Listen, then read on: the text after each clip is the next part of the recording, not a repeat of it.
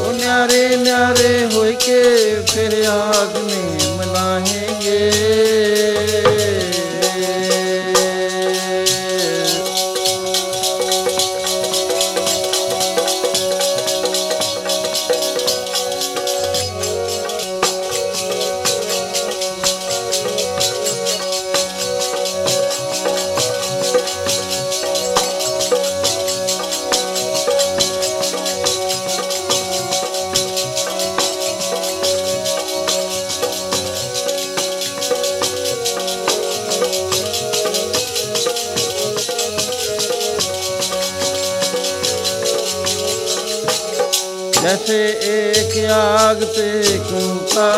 ਤੇ ਆ ਕੇ ਉੱਠੇ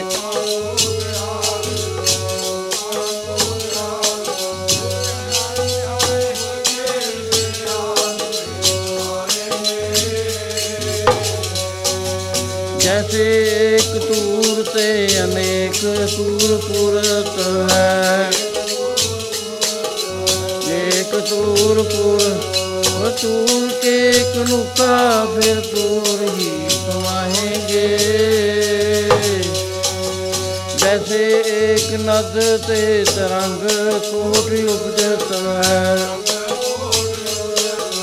ਰੰਗ ਕੋਟਿ ਵੇ ਪਾਨ ਕੇ ਤਰੰਗ ਸਭ ਪਾਨ ਹੀ ਕਹਾਏਗੇ। ਤੈਸੇ ਵਿਸ਼ਵ ਰੂਪ ਤੇ ਪੂਤ ਪੂਤ ਪ੍ਰਗਟ ਹੋਏ।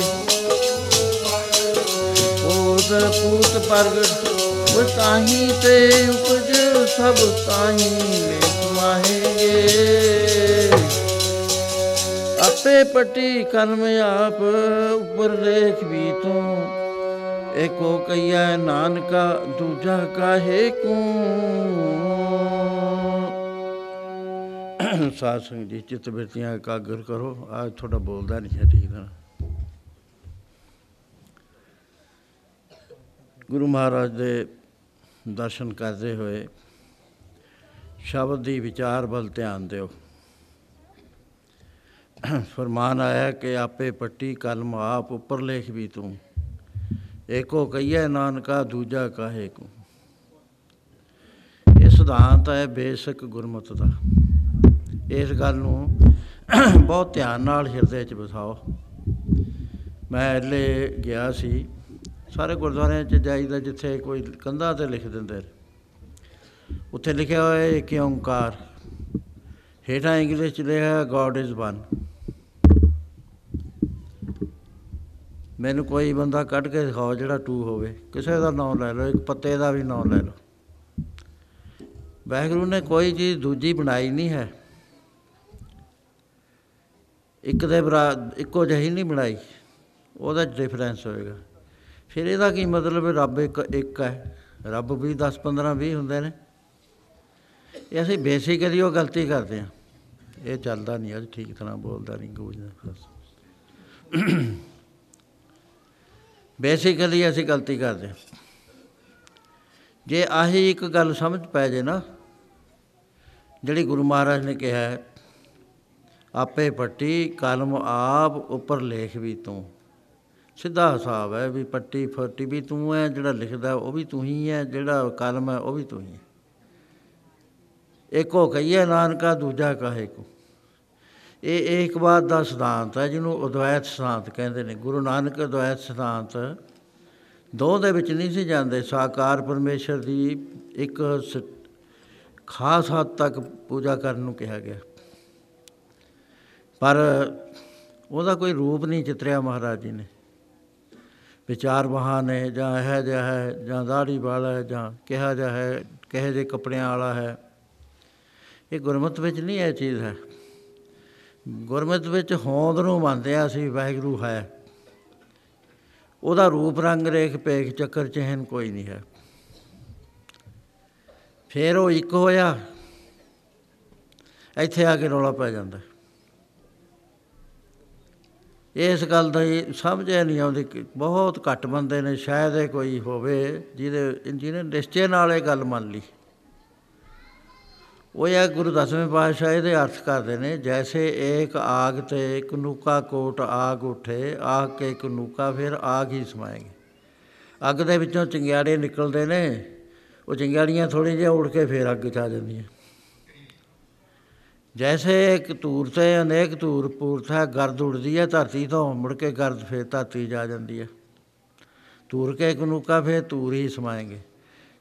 ਜੈਸੇ ਇੱਕ ਨਦ ਤੇ ਤਰੰਗ ਕੋਟ ਉਪਜਦਾ ਇੱਕ ਨਦੀ ਜਾਂ ਸਮੁੰਦਰ ਚੋਂ ਕਰੋੜਾਂ ਲਹਿਰਾਂ ਉੱਠ ਰਹੀਆਂ ਨੇ। ਪਾਨ ਕੇ ਤਰੰਗ ਸਭ ਪਾਨ ਹੀ ਕਹਾਂਗੇ, ਉਹਨੂੰ ਪਾਣੀਓ ਕਹਾਂਗੇ। ਅਸੀਂ ਲਹਿਰ ਦਾ ਇੱਕ ਭਗਤੀ ਨਾਮ ਅਸੀਂ ਦਿੱਤਾ ਹੋਇਆ, ਐਕਚੁਅਲੀ ਉਹ ਹੈ ਪਾਣੀ। ਤੈਸੇ ਵਿਸ਼ਵ ਰੂਪ ਤੇ ਭੂਤ ਭੂਤ ਪ੍ਰਗਟ ਹੋਏ, ਜੋ ਵਾਹਿਗੁਰੂ ਹੈ, ਉਹ ਤੋਂ ਦੇਖਣ ਵਾਲੀਆਂ ਚੀਜ਼ਾਂ, ਨਾ ਦੇਖਣ ਵਾਲੀਆਂ। ਪ੍ਰਗਟ ਹੋਈਆਂ, ਇੱਥੇ ਇੱਕ ਗੱਲ ਹੈ ਇਹ ਸਾਇੰਸਦਾਨਾਂ ਨਾਲ ਸਾਡਾ ਕਨਫਲਿਕਟ ਪੈਂਦਾ।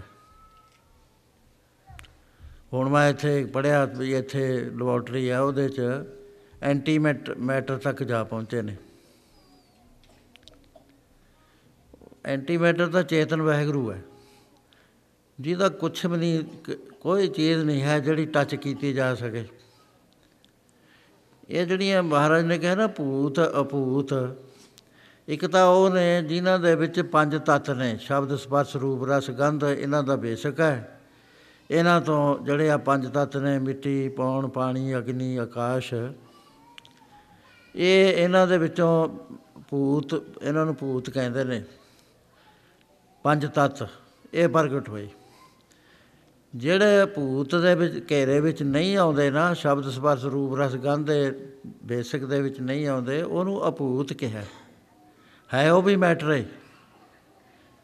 ਵਾਹਿਗੁਰੂ ਜਿਹੜਾ ਇਹਨਾਂ ਤੇ ਬਾਬਾ ਮਹਾਰਾਜ ਕਹਿੰਦੇ ਇਹ ਵਿਸ਼ਵ ਰੂਪ ਜਿਹੜਾ ਵਾਹਿਗੁਰੂ ਹੈ, ਉਹਦੇ ਵਿੱਚੋਂ ਇਹ ਦੋਏ ਕੈਟੇਗਰੀਆਂ ਪੈਦਾ ਹੋ ਕੇ ਉਹਦੇ ਵਿੱਚ ਐਵੇਂ ਹੀ ਸਮਾ ਜਾਂਦੀਆਂ ਜਿਵੇਂ ਪਾਣੀ ਵਿੱਚ ਲਹਿਰਾਂ ਸਮਾ ਜਾਂਦੀਆਂ। ਸੋ ਇਸ ਤਰ੍ਹਾਂ ਦੇ ਨਾਲ ਮੈਂ ਕਿਹਾ ਵੀ ਇਹ ਜਿਹੜਾ ਹੈ ਨਾ, ਇਹਨੂੰ ਠੀਕ ਕਰੋ। ਇਹ ਸਿਧਾਂਤ ਹੀ ਗਲਤ ਕਰ ਦਿੱਤਾ। ਸਾਡਾ ਸਿਧਾਂਤ ਹੈ ਵੀ ਆਦ ਸੱਚ ਜੁਗਾਦ ਸੱਚ ਹੈ ਪਈ ਸੱਚ, ਨਾਨਕ ਹੋਸੀ ਵੀ ਸੱਚ। ਇਹਦਾ ਇਹ ਨਹੀਂ ਹੈ ਜਿਵੇਂ ਆਮ ਅਰਥ ਕੀਤੇ ਜਾਂਦੇ ਨੇ ਜੀ, ਪਹਿਲਾਂ ਵੀ ਉਹੀ ਸੀ।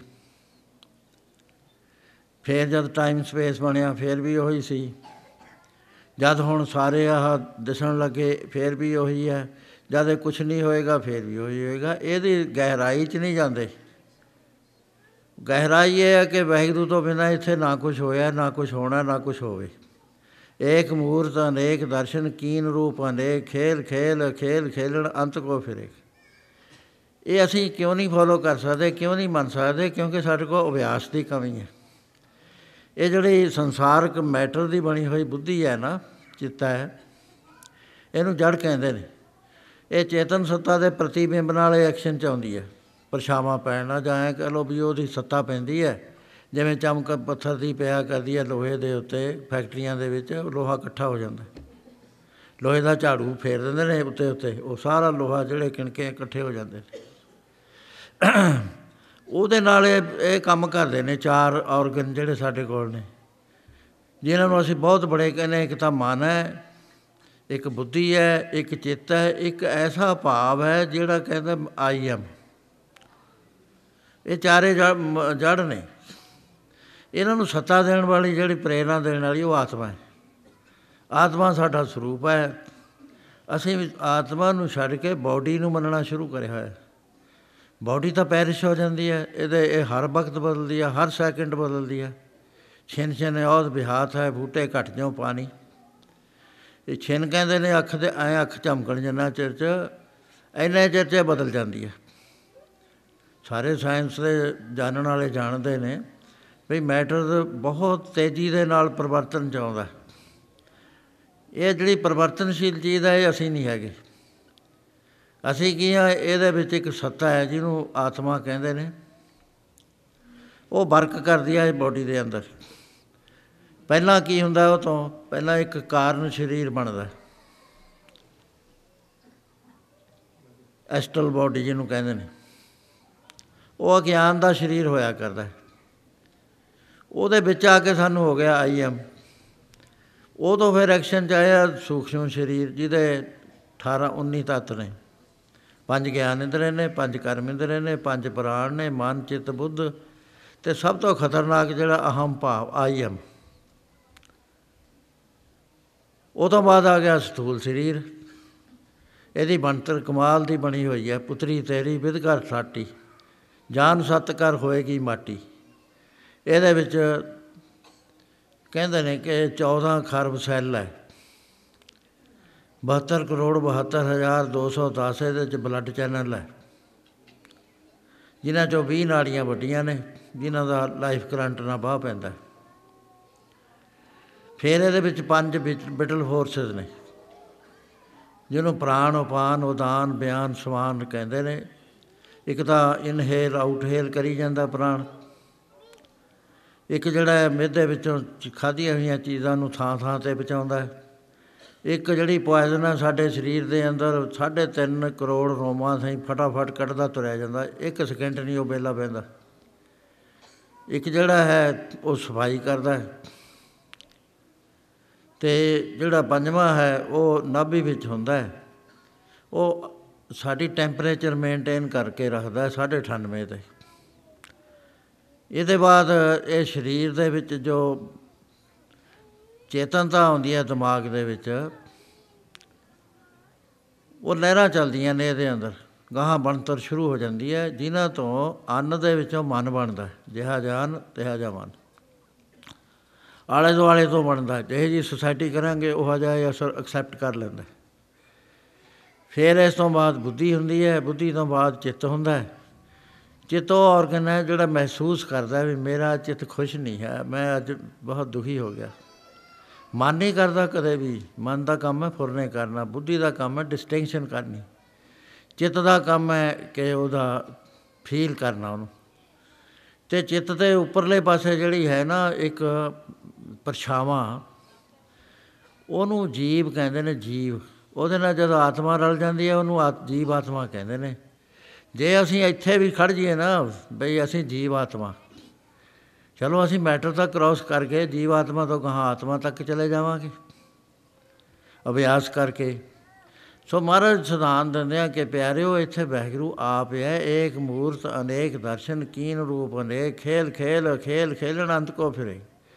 ਫੇਰ ਆ ਸਾਰਾ ਕਿ ਕੁਝ ਕਿਉਂ ਹੋ ਗਿਆ? ਉਹ ਕਹਿੰਦੇ ਵੀ ਇਹ ਹੌਲੀ ਹੌਲੀ ਸੁਰਤ ਹੇਠਾ ਮੈਟਰ ਦੇ ਵਿੱਚ ਆ ਕੇ ਟੱਚ ਕਰਿਆ ਕਬੀਰ ਨਿਰਮਲ ਬੂੰਦ ਆਕਾਸ਼ ਕੀ ਲੀਨੀ ਭੂਮ ਮਲਾਏ ਅਨ ਕੇ ਸਿਆਣੇ ਪਚ ਗਏ, ਨਾ ਨਰਵਾਰੀ ਜਾਏ। ਕਬੀਰ ਨਿਰਮਲ ਬੂੰਦ ਆਕਾਸ਼ ਕੀ ਮਿਲ ਗਈ ਭੂਮ ਵਿਕਾਰ, ਬਿਨ ਸੰਗਤਿਓ ਮਾਨਈ ਹੋਏ ਗਈ ਪਟਚਾਰ ਉਹ ਬਿਲਕੁਲ ਹੀ ਆਪਣਾ ਅਸਲਾ ਗਵਾ ਬੈਠੀ। ਸੋ ਇਹ ਜਦ ਵਾਪਸ ਜਾਂਦਾ ਹੈ ਆਦਮੀ ਆਪਣੇ ਸੋਰਸ ਨੂੰ ਬੈਕ ਟੂ ਸੋਰਸ ਇਹ ਸਾਰਿਆਂ ਦੇ ਵਿੱਚੋਂ ਲੰਘਦਾ ਪਹਿਲਾਂ ਪਹਿਲਾ ਜਿਹੜਾ ਕੋਟ ਹੈ ਸਾਡੇ ਉੱਤੇ ਨਾ ਪਰਦਾ ਬਹੁਤ ਵੱਡਾ, ਜਿਵੇਂ ਲਾਈਟ ਦੇ ਉੱਤੇ ਕੋਈ ਕੜਾਹਾ ਮੂਧਾ ਮਾਰ ਦਿੱਤਾ ਜਾਵੇ, ਲਾਈਟ ਬੰਦ ਹੋ ਜੇ। ਉਹ ਹੈ ਆ 3.5 ਹੱਥ ਦਾ ਸਰੀਰ, ਇਹਨੂੰ ਅੰਨਮਈ ਕੋਸ਼ ਕਹਿੰਦੇ ਨੇ, ਅੰਨ ਦਾ ਬਣਾਇਆ ਹੋਇਆ ਪਰਦਾ। ਇਹ ਤੇ ਬਾਅਦ એનર્ਜੀ ਦਾ ਪਰਦਾ ਜਿਹਨੂੰ ਪ੍ਰਾਣਮਈ ਕੋਸ਼ ਕਹਿੰਦੇ ਨੇ। ਤੀਸਰਾ ਪਰਦਾ ਜਿਹੜਾ ਉਹ ਤੋਂ ਉੱਤੇ ਹੈ, ਉਹਨੂੰ ਮਨੋਮਈ ਕੋਸ਼ ਕਹਿੰਦੇ ਨੇ, ਜਿਹੜੇ ਅਸੀਂ ਫੁਰਨੇ ਕਰਦੇ ਆ ਉਸ ਤੇ ਉੱਤੇ ਜਿਹੜਾ ਅਗਲਾ ਪੜਦਾ, ਬੁੱਧੀ ਦਾ ਪੜਦਾ, ਉਹਨੂੰ ਵਿਗਿਆਨਮਈ ਕੋਸ਼ ਕਹਿੰਦੇ ਨੇ। ਉਹਦੇ ਗਾਹਾਂ ਇੱਕ ਝੂਠੇ ਆਨੰਦ ਦਾ ਪਰਦਾ, ਜਿਹਨੂੰ ਆਨੰਦਮਈ ਕੋਸ਼ ਕਹਿੰਦੇ ਨੇ, ਉੱਥੇ ਹੀ ਕਾਰਨ ਸਰੀਰ ਹੈ, ਉੱਥੋਂ ਸ਼ੁਰੂ ਹੁੰਦਾ ਕਾਰਨ ਸਰੀਰ। ਹੁਣ ਇਹਨਾਂ 'ਚ ਕ੍ਰਾਸ ਕਰਕੇ ਕਿਵੇਂ ਵਾਪਸ ਅਸੀਂ ਜਾ ਸਕਦੇ ਹਾਂ? ਅਨਮਈ ਕੋਸ਼ ਨੂੰ ਕ੍ਰਾਸ ਕਰਨ ਵਾਸਤੇ ਸਾਨੂੰ ਸਥੂਲ ਸਾਧਨ ਕਰਨੇ ਪੈਣਗੇ। ਬਾਣੀ ਪੜ੍ਹਨੀ ਰਸਨਾ ਦੇ ਨਾਲ ਨਾਮ ਜਪਣਾ, ਹੱਥਾਂ ਪੈਰਾਂ ਨਾਲ ਸੇਵਾ ਕਰਨੀ। ਜਿੰਨੇ ਸਤਗੁਣ ਨੇ, ਦੋ ਇਹਦੇ ਵਿੱਚ ਫੋਰਸਸ ਨੇ, ਇੱਕ ਈਵਲ ਫੋਰਸਸ ਨੇ, ਇੱਕ ਹੈਗੀਆਂ ਦੈਵੀ ਫੋਰਸਸ ਈਵਲ ਫੋਰਸਸ ਨੂੰ ਆਸਰੀ ਫੋਰਸਸ ਕਹਿੰਦੇ ਨੇ ਆਸਰੀ ਸੰਪਦਾ। ਇਹ ਦੋਏ ਹਰ ਵਕਤ ਕੰਮ ਕਰਦੇ ਰਹਿੰਦੇ ਨੇ। ਜਿਹੜਾ ਇਹਦੇ ਵਿੱਚ ਮਾਲਕ ਹੈ, ਉਹਦਾ ਮਲਾਪ ਆਸਰੀ ਸੰਪਰਦਾ ਈਵਲ ਫੋਰਸਸ ਨਾਲ ਜ਼ਿਆਦਾ ਹੈ। ਕਿਉਂਕਿ ਉਹ ਰਿਜ਼ਲਟ ਇੱਕਦਮ ਇਹਨੂੰ ਰਿਜ਼ਲਟ ਵਿੱਚ ਫਸਾਉਂਦੀਆਂ ਨੇ। ਜਿਹੜੀ ਦੇਵੀ ਸੰਪਰਦਾ ਉਹ ਤਾਂ ਨਾਮ ਜਪੋਗੇ ਬੈਕ ਹੋਵੋਗੇ ਬਿਰਤੀ ਟਿਕੇਗੀ, ਤਾਂ ਜਾ ਕੇ ਰਸ ਆਏਗਾ। ਇਹ ਇਮੀਡੀਏਟ ਅੱਜ ਮੈਂ ਸ਼ਰਾਬ ਪੀ ਲਓ, ਜਦੇ ਆ ਜਾਂਦਾ। ਸੋ ਇਸ ਕਰਕੇ ਬੈਕ ਟੂ ਸੋਰਸ ਅਸੀਂ ਪਹਿਲਾਂ ਜਾਵਾਂਗੇ। ਇਹ ਪਰਦਾ ਕੱਟਣਾ ਸੀ ਸਥੂਲ।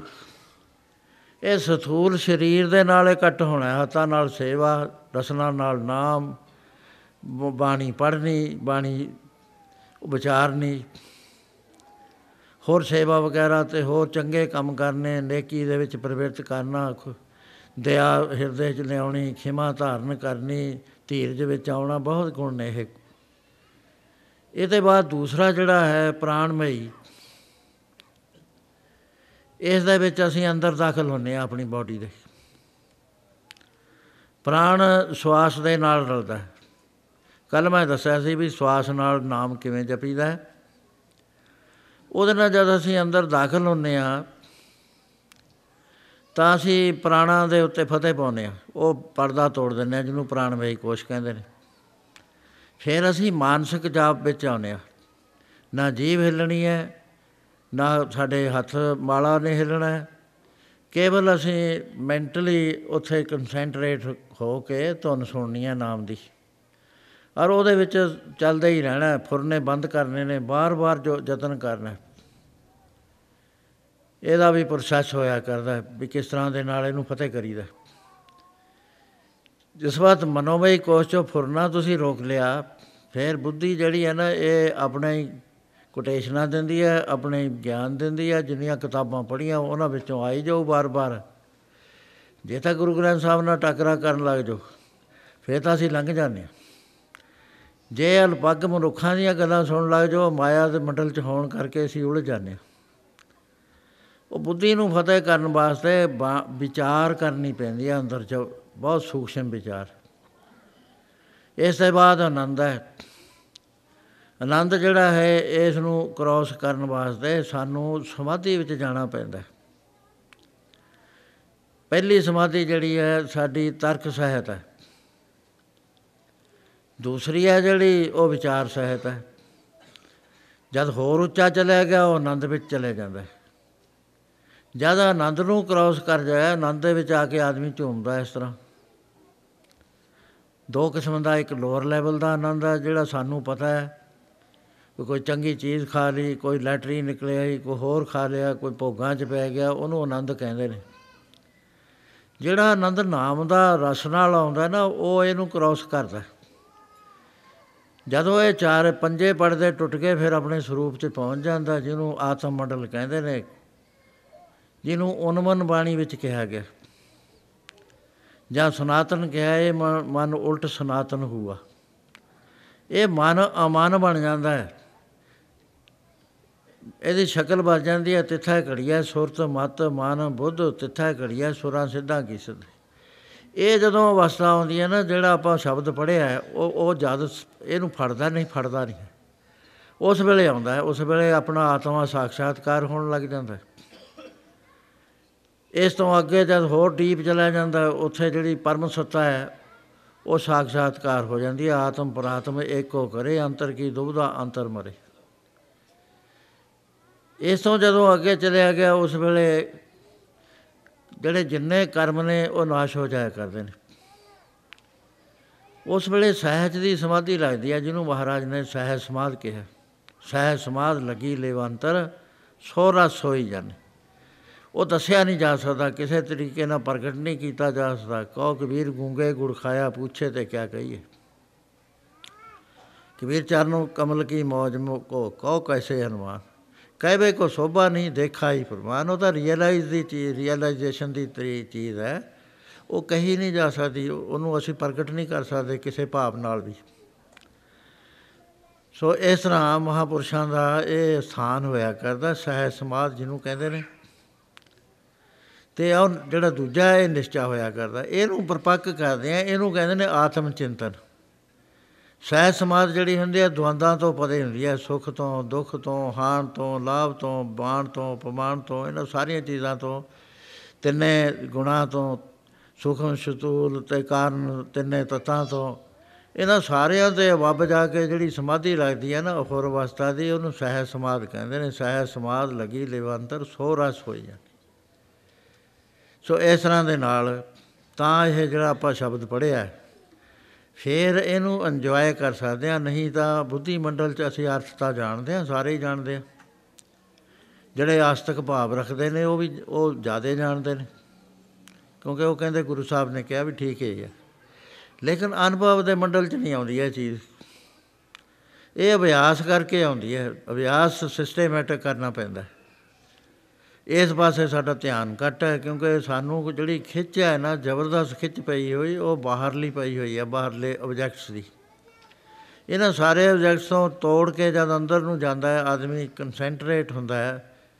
ਇਹ ਪਹਿਲੀ ਅਵਸਥਾ ਹੋਇਆ ਕਰਦੀ ਹੈ ਕਨਸੈਂਟਰੇਸ਼ਨ ਦੀ, ਜਿਹਨੂੰ ਇਕਾਗਰਤਾ ਕਹਿੰਦੇ ਨੇ। ਉਹਦੇ ਬਾਅਦ ਹੁੰਦਾ ਨਿਰੁੱਧ। ਨਿਰੁੱਧ ਜਿਹੜਾ ਮਨ ਹੋ ਜਾਂਦਾ ਉਹਦੇ 'ਚ ਤਿੰਨ ਚੀਜ਼ਾਂ ਆ ਜਾਂਦੀਆਂ ਮਨ ਮਨੋ ਨਾਸ਼ ਬਾਸ਼ਨਾ, ਖੈ, ਤਤ ਗਿਆਨ। ਸੋ ਇਸ ਤਰ੍ਹਾਂ ਦੇ ਨਾਲ ਫੇਰ ਇਹ ਅਭਿਆਸ ਦੇ ਨਾਲ ਸਮਝ ਆਉਂਦੀ ਹੈ। ਤੇ ਮਹਾਪੁਰਸ਼ ਸਹਿ ਸਮਾਧ ਦੇ ਵਿੱਚ ਜਿਹੜੇ ਉੱਚ ਕੋਟੀ ਦੇ ਮਹਾਪੁਰਸ਼ ਆ, ਉਹ ਸਹਿ ਸਮਾਧ ਚ ਰਹਿੰਦੇ ਨੇ। ਅੱਖਾਂ ਖੁੱਲੀਆਂ ਵੀ ਉਹਨਾਂ ਨੂੰ ਕੁਝ ਨਹੀਂ ਕਹਿੰਦੀਆਂ, ਬੰਦ ਵੀ ਕੁਝ ਨਹੀਂ ਕਹਿੰਦੀਆਂ, ਕਿਉਂਕਿ ਅੰਦਰ ਜੋ ਜਿੱਥੇ ਹੈ, ਉਥੇ ਦੂਆ ਨਹੀਂ ਹੈ। ਮਨ ਸਾਚਾ, ਮੁਖ ਸਾਚਾ ਸੋਏ। ਅਬਰ ਨਾ ਪੇਖਾਏ ਕਿਸਵੇਂ ਕੋਈ ਨਾਨਕੇ ਲਛਣ, ਬਰਮ ਗਿਆਨੀ। ਸੋ ਐਸਾ ਜੋ ਵਜੂਦ ਹੈ, ਉਹਦੀ ਰਾਖੀ ਵਾਹਿਗੁਰੂ ਕਰਦਾ। ਆਪ ਕਰਦਾ। ਸਾਰਾ ਜਿੰਨਾ ਉਹਦਾ ਕਾਰਜ ਹੁੰਦਾ, ਬਗੈਰ ਫੁਰਨੇ ਤੋਂ ਹੋਇਆ ਕਰਦਾ। ਤੇ ਉਹ ਸਾਰਾ ਪਰਮੇਸ਼ਰ ਦੇ ਹੁਕਮ ਵਿੱਚ ਚੱਲਦਾ ਕਿਉਂਕਿ ਗੁਰੂ ਨਾਨਕ ਸਾਹਿਬ ਨੇ ਸਾਡਾ ਜਿਹੜਾ ਬੇਸ ਹੈ, ਉਹ ਹੁਕਮ ਹੈ। ਹੁਕਮ ਰਜ਼ਾਈ ਚੱਲਣਾ, ਨਾਨਕ ਲਿਖਿਆ ਨਾਲ। ਇਹ ਕਰੇਗਾ ਕੀ? ਕਿਉਂਕਿ ਕੁਐਸਚਨ ਕਰਿਆ ਸੀ ਗੁਰੂ ਮਹਾਰਾਜ ਤੇ, ਕਿਵ ਸਚਾਰਾ ਹੋਵੇ ਕਿ ਕੂੜਾ ਟੁੱਟਾ ਪਾਲ। ਇਹ ਦੋਹਾਂ ਤੁਕਾਂ ਦੇ ਭਾਵ ਨੂੰ ਚੰਗੀ ਤਰ੍ਹਾਂ ਸਮਝਣ ਵਾਸਤੇ ਕਿਵ ਸਚਾਰਾ ਹੋਵੇ ਦੇ ਤਿੰਨ ਪਾਠ ਛਪੇ ਨੇ।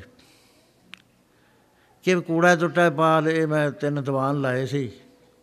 ਗੁਰੂ ਦਸਵੇਂ ਪਾਤਸ਼ਾਹ ਪੀਰ ਬੁੱਧੂ ਸ਼ਾਹ ਨਾਲ ਗੱਲਬਾਤ ਕਰਕੇ ਉਹਦੇ ਕੁਐਸਚਨ ਦਾ ਜੋ ਉੱਤਰ ਦੇ ਰਹੇ ਸੀ। ਉਹਨੇ ਸਵਾਲ ਕਰਿਆ ਸੀ, ਨਾਨਕ ਤਰਬਰ ਏਕ ਫਲ ਦੋਏ ਪੰਖੇਰੂ ਆਹੇ।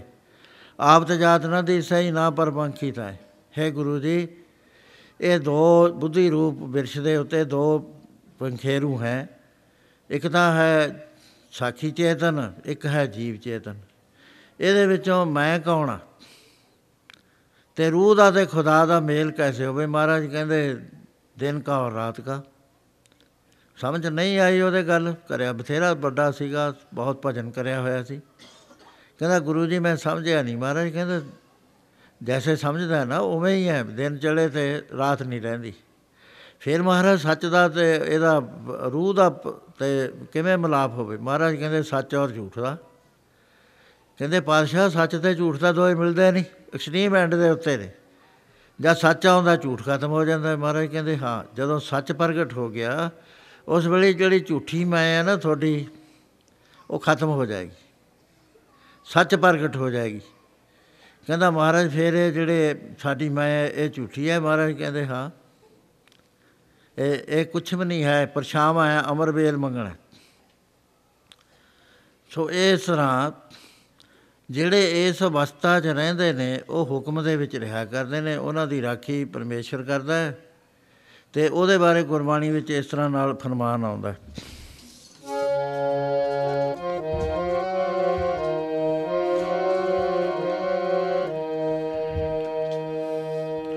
ਉਹ ਤਾਂ ਕਦੇ ਵੀ ਨਾ ਹਾਰਦਾ, ਜਿਹਦੇ ਹੋ ਜਾਏ ਬਲ। ਕਦੇ ਵੀ ਨਾ ਹਾਰਦਾ, ਜਿਹਦੇ ਹੋ ਜਾਏ ਬਲ।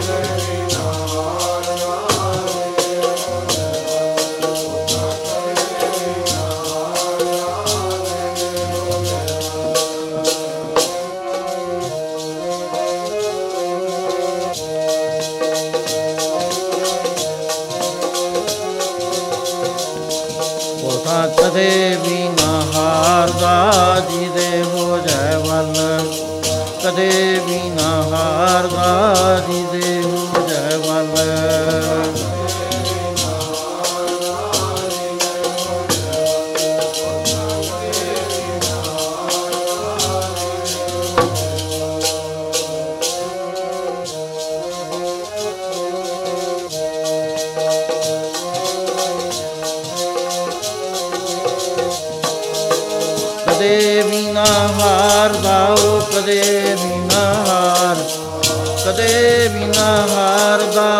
ਕਦੇ ਵੀ ਨਾ ਹਾਰਦਾ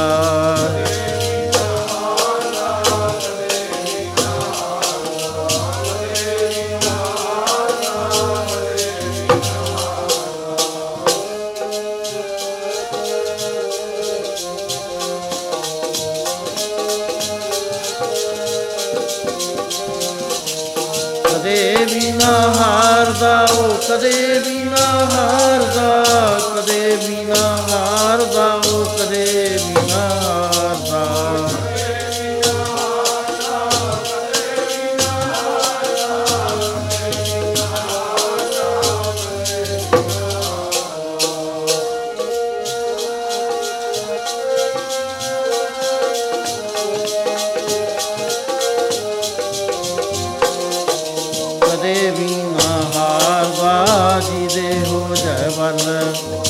ਦੇ ਬਿਨਾ ਹਾਰ ਬਾਗੀ ਦੇ ਹੋ ਜੈ ਵੱਲ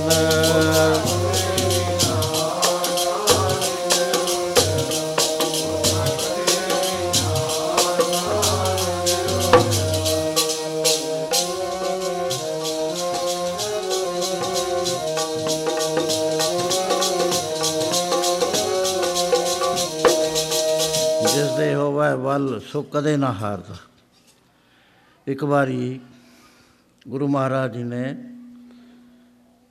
ਇਹਨਾਂ ਗੱਲਾਂ ਦੱਸਣ ਵਾਸਤੇ, ਨਾਮ ਦੀ ਮਹਿਮਾ ਦੱਸਣ ਵਾਸਤੇ ਇੱਕ ਸ਼ਬਦ ਉਚਾਰਿਆ, ਗੋਬਿੰਦ ਗੋਬਿੰਦ ਗੋਬਿੰਦ ਸੰਗ ਨਾਮ ਦਿਓ ਮਨ ਲੀਣਾ ਆਠ ਦਾਮ ਕੋ ਛੀਪਰੋ ਹੋਇਓ ਲਖੀਣ। ਜਿਹਦੀ ਫਾਈਨੈਂਸ਼ੀਅਲ ਲਿਮਟ ਜਿਸ ਤਰ੍ਹਾਂ ਬੈਂਕ ਲਿਮਟ ਫਿਕਸ ਕਰਦੇ ਨੇ ਕਾਰੋਬਾਰ ਦੇਖ ਕੇ, ਉਹ ਸਮਾਜਿਕ ਜਿਹੜੀ ਸੀ ਉਹ ਅੱਧੀ ਦਮੜੀ ਦਾ ਕਹਿੰਦੇ ਨੇ। ਪਰ ਜਦੋਂ ਉਹਨੇ ਨਾਮ ਜਪਿਆ, ਉਹ ਲੱਖਾਂ ਦਾ ਹੋ ਗਿਆ। ਬਾਦਸ਼ਾਹ ਵੀ ਉਹਦੇ ਅੱਗੇ ਹੱਥ ਬੰਨੀ ਖੜੇ ਰਹੇ। ਇਸੇ ਤਰ੍ਹਾਂ ਕਬੀਰ ਸਾਹਿਬ ਦਾ, ਇਸ ਤਰ੍ਹਾਂ ਰਵਿਦਾਸ ਐਵੇਂ ਸੈਣ ਦਾ, ਮਹਾਰਾਜ ਨੇ ਸਾਰਿਆਂ ਦੇ ਬਾਰੇ ਦੱਸਿਆ। ਨਾਮਦੇਵ ਜੀ, ਉਹਨਾਂ ਨੂੰ ਪਰਮੇਸ਼ਰ ਸਾਕਾਰ ਰੂਪ ਚ ਮਿਲਦਾ ਰਿਹਾ 72 ਵਾਰੀ। ਕਦੇ ਆ ਕੇ ਦੁੱਧ ਪੀ ਰਹੇ ਨੇ। ਕਦੇ ਛੱਪਰ ਬਣਾ ਰਹੇ ਨੇ, ਕਦੇ ਦਿਉਰਾ ਫੇਰ ਰਹੇ ਨੇ। ਮਹਿਮਾ ਉਹਨਾਂ ਦੀ ਸਾਰੇ ਭਾਰਤ ਵਰਸ਼ ਵਿੱਚ ਫੈਲ ਗਈ। ਦਿੱਲੀ ਤੋਂ ਕੁਝ ਪ੍ਰੇਮੀ ਗਏ ਪੰਜਾਬ ਇਸ ਏਰੀਏ ਦੇ। ਵੀ ਭਗਤ ਨਾਮ ਜੀ, ਦੇਵ ਜੀ ਦੱਖਣ ਵਿੱਚ ਹੀ ਰਹਿੰਦੇ ਨੇ, ਵੀ ਜੇ ਇੱਧਰ ਫਿਰ ਤੁਰ ਕੇ ਦਰਸ਼ਨ ਦੇਣ ਤਾਂ ਸੰਸਾਰ ਦਾ ਭਲਾ ਹੋ ਜਾਵੇ। ਕਿਉਂਕਿ ਜਿਨ੍ਹਾਂ ਨੂੰ ਪ੍ਰੇਰਦਾ ਕੋਈ ਮਹਾਰਾਜ ਵੱਲੋਂ ਪ੍ਰੇਰਣਾ ਹੁੰਦੀ ਆ ਪਰਪਕਾਰ ਕਰਦੇ ਨੇ। ਉਹ ਜਾ ਕੇ ਲਿਆਉਂਦੇ ਨੇ, ਕਿਸੇ ਮਹਾਪੁਰਸ਼ ਨੂੰ ਲਿਆਉਂਦੇ ਨੇ, ਕਿਸੇ ਚੰਗਾ ਬੋਲ, ਬੁਲਾਰੇ ਨੂੰ ਲਿਆਉਂਦੇ ਆ ਵੀ ਭਲਾ ਹੋ ਜਾਏ। ਤੇ ਇਸੇ ਤਰ੍ਹਾਂ ਦੇ ਨਾਲ ਦਿੱਲੀ ਦੇ ਦੀਆਂ ਸੰਗਤਾਂ ਨੇ ਦੱਖਣ ਤੀਰਥ ਯਾਤਰਾ ਨੂੰ ਗਏ ਤੇ ਉੱਥੇ ਨਾਮਦੇਵ ਜੀ ਦੇ ਪਾਸ ਪਹੁੰਚੇ। ਬੇਨਤੀ ਕਰੀ ਕਿ ਮਹਾਰਾਜ, ਤੁਸੀਂ ਦੱਖਣ ਵਿੱਚ ਰਹਿ ਰਹੇ ਹੋ, ਮਹਾਰਾਸ਼ਟਰ 'ਚ। ਦਿੱਲੀ ਵੀ ਦਰਸ਼ਨ ਦਿਓ, ਬੜਾ ਆਪਦਾ ਉਪਕਾਰ ਹੋਏਗਾ। ਕਹਿਣ ਲੱਗੇ ਪ੍ਰੇਮੀਓ ਇੱਥੇ ਹੀ ਸੰਗਤ ਬਹੁਤ ਹੈ। ਪਰ ਜਦ ਬਾਰ-ਬਾਰ ਬੇਨਤੀ ਕਰੀ ਤਾਂ ਆਪਨੇ ਕਿਹਾ, ਅੱਛਾ, ਕੋਈ ਸਮਾਂ ਆਏਗਾ, ਅਸੀਂ ਫਿਰ ਦਰਸ਼ਨ ਕਰਾਂਗੇ ਤੁਹਾਡੇ ਸਾਰਿਆਂ ਦੇ, ਆ ਜਾਾਂਗੇ। ਸੋ ਸਮਾਂ ਵਿਚਾਰ ਕੇ ਕਾਫੀ ਪਰਿਵਾਰ ਵੀ ਨਾਲ ਲੈ ਲਿਆ, ਹੋਰ ਵੀ ਬਹੁਤ ਸਾਰੇ ਸ਼ਰਧਾਲੂ ਨਾਲ ਰਲ ਗਏ ਆਪ ਸਨੇ ਸਨੇ ਚੱਲਦੇ ਹੋਏ ਦਿੱਲੀ ਪਹੁੰਚੇ। ਤੇ ਜਮਨਾ ਦਰਿਆ ਦੀ ਬਰੇਤੀ ਸੁਥਰੀ ਦੇਖ ਕੇ ਉੱਥੇ ਆਪ ਅੰਮ੍ਰਿਤ ਵੇਲੇ ਉੱਠ ਕੇ ਜਾ ਕੇ ਬਹਿ ਜਾਇਆ ਕਰਦੇ ਸੀ। ਅੱਜ ਆਪ ਬੈਠੇ ਨੇ, ਸਮਾਧ ਲੱਗੀ ਹੋਈ ਹੈ। ਸੁਪਰੀਮ ਸਮਾਧ ਜਿਹਨੂੰ ਮਹਾਰਾਜ ਕਹਿੰਦੇ ਆ, ਸਹਿਜ ਸਮਾਧ ਲੱਗੀ, ਲੇਵੰਤਰ ਸੋਰਾ ਸੋਈ ਜਾਂਦੇ। ਸਵੇਰਾ ਹੀ ਹੈ, ਉੱਥੇ ਸ਼ਮਸ਼ਾਨ ਭੂਮੀ ਨੇੜੇ ਸੀ ਤੇ ਇੱਕ ਕੋਈ ਬ੍ਰਾਹਮਣ ਦਾ ਲੜਕਾ ਮਰ ਗਿਆ। ਉਹਦੀ ਅਰਥੀ ਜਾ ਰਹੀ ਹੈ ਤੇ ਉਹਦੇ ਨਾਲ ਜਿਹੜੀ ਉਹਦੇ ਘਰ ਵਾਲੀ ਹੈ ਉਸ ਵੇਲੇ ਸਤੀ ਦਾ ਰਿਵਾਜ ਹੁੰਦਾ। ਉਹ ਗਹਿਣੇ ਵਗੈਰਾ ਪਾ ਕੇ ਸਤੀ ਹੋਣ ਵਾਸਤੇ ਜਾ ਰਹੀ ਹੈ ਉਹ ਜਾਂਦੇ ਜਾਂਦੇ ਉਹਦੀ ਨਿਗਾਹ ਨਾਮਦੇਵ ਜੀ ਤੇ ਪੈ ਗਈ। ਪਹਿਲਾਂ satsang ਚ ਜਾਇਆ ਕਰਦੇ ਸੀ। ਉਹਨੇ ਕਿਹਾ, ਭਗਤ ਜੀ ਬੈਠੇ ਨੇ, ਹੁਣ ਮੈਂ ਸਤੀ ਹੋ ਜਾਣਾ, ਮੇਰਾ ਆਖਰੀ ਆਖਰੀ ਦਰਸ਼ਨ ਹੈ, ਮੈਂ ਜਾ ਕੇ ਨਮਸਕਾਰ ਕਰਦਾ। ਗਹਿਣੇ ਪਾਏ ਹੋਏ ਸੀ। ਜਦੋਂ ਜਾ ਕੇ ਨਮਸਕਾਰ ਕਰੀ, ਉਹ ਗਹਿਣੇ ਖੜਕੇ ਨਾਮਦੇਵ ਜੀ ਨੇ ਨੇਤਰ ਖੋਲੇ ਉਹ ਬੀਬੀ ਉਹ ਦੇਖੀ, ਹੋਰ ਕੁਝ ਨਾ ਦੇਖਿਆ। ਮਹਾਪੁਰਸ਼ਾਂ ਦਾ ਹੁੰਦਾ ਜਦ ਕੋਈ ਵੀ ਆਵੇ, ਚਾਹੇ ਕਿਹਾ ਜਾਏ ਬੰਦਾ ਆਵੇ, ਉਹਨੂੰ ਅਸ਼ੀਰਵਾਦ ਜ਼ਰੂਰ ਦਿੰਦੇ ਨੇ। ਜਾਂਦਾ ਰ ਭਾਈ, ਨਾਮ ਚਿਤਾਵੇ ਉਹਨਾਂ ਨੇ ਉਹਨੂੰ ਦੇਖਿਆ ਵੀ ਗਹਿਣੇ ਵਗੈਰਾ ਪਾਏ ਹੋਏ ਨੇ ਤੇ ਆਪਦੇ ਮੁਖ ਤੋਂ ਨਿਕਲ ਗਿਆ, ਬੇਟੀ ਸੁਹਾਗਵੰਤੀ ਹੋ। ਸੁਹਾਗਵੰਤੀ ਹੋ ਤੇ ਉਹਦਾ ਤਾਂ ਜਿਹੜਾ ਸੁਹਾਗ ਸੀ ਹਾਥੀ ਤੇ ਪਿਆ। ਸਤਸੰਗ ਕੀਤੇ ਹੋਏ ਸੀ, ਉਸੇ ਵੇਲੇ ਬਚਨ ਫੜ ਲਿਆ। ਕਹਿਣ ਲੱਗੀ, ਮਹਾਰਾਜ, ਮੇਰੀ ਕਿਸਮਤ ਨੇ ਆਪਦੇ ਮੁਖ ਤੋਂ ਬਚਨ ਕਢਾਇਆ ਪਰ ਮੇਰਾ ਜਿਹੜਾ ਸੁਹਾਗ ਆ, ਉਹ ਅਰਥੀ ਤੇ ਹੈ। ਉਸ ਵੇਲੇ ਇਸ਼ਾਰਾ ਕਰਿਆ, ਉਹ ਵੀ ਲੈ ਆਏ। ਰੱਖ ਦਿੱਤਾ ਕਿ ਆਪ ਦਾ ਬਚਨ ਹੋਇਆ। ਹੁਣ ਮੈਨੂੰ ਸੁਹਾਗ ਬੰਤੀ ਬਣਾਓ। ਉਸ ਵੇਲੇ ਨਾਮਦੇਵ ਜੀ ਕਾਫੀ ਛਛੋ ਪੰਚ ਪੈ ਗਏ, ਕਿਉਂਕਿ ਮਹਾਪੁਰਸ਼ ਸ਼ਕਤੀ ਨਹੀਂ ਦਿਖਾਉਂਦੇ ਕਦੇ ਵੀ। ਬਿਲਕੁਲ ਨਹੀਂ ਦਿਖਾਉਂਦੇ, ਹੁਕਮ ਚ ਕਰਦੇ ਆ ਜੋ ਕਰਦੇ ਆ। ਉਸ ਵੇਲੇ ਛਛੋ ਪੰਚ ਪਏ ਹੋਏ ਨੇ ਵੀ ਕੀ ਕੀ ਜਵਾਬ ਦੇਵਾਂ ਮੈਂ ਇਸ ਨੂੰ ਹੁਣ?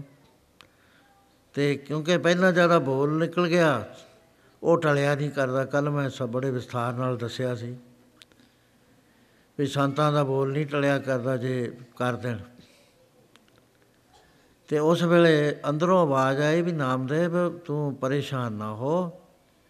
ਮੋਢੇ ਤੋਂ ਫੜ ਕੇ ਰਾਮ ਕਹਿ ਕੇ ਉਠਾ ਦੇ। ਉਸ ਵੇਲੇ ਉਹਨੇ ਉੱਠੇ, ਉੱਠ ਕੇ ਜਾ ਕੇ ਰਾਮ ਰਾਮ ਉੱਠ ਪਾਈ ਰਾਮ ਕਹਿ, ਉੱਠ ਰਾਮ ਕਹਿ। ਉਹ ਜਦ ਮੋਢੇ ਨੂੰ ਟੱਚ ਕਰਿਆ, ਉਹ ਉੱਠ ਕੇ ਬੈਠ ਗਿਆ। ਸਾਰੇ ਰੌ ਪੈ ਗਿਆ ਵੀ ਨਾਮਦੇਵ ਜੀ ਨੇ ਬ੍ਰਾਹਮਣ ਦਾ ਲੜਕਾ ਜਿਉਂਦਾ ਕਰ ਦਿੱਤਾ, ਨਾਮਦੇਵ ਜੀ ਨੇ ਲੜਕਾ ਜਿਉਂਦਾ ਕਰ ਦਿੱਤਾ। ਉਸ ਵੇਲੇ ਜਦ ਇਸਲਾਮ ਵਾਲਿਆਂ ਨੂੰ ਪਤਾ ਲੱਗਿਆ ਜੇ ਸ਼ੁਰੂ ਸ਼ੁਰੂ ਸੀ ਉਸ ਵੇਲੇ।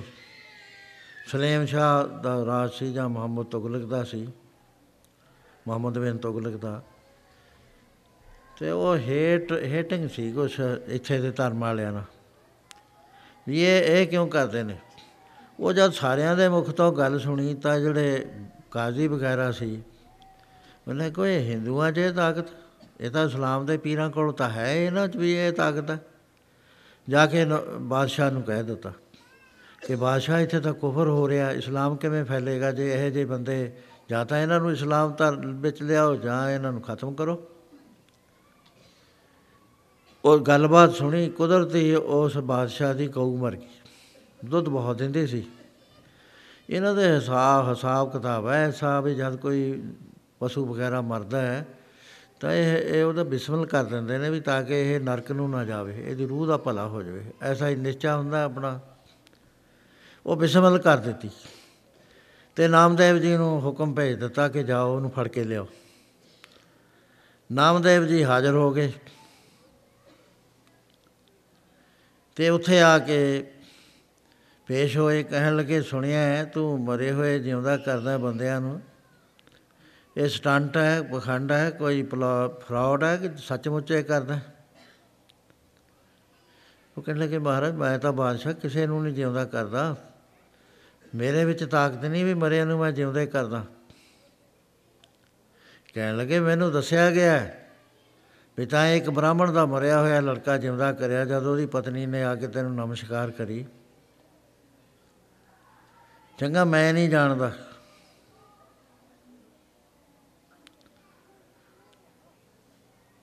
ਤੇ ਆ ਮੇਰੇ ਗਊ ਮਰ ਗਈ ਆ। ਬਾਹਰ ਲਿਆ ਕੇ ਰੱਖ ਲਈ। ਬੇ ਇਹਨੂੰ ਜਿਉਂਦੀ ਕਰਦੇ ਤੇ ਜੇ ਜਿਉਂਦੀ ਨਾ ਕਰੀ ਤਾਂ ਤੈਨੂੰ ਮੈਂ ਇਸ ਇਸ ਥਾਂ ਤੇ ਕਤਲ ਕਰ ਦਾਂਗਾ। ਇਸ ਤਰ੍ਹਾਂ ਦੇ ਨਾਲ ਪੜ ਲਓ ਸਾਰੇ।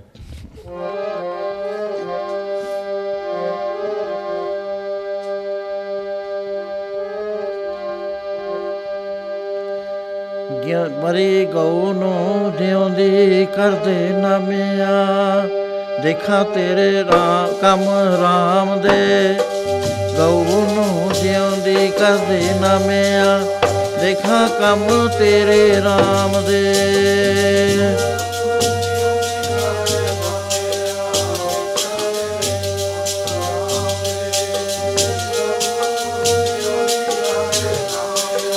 ਦੇਖਾ ਕੰਮ ਤੇਰੇ RAM ਦੇ।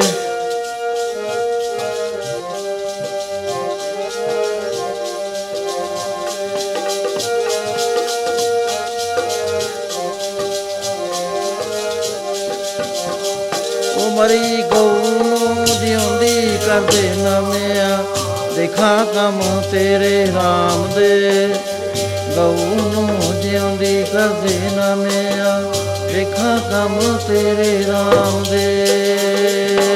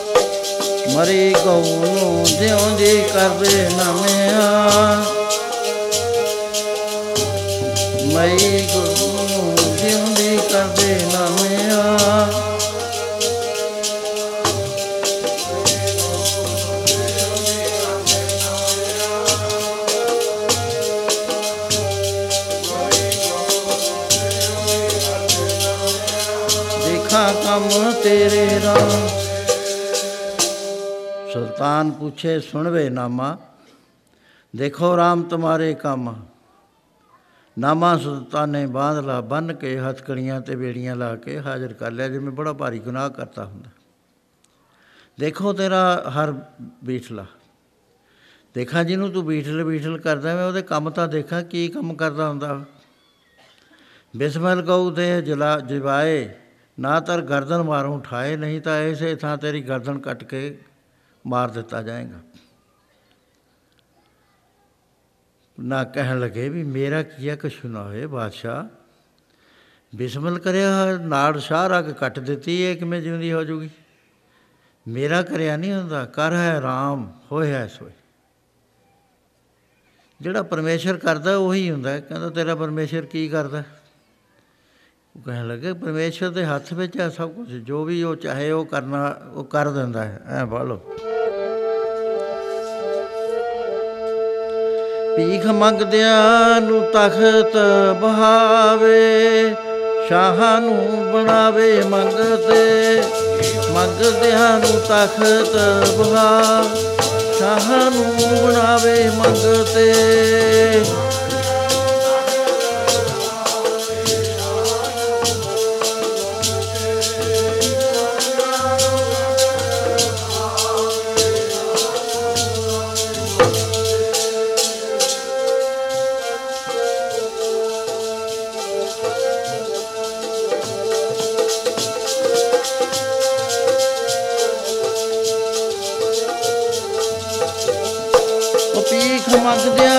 ਤਖਤ ਭਾਵੇ ਸ਼ਾਹਾਂ ਨੂੰ ਬਣਾਵੇ ਮੰਗਤੇ ਮੰਗਦਿਆਂ ਨੂੰ ਤਖਤ ਬਹਾ ਸ਼ਾਹ ਨੂੰ ਬਣਾਵੇ ਮੰਗਤੇ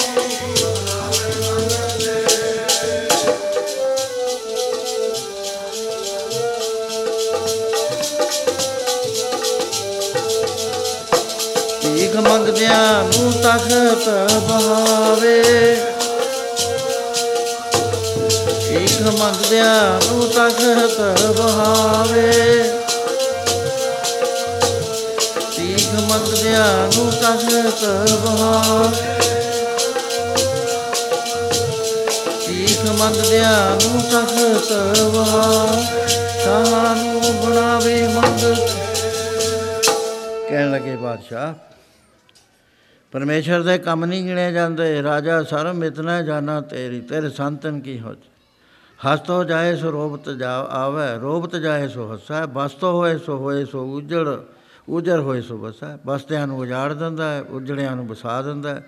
ਜਲ ਤੇ ਥਲ ਕਰ, ਥਲ ਤੇ ਕੂਆ, ਕੂਪ ਤੇ ਮੇਰ ਕਰਾਵੇ, ਧਰਤੀ ਤੇ ਆਕਾਸ਼ ਚੜਾਵੇ ਚੜੇ ਆਕਾਸ਼ ਗੁੱਡੀ ਚਾੜ ਦਿੰਦਾ ਉੱਤੇ, ਸਾਰੀ ਦੁਨੀਆ 'ਚ ਜੈ ਜੈਕਾਰ ਹੁੰਦੀ ਹੈ। ਜਾਂ ਜੀ ਕਰਦਾ, ਥੱਲੇ ਸੁੱਟ ਦਿੰਦਾ। ਭਿਖਾਰੀ ਤੇ ਰਾਜ ਕਰਾਵੇ, ਰਾਜਾ ਤੇ ਭਿਖਾਰੀ। ਖਲ ਮੂਰਖ ਤੇ ਪੰਡਤ ਕਰਵੋ, ਪੰਡਤ ਤੇ ਮੁਗਦਾਰੀ ਸਾਰਿਆਂ ਨੂੰ ਪਤਾ ਹੈ ਰਾਜਾ ਨੂੰ ਭਿਖਾਰੀ ਬਣਾ ਦਿੰਦਾ। ਔਰੰਗਜ਼ੇਬ ਨੇ ਸ਼ਾਹਜਹਾਨ ਜਿਉਂਦੇ ਦੇ ਸਮੇਂ ਹੀ ਰਾਜ ਤੇ ਕਬਜ਼ਾ ਕਰ ਲਿਆ। ਤੇ ਉਹਨੇ ਸ਼ਾਹਜਹਾਨ ਨੂੰ ਕੈਦ ਕਰਤਾ ਕਿਉਂਕਿ ਸ਼ਾਹਜਹਾਨ ਆਪਣੇ ਵੱਡੇ ਪੁੱਤਰ ਦੀ ਬਹੁਤ ਤਰਫਦਾਰੀ ਕਰਦਾ ਸੀ, ਉਹ ਲਾਇਕ ਸੀ ਦਾਰਾ। ਸੰਤ ਸੇਵੀ ਸੀ, ਆਰਫ ਸੀ, ਆਰਫ ਕਹਿੰਦੇ ਨੇ ਬਰਮ ਗਿਆਨੀ ਨੂੰ। ਉਹ ਕਹਿੰਦਾ ਸੀ, ਇਦੋਂ ਵਧੀਆ ਕੋਈ ਰਾਜਾ ਆ ਨਹੀਂ ਸਕਦਾ, ਭਾਰਤ ਵਰਸ਼ ਵਾਸਤੇ, ਜਿਹਦੀ ਦੁਆਇਤ ਖਤਮ ਹੋ ਗਈ, ਅਕਬਰ ਮੰਗਣ। ਤੇ ਇਹ ਬਹੁਤ ਖਿੱਚਦਾ ਸੀ ਵੀ ਜੇ ਇਹ ਬਹਿ ਗਿਆ ਤਾਂ ਬੜਾ ਨੁਕਸਾਨ ਹੋਏਗਾ। ਸੋ ਜਦੋਂ ਦਾਰਾ ਫੜਿਆ ਗਿਆ, ਲੜਾਈ 'ਚ ਹਾਰ ਗਿਆ ਉਸ ਵੇਲੇ ਇਸ ਨੇ ਆਪਣੇ ਪਿਤਾ ਨੂੰ ਕੈਦ ਕਰ ਲਿਆ। ਪਿਤਾ ਨੂੰ ਕੈਦ ਕਰਕੇ, ਕਿਉਂਕਿ ਉਹਨੇ ਬਹੁਤ ਐਸੇ ਕੰਮ ਕਰੇ ਨੇ, ਉਸ ਵੇਲੇ ਸਰਮੱਦ ਪੀਰ ਸੀਗਾ, ਗੁਰੂ ਤੇਗ ਬਹਾਦਰ ਸਾਹਿਬ ਸੀਗੇ। ਇੱਕ ਵਾਰੀ ਇਹ ਸਰਮੱਦ ਨੂੰ ਕਹਿਣ ਲੱਗਿਆ, ਉਹ ਜਿੱਥੇ ਇਹਨਾਂ ਦੀ ਮਸਜਿਦ ਹੈ, ਚਾਂਦਨੀ ਚੌਕ ਵਾਲੀ, ਨਾ ਦੂਸਰੀ ਜਿਹੜੀ ਹੈ, ਲਾਲ ਕਿਲੇ 'ਚ ਆ ਨਾ, ਮਸਜਿਦ ਦਾ ਨਾਮ ਹੈ, ਜਾਮਾ ਮਸਜਿਦ। ਉੱਥੇ ਨਮਾਜ਼ ਪੜ੍ਹਨ ਜਾਇਆ ਕਰਦਾ ਸੀ। ਉਹ ਦੇਖ ਕੇ ਜਦੋਂ ਸਰਮੱਦ ਵੱਲ ਦੇਖਣਾ ਵੀ ਆ ਇਹ ਨੰਗਾ ਫਿਰਦਾ, ਇਹ ਤਾਂ ਇਸਲਾਮ ਦੀ ਸ਼ਰ੍ਹਾ ਦੇ ਉਲਟ ਚੱਲ ਰਿਹਾ। ਇੱਕ ਦਿਨ ਦੋ ਚਾਰ ਵਾਰੀ ਕਿਹਾ, ਕਹਿੰਦਾ, ਫਕੀਰ ਸਾਈਂ, ਕੋਈ ਵਸਤਰ ਪਾ ਦਿਆ ਕਰ, ਉਹ ਚੁੱਪ ਕਰ ਰਹੇ। ਇੱਕ ਵਾਰੀ ਉੱਤੇ ਆਇਆ, ਹੇਠਾਂ ਉਤਰਿਆ ਆਇਆ ਹਾਥੀ ਤੋਂ। ਕਹਿੰਦਾ, ਮੈਂ ਤੈਨੂੰ ਕਿੰਨੀ ਵਾਰੀ ਕਿਹਾ ਵੀ ਤੂੰ ਕੱਪੜੇ ਪਾ ਲਿਆ ਕਰ। ਕਹਿੰਦਾ ਆ ਕੰਬਲ ਕਹਿੰਦਾ ਤੇਰੇ ਕੋਲ ਪਿਆ, ਤੂੰ ਇਹੀ ਲੈ ਲਿਆ ਕਰ, ਨੰਗਾ ਬੈਠਾ ਰਹਿਣਾ। ਉਹ ਕਹਿੰਦਾ, ਤੂੰ ਦੇ ਦੇ ਮੇਰੇ ਉੱਤੇ ਕੰਬਲ। ਜਿਸ ਵਾਰ ਕੰਬਲ ਚੱਕਿਆ, ਇੱਕਦਮ ਰੱਖਤਾ। ਕੀ ਆਉਂਦਾ ਹੈ ਕਿ ਉਹਦੇ ਥੱਲੇ ਸਾਧੂਆਂ ਦੇ, ਸੰਤਾਂ ਦੇ, ਪੀਰਾਂ ਦੇ, ਜਿੰਨੇ ਨੇ ਮਰਵਾਏ ਸੀ, ਸਾਰਿਆਂ ਦੇ ਸਿਰ ਪਏ ਨੇ। ਕਹਿੰਦਾ, ਡਰਦਾ ਕਿਉਂ ਐ? ਦੇ ਦੇ ਮੇਰੇ ਤੇ ਕੱਪੜੇ ਕਹਿ ਲਗਾ, ਮੈਂ ਤੇਰੇ ਗੁਨਾਹ ਟਕਾਂ ਕਿ ਆਪਣਾ ਸਰੀਰ ਟਕਾਂ ਸੋ ਐਸਾ ਰੰਗਦੇਵ ਦਾ ਸੁਭਾਅ ਸੀ। ਕਰੜਾ ਉਸਨੇ ਸ਼ਾਹਜਹਾਨ ਨੂੰ ਕੈਦ ਕਰ ਦਿੱਤਾ ਲਾਲ ਕਿਲੇ 'ਚ।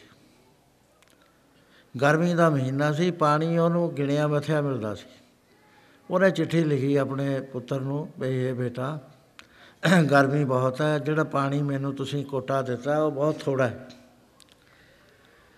ਤੇ ਮੈਨੂੰ ਪਾਣੀ ਦਾ ਕੋਟਾ ਵਧਾ ਦੇ ਤਾਂ ਕਿ ਮੈਂ ਪੀ ਸਕਾਂ, ਉਜ਼ੂ ਵੀ ਕਰ ਲਿਆ ਕਰਾਂ। ਉਹਦਾ ਜਵਾਬ ਦਿੰਦਾ ਹੈ ਕਹਿਣ ਲੱਗਿਆ, ਬਾਦਸ਼ਾਹ, ਅੱਬਾ ਜਾਨ, ਮੈਂ ਦੇਖਿਆ ਕਿ ਤੇਰੀ ਸਿਆਹੀ ਗਾੜੀ ਨਹੀਂ ਹੈ, ਪਤਲੀ ਹੈ। ਇਹਦਾ ਮਤਲਬ ਹੈ ਇਹਦੇ ਵਿੱਚ ਪਾਣੀ ਜ਼ਿਆਦਾ ਪਾਇਆ ਹੋਇਆ ਹੈ। ਤੂੰ ਇਹ ਪਾਣੀ ਬਚਾ ਲਿਆ ਕਰ, ਤੈਨੂੰ ਬਹੁਤ ਹੈ ਪਾਣੀ ਪਾਣੀ ਤੇਰੇ ਕੋਲ ਜ਼ਿਆਦਾ ਹੈ ਥੋੜਾ ਨਹੀਂ ਹੈ। ਇੱਕ ਵਾਰੀ ਉਹਨੇ ਕਿਹਾ ਵੀ ਰੰਗਦੇਵ ਜਿਹੜੇ ਸ਼ਾਹੀ ਖਾਨਦਾਨ ਦੇ ਬੱਚੇ ਨੇ, ਇਹ ਮੇਰੇ ਕੋਲ ਪੜਨ ਵਾਸਤੇ ਭੇਜ ਦਿਆ ਕਰ। ਉਹਦਾ ਜਵਾਬ ਆਇਆ, ਕਹਿੰਦਾ, ਅੱਬਾ ਜਾਨ, ਤੂੰ ਤਖਤ ਤੋਂ ਲੈ ਗਿਆ, ਪਰ ਹਕੂਮਤ ਕਰਨ ਦੀ ਜਿਹੜੀ ਆਦਤ ਸੁਭਾਅ ਤੇਰਾ ਹਟਿਆ ਨਹੀਂ, ਤੂੰ ਬੱਚਿਆਂ ਤੇ ਹਕੂਮਤ ਕਰਨੀ ਚਾਹੁੰਦਾ, ਮੈਂ ਕੋਈ ਬੱਚਾ ਨਹੀਂ ਭੇਜਣਾ। ਉਹ ਮੰਗਦਾ ਮੰਗਦੇ ਨੂੰ ਪਾਣੀ ਨਹੀਂ ਮਿਲਿਆ। ਮਹਾਰਾਜ ਕਹਿੰਦੇ, ਭਿਖਾਰੀ ਬਣਾ ਦਿੰਦਾ ਰਾਜਾ ਤੇ ਭਿਖਾਰੀ। ਆ ਤੁਹਾਡੇ ਕੋਲੇ ਸੀ ਈਰਾਨ ਦਾ ਬਾਦਸ਼ਾਹ। ਜਿਸ ਬਾਤ ਇੱਥੇ ਈਰਾਨ ਵਿੱਚ ਤਬਦੀਲੀ ਆਈ, ਇੱਥੇ ਤੁਹਾਡੇ ਕੋ ਅਮਰੀਕਾ ਚ ਆ ਗਿਆ, ਇਹਨਾਂ ਨੇ ਰੱਖਿਆ, ਕਿਸੇ ਦੇਸ਼ ਨੇ ਨਾਮ ਹੀ ਭਰੀ। ਚੜ੍ਹਾਈ ਕਰ ਗਿਆ, ਕੋਈ ਉਹਦੀ ਮ੍ਰਿਤਕ ਸਰੀਰ ਨੂੰ ਦਫਨ ਨਹੀਂ ਕਰ ਦਿੰਦਾ, ਕਰਨ ਦਿੰਦਾ। ਮਿਸਰ ਨੇ ਬੜੀ ਮੁਸ਼ਕਲ ਨਾਲ ਥੋੜਾ ਜਿਹਾ ਥਾਂ ਦਿੱਤਾ। ਕਿਥੇ ਉਹ, ਉਹਦੀ ਚੜ੍ਹਦੀ ਕਲਾ ਸੀ, ਬਹੁਤ ਜ਼ਿਆਦਾ ਦੁਨੀਆ ਦੇ ਵਿੱਚ ਉਹਦੀ ਧਾਂਕ ਪਈ ਹੋਈ ਸੀ। ਸੋ ਇਸ ਤਰ੍ਹਾਂ ਦੇ ਨਾਲ ਭਿਖਾਰੀ ਰਾਜਾ ਤੇ ਭਿਖਾਰੀ ਬਣਾਉਂਦਾ ਖਲ ਮੂਰਖ ਤੇ ਪੰਡਤ ਕਰਬੋ ਪੰਡਤ ਤੇ ਮੁਖਦਾਰੀ ਇੱਕ ਐਸੀ ਮਿਸਾਲ ਹੁੰਦੀ ਹੈ, ਭਾਈ ਗੁਰਦਾਸ ਜੀ ਨੇ ਲਿਖੀ ਹੈ, ਮਹਾਰਾਜ ਨੇ ਵੀ ਲਿਖਿਆ। ਪੰਡਤ ਰੋਵੇ, ਗਿਆਨ ਗਵਾਏ। ਇੱਕ ਰਾਜਾ ਸੀ ਇੱਥੇ, ਉਹਦਾ ਨਾਮ ਭੋਜ ਸੀ। ਉਹ ਨੌ ਰਤਨ ਰੱਖਦਾ ਸੀ। ਕਾਬਲ ਬੰਦੇ ਲਰਨਡ ਪਰਸਨ ਉਹਦੀ ਸਭਾ ਵਿੱਚ ਹੋਇਆ ਕਰਦੇ ਸੀ, ਜਿਵੇਂ ਅਕਬਰ ਦੇ ਸੀ। ਤੇ ਇੱਕ ਵਾਰੀ ਇੱਕ ਪੰਡਤ ਆ ਗਿਆ, ਉਹਦੇ ਕੋਲ ਕਿਤਾਬਾਂ ਬਹੁਤ ਨੇ, ਉੱਠ ਲੱਦੀ ਫਿਰਦਾ ਹੈ। ਤੇ ਦਿਗਵਜਾਈ ਸੀ, ਸੰਸਾਰ ਫਤਿਹ ਕਰਦਾ ਤੁਰਿਆ ਆ ਰਿਹਾ ਸੀ। ਉਹਨੇ ਰਾਜੇ ਭੋਜ ਦੇ ਆ ਕੇ ਸ਼ਹਿਰ ਦੇ ਵਿੱਚ ਪਬਲਿਸਿਟੀ ਕਰ ਦਿੱਤੀ ਡਫ ਦੇ ਨਾਲ, ਢੋਲ ਦੇ ਨਾਲ, ਕਿ ਕੋਈ ਵੀ ਇਸ ਤਰ੍ਹਾਂ ਰਾਜੇ ਭੋਜ ਦਾ ਵਿਦਵਾਨ ਮੇਰੇ ਨਾਲ ਸ਼ਾਸਤਰ ਚਰਚਾ ਕਰੇ। ਜਿਸ ਵਾਸਤੇ ਇਹ ਚੀਜ਼ਾਂ ਸੁਣੀਆਂ, ਗੱਲ ਸੁਣੀ, ਸਾਰਿਆਂ ਨੇ ਮੀਟਿੰਗ ਕਰੀ, ਤੇ ਰਾਜੇ ਭੋਜ ਨੇ ਕਿਹਾ ਵੀ ਤੁਸੀਂ ਸੁਣੀ ਹੈ ਕਹਿੰਦੇ, ਹਾਂ ਜੀ, ਫਿਰ ਤੁਸੀਂ ਉਹਦੇ ਨਾਲ ਚਰਚਾ ਕਰੋ। ਕਹਿਣ ਲੱਗੇ, ਮਹਾਰਾਜ, ਚਰਚਾ ਕਰਨ 'ਚ ਤਾਂ ਆਪਣੀ ਬਦਨਾਮੀ ਹੋ ਜਾਏਗੀ। ਪਰ ਅਸੀਂ ਕੋਈ ਤਰੀਕਾ ਨਿਕਾਲਦੇ ਹਾਂ। ਉਸੇ ਸ਼ਹਿਰ ਵਿੱਚ ਇੱਕ ਗੀਗੇ ਨਾਮ ਦਾ ਤੇਲੀ ਸੀ ਗੰਗ ਗੀਗਾ ਤੇਲੀ। ਉਹ ਬਹੁਤ ਗੱਲਾਂ ਮਾਰਦਾ ਰਹਿੰਦਾ ਸੀ ਉਹਨੂੰ ਬੁਲਾਇਆ ਕਹਿਣ ਲੱਗੇ ਵੀ ਆਸ ਪਿਆ ਹੈ, ਉਹਦੇ ਨਾਲ ਬਹਿਸ ਕਰਨੀ ਹੈ ਕਹਿੰਦਾ ਲੈ ਬਹਿਸ ਕਰਨੀ ਵੀ ਔਖੀ ਹੈ ਕਹਿੰਦਾ ਮੇਰੀ ਮਾਂ ਨੇ ਦੱਸਿਆ ਹੋਇਆ ਵੀ ਬੋਲੀ ਜਾਵੇ ਬੋਲੀ ਜਾਵੇ ਆਪੇ ਹੀ ਅਗਲਾ ਹਟ ਜਾਂਦਾ ਜਿਹੜਾ ਬਹੁਤਾ ਬੋਲਦਾ ਉਹ ਜਿੱਤ ਜਾਂਦਾ ਉੱਚੀ ਉੱਚੀ ਬੋਲੇ। ਕਹਿੰਦੇ ਠੀਕ ਆ ਕੱਲ ਨੂੰ ਬਹਿਸ ਹੋਣੀ ਹੈ ਉਹਨੂੰ ਪੰਡਤਾਂ ਵਾਲੀ ਜੁੱਤੀ ਲਿਆਤੀ, ਵਧੀਆ ਨੋਕ ਕੱਢੀ ਹੋਈ ਤੇ ਧੋਤੀ ਤਾਤੀ ਪਵਾਤੀ, ਟਿੱਕਾ ਲਵਾਤਾ। ਉਹ ਜਦ ਚੱਲਣ ਲੱਗਿਆ, ਉਹਨੇ ਕਿਹਾ ਉੱਥੇ ਬਹੁਤ ਜ਼ਿਆਦਾ ਖਲਕਤ ਹੈ, ਮੇਰੀ ਜੁੱਤੀ ਨਾ ਕੋਈ ਚੱਕ ਲਵੇ। ਉਹਨੇ ਆਪਣੇ ਪਰਨੇ ਵਿੱਚ ਜੁੱਤੀ ਵਲੇਟ ਲਈ, ਚੰਗੀ ਤਰ੍ਹਾਂ ਵੀ ਕਿਸੇ ਨੂੰ ਪਤਾ ਨਾ ਲੱਗੇ, ਕੱਛ ਵਿੱਚ ਲੈ ਗਈ ਉੱਥੇ ਜਦ ਗਿਆ, ਕਹਿੰਦੇ, ਜੀ, ਸਾਡਾ ਵਿਦਵਾਨ ਇਹ ਆਇਆ, ਇਹਦੇ ਨਾਲ ਤੁਸੀਂ ਬਹਿਸ ਕਰੋ, ਉਹਦੇ ਕਾਣਾ ਸੀ ਇੱਕ ਅੱਖ ਤੋਂ। ਉਹ ਜਦੋਂ ਬਹਿਸ ਕਰਨ ਲੱਗੇ, ਸ਼ੁਰੂ ਹੋਈ, ਭੋਜ ਵੀ ਆ ਗਿਆ। ਤਾਂ ਉਹ ਪੰਡਤ ਨੇ ਪੁੱਛਿਆ, ਇਹ ਪੁਸਤਕ ਦੀ ਜਾਣਕਾਰੀ ਦੇ। ਉਹ ਕਹਿੰਦਾ, ਇਹ ਕੀ ਨਾਮ ਹੈ ਇਸ ਪੁਸ- ਪੁਸਤਕ ਦਾ? ਕਹਿੰਦਾ, ਇਸ ਪੁਸਤਕ ਦਾ ਨਾਮ ਹੈ ਕੰਟਕ ਚੂਰਨ। ਉਹਨੇ ਕਿਹਾ, ਵੀ ਆ ਤਾਂ ਕਤ- ਪੁਸਤਕ ਹੀ ਨਹੀਂ ਕਦੇ ਸੁਣੀ ਅੱਜ ਤੱਕ। ਸ਼ਾਸਤਰ ਤਾਂ ਸੁਣੇ ਨੇ। ਵਿਦਾਂਤ ਸ਼ਾਸਤਰ ਹੈ, ਪਤੰਜਲ ਦਾ ਸ਼ਾਸਤਰ ਹੈ, ਉੱਤਰ ਵਿਸਾ ਸ਼ਾਸਤਰ ਹੈ। ਤੇ ਹੋਰ ਵਿਸ਼ੇਸ਼ਕ ਸ਼ਾਸਤਰ ਹੈ, ਸਾਂਖ ਸ਼ਾਸਤਰ ਹੈ ਆਹ ਪੁਸਤਕ ਤਾਂ ਅੱਜ ਤੱਕ ਸੁਣੀ ਹੀ ਨਹੀਂ ਕਿਸੇ ਮਹਾਤਮਾ ਕੋਲੋਂ। ਜ਼ਰੂਰ ਹੈ ਕੋਈ ਮੇਰੇ ਤੇ ਸਵਾਲ ਕਰੇਗਾ। ਉਹਨੇ ਕਿਹਾ, ਮੇਰੀ ਕਿਤੇ ਹਾਰ ਨਾ ਹੋ ਜਾਏ। ਉਹ ਕਹਿਣ ਲੱਗਾ ਦੇਖ ਬਈ, ਬੋਲ ਕੇ ਚਰਚਾ ਕਰੇਗਾ, ਕਾ ਇਸ਼ਾਰੇ ਨਾਲ ਕਰੇਗਾ। ਉਹ ਕਹਿੰਦਾ, ਤੈਨੂੰ ਕਿਹੜੀ ਚੰਗੀ ਲੱਗਦੀ ਹੈ? ਮੈਂ ਤਾਂ ਦੋਏ ਕਰ ਲੂੰ, ਬੋਲ ਕੇ ਵੀ ਕਰ ਲੂੰ, ਇਸ਼ਾਰੇ ਨਾਲ ਵੀ ਕਰ ਲੂੰ। ਉਹਨੇ ਕਿਹਾ, ਵੀ ਚੱਲ ਠੀਕ ਹੈ, ਖੁੱਲ੍ਹ ਹੈ ਤੇ ਇਸ਼ਾਰੇ ਨਾਲ ਮੇਰੀ ਚਰਚਾ ਹੋਊਗੀ। ਉਹ ਕਹਿੰਦਾ, ਕਰ ਸਵਾਲ। ਉਹਨੇ ਐਂ ਕਰਤਾ।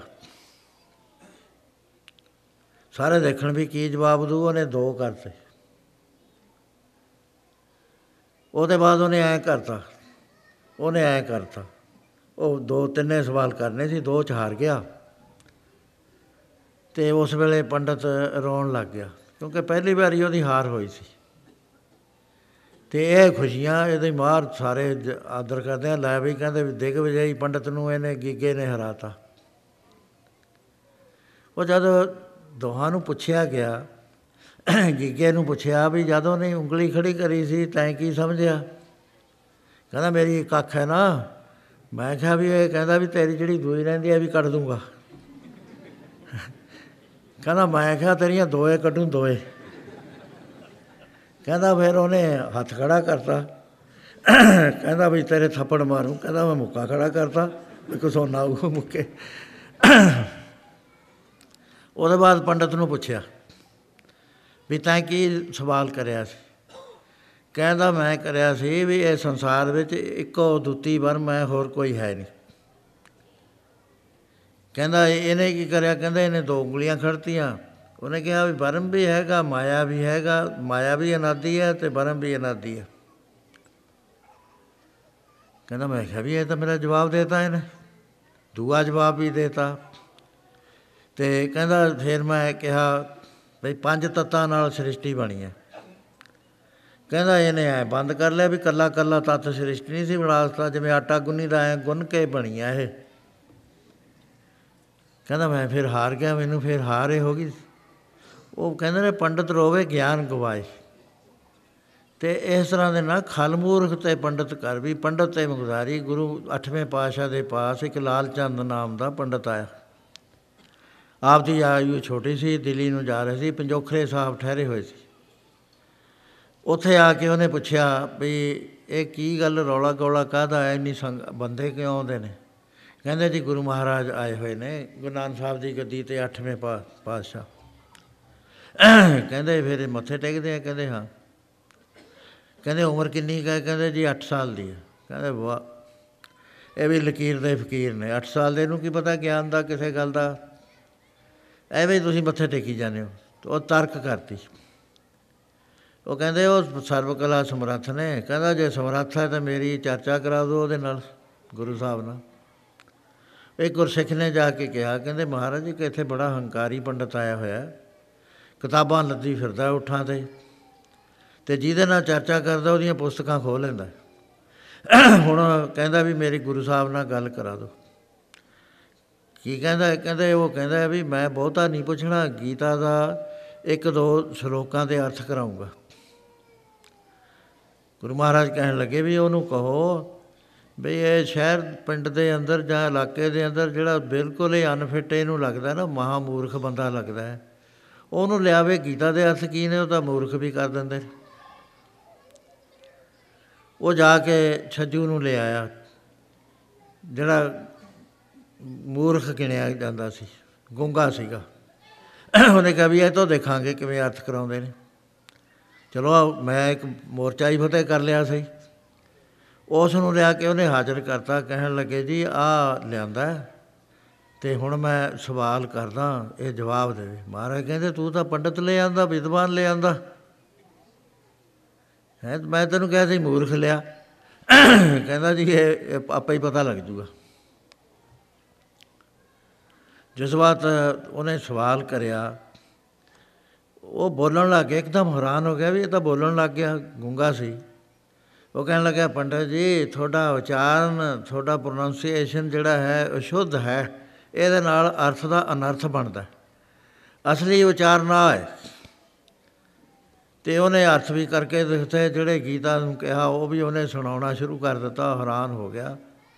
ਵੀ ਹੈ, ਇਹ ਗੱਲ ਫੇਰ ਤਾਂ ਗੁਰੂ ਸਮਰੱਥ ਨੇ। ਉਸ ਵੇਲੇ ਗੁਰੂ ਮਹਾਰਾਜ ਦੇ ਚਰਨਾਂ 'ਚ ਟਹਿ ਪਿਆ ਕਿ ਮਹਾਰਾਜ, ਮੈਂ ਨਿਰਾ ਪੰਡਤ ਹਾਂ। ਮੈਨੂੰ ਇਸ ਰਸਤੇ ਦਾ ਨਹੀਂ ਪਤਾ ਹੈ। ਕਿਰਪਾ ਕਰੋ ਮੇਰੇ ਉੱਤੇ। ਮਹਾਰਾਜ ਕਹਿੰਦੇ, ਕਿਤਾਬਾਂ ਵੰਡਦੇ ਕਿਤਾਬਾਂ ਜੰਗਲ ਹੁੰਦਾ। ਬਹੁਤੀਆਂ ਕਿਤਾਬਾਂ ਪੜ੍ਹੋ ਨਾ, ਆਦਮੀ ਕਿਸੇ ਕਿਨਾਰੇ ਨਹੀਂ ਜਾ ਸਕਦਾ। ਉਹਨੂੰ ਪਤਾ ਨਹੀਂ ਲੱਗਦਾ ਇਹ ਕੁਝ ਕਹਿੰਦੀ ਹੈ ਕੁਝ ਕਹਿੰਦੀ ਹੈ। ਜਿਹੀ ਜੀ ਕਿਸੇ ਦੀ ਮੱਤ ਹੈ, ਉਸ ਤਰ੍ਹਾਂ ਦੀ ਗੱਲ ਕਰਦਾ ਜੇ ਤਾਂ ਹੋਵੇ ਕਿਸੇ ਦੀ ਮੱਤ ਟਿਕੀ ਹੋਈ ਅੰਦਰ, ਉਹ ਤਾਂ ਜਿਹੜੇ ਉਹਦੇ ਬਚਨ ਹੁੰਦੇ ਨੇ, ਅਨੁਭਵ ਦੇ ਹੁੰਦੇ। ਜਿਹੜਾ ਨੋਟ ਕਰਕੇ ਕਰਦਾ ਵੀ ਫਲਾਣੇ ਨੇ ਐ ਲਿਖਿਆ, ਫਲਾਣੇ ਨੇ ਐ ਲਿਖਿਆ, ਫਲਾਣੇ ਨੇ 20 25 ਆਦਮੀਆਂ ਦੇ ਹਵਾਲੇ ਦੇ ਤੇ ਪਿੱਛੋਂ ਆਪਣਾ ਵਿੱਚ ਘਚੋਲਾ ਪਾਤਾ। ਉਹ ਜਿਹੜੀਆਂ ਨੇ ਉਹ ਭੁਲਾਉਂਦੀਆਂ ਨੇ ਕਿਤਾਬਾਂ। ਮਹਾਰਾਜ ਕਹਿੰਦੇ ਪੁਸਤਕਾਂ ਨੇ ਨਾ ਜਿਹੜੀਆਂ, ਇਹ ਭਾਰ ਨਾ ਚੱਕੀ ਫਿਰ। ਤਤ ਦੀ ਗੱਲ ਤੂੰ ਸਮਝਣ ਦਾ ਯਤਨ ਕਰ। ਪੜ ਪੜ ਗੱਡੀ ਲੱਦੀ ਹੈ ਪੜ ਪੜ ਭਰੀਐ ਸਾਥ ਪੜ ਪੜ ਬੇੜੀ ਪਾਈ ਹੈ ਪੜ ਪੜ ਗੱਡੀਆਂ ਖਾਤ ਪੜੀਆ ਜੇਤੇ ਬਰਸ ਬਰਸ ਪੜੀਆ ਜੇਤੇ ਮਾਸ ਪੜੀਆ ਜੇਤੀ ਆਰਜਾ ਪੜੀਆ ਜੇਤੇ ਸਾ ਨਾਨਕ ਲੇਖੇ ਇੱਕ ਗੱਲ, ਹੋਰ ਹਉਮੈ ਚਖਣਾ। ਜੇ ਤਾਂ ਇੱਕ ਗੱਲ ਤੈਂ ਬੁੱਝ ਲਈ ਰੀਅਲਾਈਜ਼ ਕਰ ਲਈ ਤਾਂ ਤੂੰ ਸਾਰੇ ਵਿਦਵਾਨਾਂ ਦਾ ਵਿਦਵਾਨ, ਨਹੀਂ ਤਾਂ ਹਉਮੈ ਦਾ ਚਖਣਾ ਚਾਖ ਹੈ, ਕੁਛ ਨਹੀਂ। ਉਹ ਲਾਲ ਚੰਦ ਪੰਡਤ ਨੇ ਗੁਰੂ ਮਹਾਰਾਜ ਤੋਂ ਨਾਮ ਦੀ ਦਾਤ ਪ੍ਰਾਪਤ ਕਰਕੇ ਉਹ ਇਸ ਗੱਲ ਨੂੰ ਸਮਝ ਸੋ ਮਹਾਰਾਜ ਕਹਿੰਦੇ ਨੇ, ਖਲ ਮੂਰਖ ਤੇ ਪੰਡਤ ਕਰ, ਵੈ ਪੰਡਤ ਤੇ ਮੁਗਧਾਰੀ ਪੰਡਤ ਨੂੰ ਮੂ- ਮੁਖਾ ਬਣਾਉਂਦਾ ਮੂਰਖ। ਨਾਰੀ ਤੋਂ ਜੋ ਪੁਰਖ ਕਰਾਵੇ ਪੁਰਖਨ ਤੇ ਜੋ ਨਾਰੀ। ਆ ਤੁਹਾਡੇ ਅਮਰੀਕਾ 'ਚ ਹੋਈ ਸੀ ਇਹ ਗੱਲ। ਭਾਰਤ ਵਰਸ਼ ਤੋਂ ਇੱਕ ਬੀਬੀ ਖੇਲਣ ਆਈ ਸੀ ਇੱਥੇ ਹਾਕੀ। ਉਹ ਇੱਥੋਂ ਲੜਕਾ ਹੋ ਕੇ ਹੀ ਵਾਪਸ ਗਈ ਸੀ। ਇਹ ਪਰਮੇਸ਼ਰ ਦੀ ਨੇਤ ਹੈ, ਜਿਸ ਤਰ੍ਹਾਂ ਵੀ ਚਾਹੇ ਉਸ ਤਰ੍ਹਾਂ ਕਰਦਾ। ਨਾਮਦੇਵ ਕਹਿਣ ਲੱਗਿਆ ਕਿ ਬਾਦਸ਼ਾਹ, ਪਰਮੇਸ਼ਰ ਦੇ ਕੰਮ ਇਹ ਨੇ। ਰੀਤੇ ਭਰੇ ਭਰੇ ਸੁਖਨਾਵੇ। ਉਹ ਖਾਲੀਆਂ ਨੂੰ ਭਰ ਦਿੰਦਾ ਹੈ, ਭਰਿਆਂ ਨੂੰ ਖਾਲੀ ਕਰ ਦਿੰਦਾ। ਇਹ ਗੱਲ ਸੁਣ ਕੇ ਉਹਨੂੰ ਹੰਕਾਰ ਹੋ ਗਿਆ ਵੀ ਇਹ ਕਿਹਾ ਜਾ ਜਵਾਬ ਦਿੰਦਾ। ਮੇਰੇ, ਮੈਂ ਇਹਨੂੰ ਕਿਹਾ ਵੀ ਤੇਰੇ ਰਾਮ ਦੇ ਕੰਮ ਨੂੰ ਉਤੋਂ ਹੋਰ ਗੱਲਾਂ ਸੁਣਾ। ਬਾਦਸ਼ਾਹ ਚੜਿਓ ਹੰਕਾਰ ਕਹਿੰਦਾ, ਜਾ ਕੇ ਹਾਥੀ ਲਿਆਓ ਸ਼ਰਾਬ ਪਲਾ ਕੇ। ਇਹਨੂੰ ਹਾਥੀ ਦੇ ਪੈਰ ਥੱਲੇ ਮਲ ਦੋ। ਹੁਕਮ ਦੀ ਤਾਮੀਲ ਹੋਈ। ਗਜ ਹਾਥੀ ਦੀਨੋਂ ਚਮਕਾਰ। ਉਸ ਵੇਲੇ ਨਾਮਦੇਵ ਦੀ ਮਾਤਾ ਵਿੱਚ ਸੀ ਖੜੀ। ਉਹਨੇ ਕਿਹਾ ਵੀ, ਹੁਣ ਮੇਰੇ ਪੁੱਤਰ ਦਾ ਅੰਤ ਸਮਾਂ ਆਉਣ ਵਾਲਾ ਹੈ। ਬਾਦਸ਼ਾਹ ਬਹੁਤ ਹੰਕਾਰੀ ਹੋ ਕੇ ਗੱਲਾਂ ਕਰ ਰਿਹਾ। ਕਹਿੰਦਾ ਮੈਂ ਦੇਖੂੰ ਕਿਵੇਂ ਬਚਦਾ ਹਾਥੀ ਤੇ। ਲੋਕਾਂ ਦੇ ਤਾਂ ਜਿਉਂਦੇ ਕਰਦਾ ਫਿਰਦਾ ਬੱਚੇ, ਮੈਂ ਇਹਨੂੰ ਦੇਖੂੰਗਾ ਵੀ ਇਹ ਕਿਵੇਂ ਜਿਉਂਦਾ ਰਹਿੰਦਾ। ਹਾਥੀ ਆ ਗਿਆ, ਝੂਲ ਰਿਹਾ ਹਾਥੀ, ਸ਼ਰਾਬ ਪਲਾਈ ਹੋਈ ਹੈ 100 ਮਣ ਦਾ ਕਹਿੰਦੇ ਹੁੰਦੇ ਨੇ 100 ਮਣ ਵੇਟ ਹੁੰਦਾ ਹਾਥੀ ਦਾ। ਇਹ ਸਿਖਾਏ ਹੁੰਦੇ ਨੇ, ਉਹਨੂੰ ਬੰਦੇ ਨੂੰ ਪਾ ਦਿੰਦੇ ਨੇ, ਦੋਏ ਪੈਰ ਚੱਕ ਕੇ ਉਹਦੇ ਤੇ ਖੜਾ ਹੋ ਜਾਂਦਾ, ਬੰਦਾ ਮਰ ਜਾਂਦਾ ਵੇਟ ਸਹਿ ਨਹੀਂ ਸਕਦਾ। ਉਹ ਜਿਸ ਵਕਤ ਹਾਥੀ ਲਾ- ਲਿਆਂਦਾ ਤਿਆਰ ਕਰ ਲਿਆ, ਉਸ ਵੇਲੇ ਨਾਮਦੇਵ ਦੀ ਮਾਤਾ ਭੀੜ ਵਿੱਚੋਂ ਨਿਕਲ ਕੇ ਨਾਮਦੇਵ ਜੀ ਦੇ ਕੋਲ ਪਹੁੰਚ ਗਈ। ਤੇ ਨਾਮਦੇਵ ਨੂੰ ਕਹਿਣ ਲੱਗੀ, ਬੇਟਾ, ਕੋਈ ਰਾਜਨੀਤੀ ਵਰਤ ਲੈ।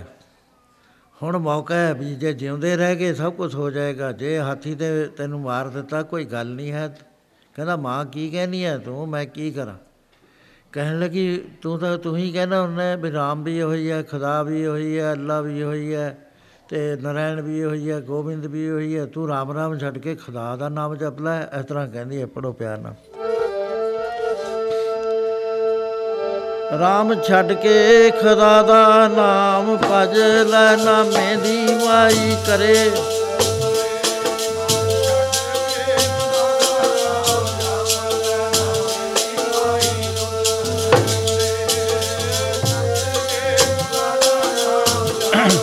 ਨਾਮੇ ਦੀ ਮਾਈ ਰੁਦਨ ਕਰੇ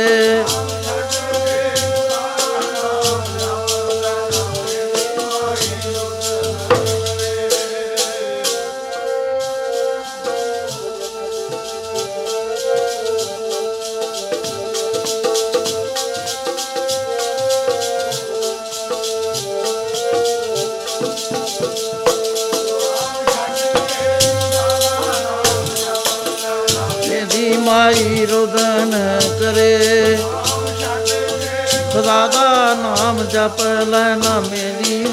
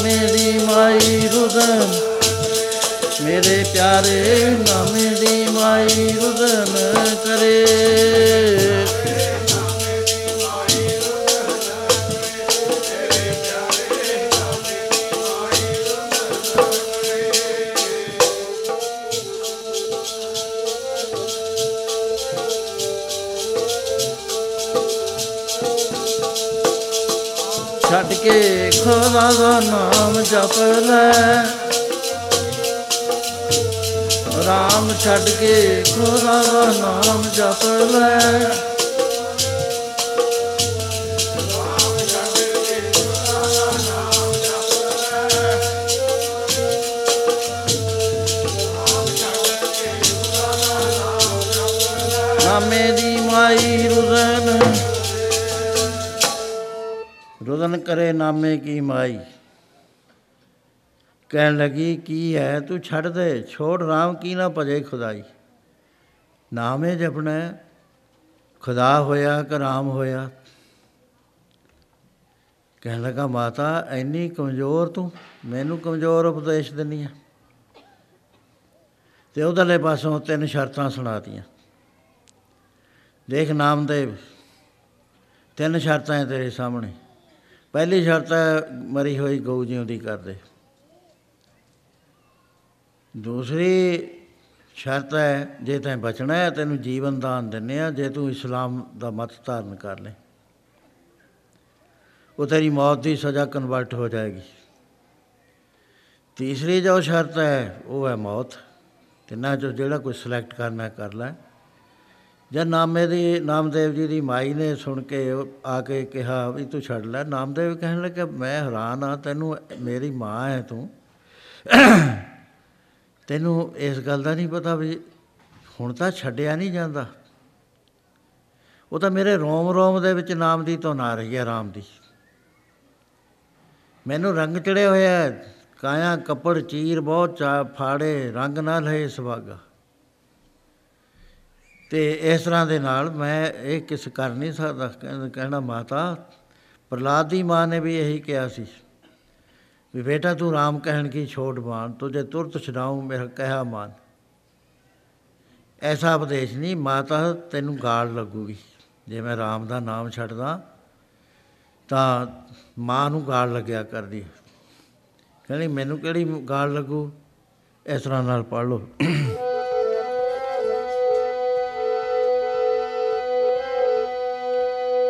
ਜਿਤੈ ਭਗਤ ਪੁੱਤਰ ਨ ਸੀ ਜਮਣਾ ਵਿਧਵਾ ਹੋ ਜਾਂਦੀ। ਭਗਤ ਪੁੱਤਰ ਨ ਸੀ ਵਿਧਵਾ ਹੋ ਜਾਂਦੀ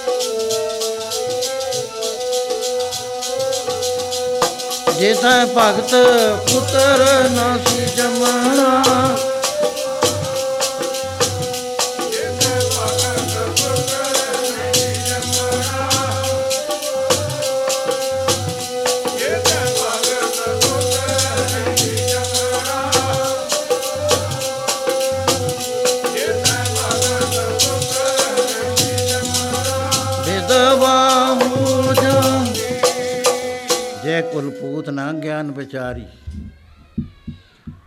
ਵਿਧਵਾ ਕਸਨ ਪਈ ਮਹਤਾਰੀ। ਜਿਸ ਕੁਲ ਦੇ ਅੰਦਰ ਬੰਦਗੀ ਕਰਨ ਵਾਲਾ ਪੁੱਤਰ ਨਹੀਂ ਆਇਆ, ਕਹਿੰਦੇ ਉਹ ਮਾਤਾ ਵਿਧਵਾ ਹੋ ਜਾਂਦੀ। ਜੇ ਨਾ ਰਾਮ ਭਗਤ ਨਹੀਂ ਸਾਧੀ, ਜਨਮਤ ਕਸਨਾ ਮੋਇਓ ਅਪਰਾਧੀ। ਚਲੋ ਮਾਂ ਨੂੰ ਤਾਂ ਕਹਿ ਦਿੱਤਾ।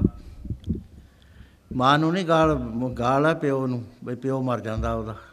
ਜਿੱਥੇ ਜਿਹਦਾ ਪੁੱਤਰ ਬੰਦਗੀ ਨਹੀਂ ਕਰਦਾ। ਜਿਹੜਾ ਇਹਦਾ ਦੋਸ਼ ਕੀ ਲੱਗਦਾ ਹੈ ਸਾਧ ਸੰਗਤ ਜੀ? ਰਹਿਤਨਾਮੇ ਚ ਆਉਂਦਾ ਹੈ, ਤਨਕ ਤਮਾਖੂ ਸੇਵਿਆ ਦੇਵ ਪਿੱਤਰ ਤਜ ਜਾਏ, ਪਾਣੀ ਤਾ ਕੇ ਹਾਥ ਕੋ ਮਦਰਾ ਸਮ ਅਗ ਧਾਏ।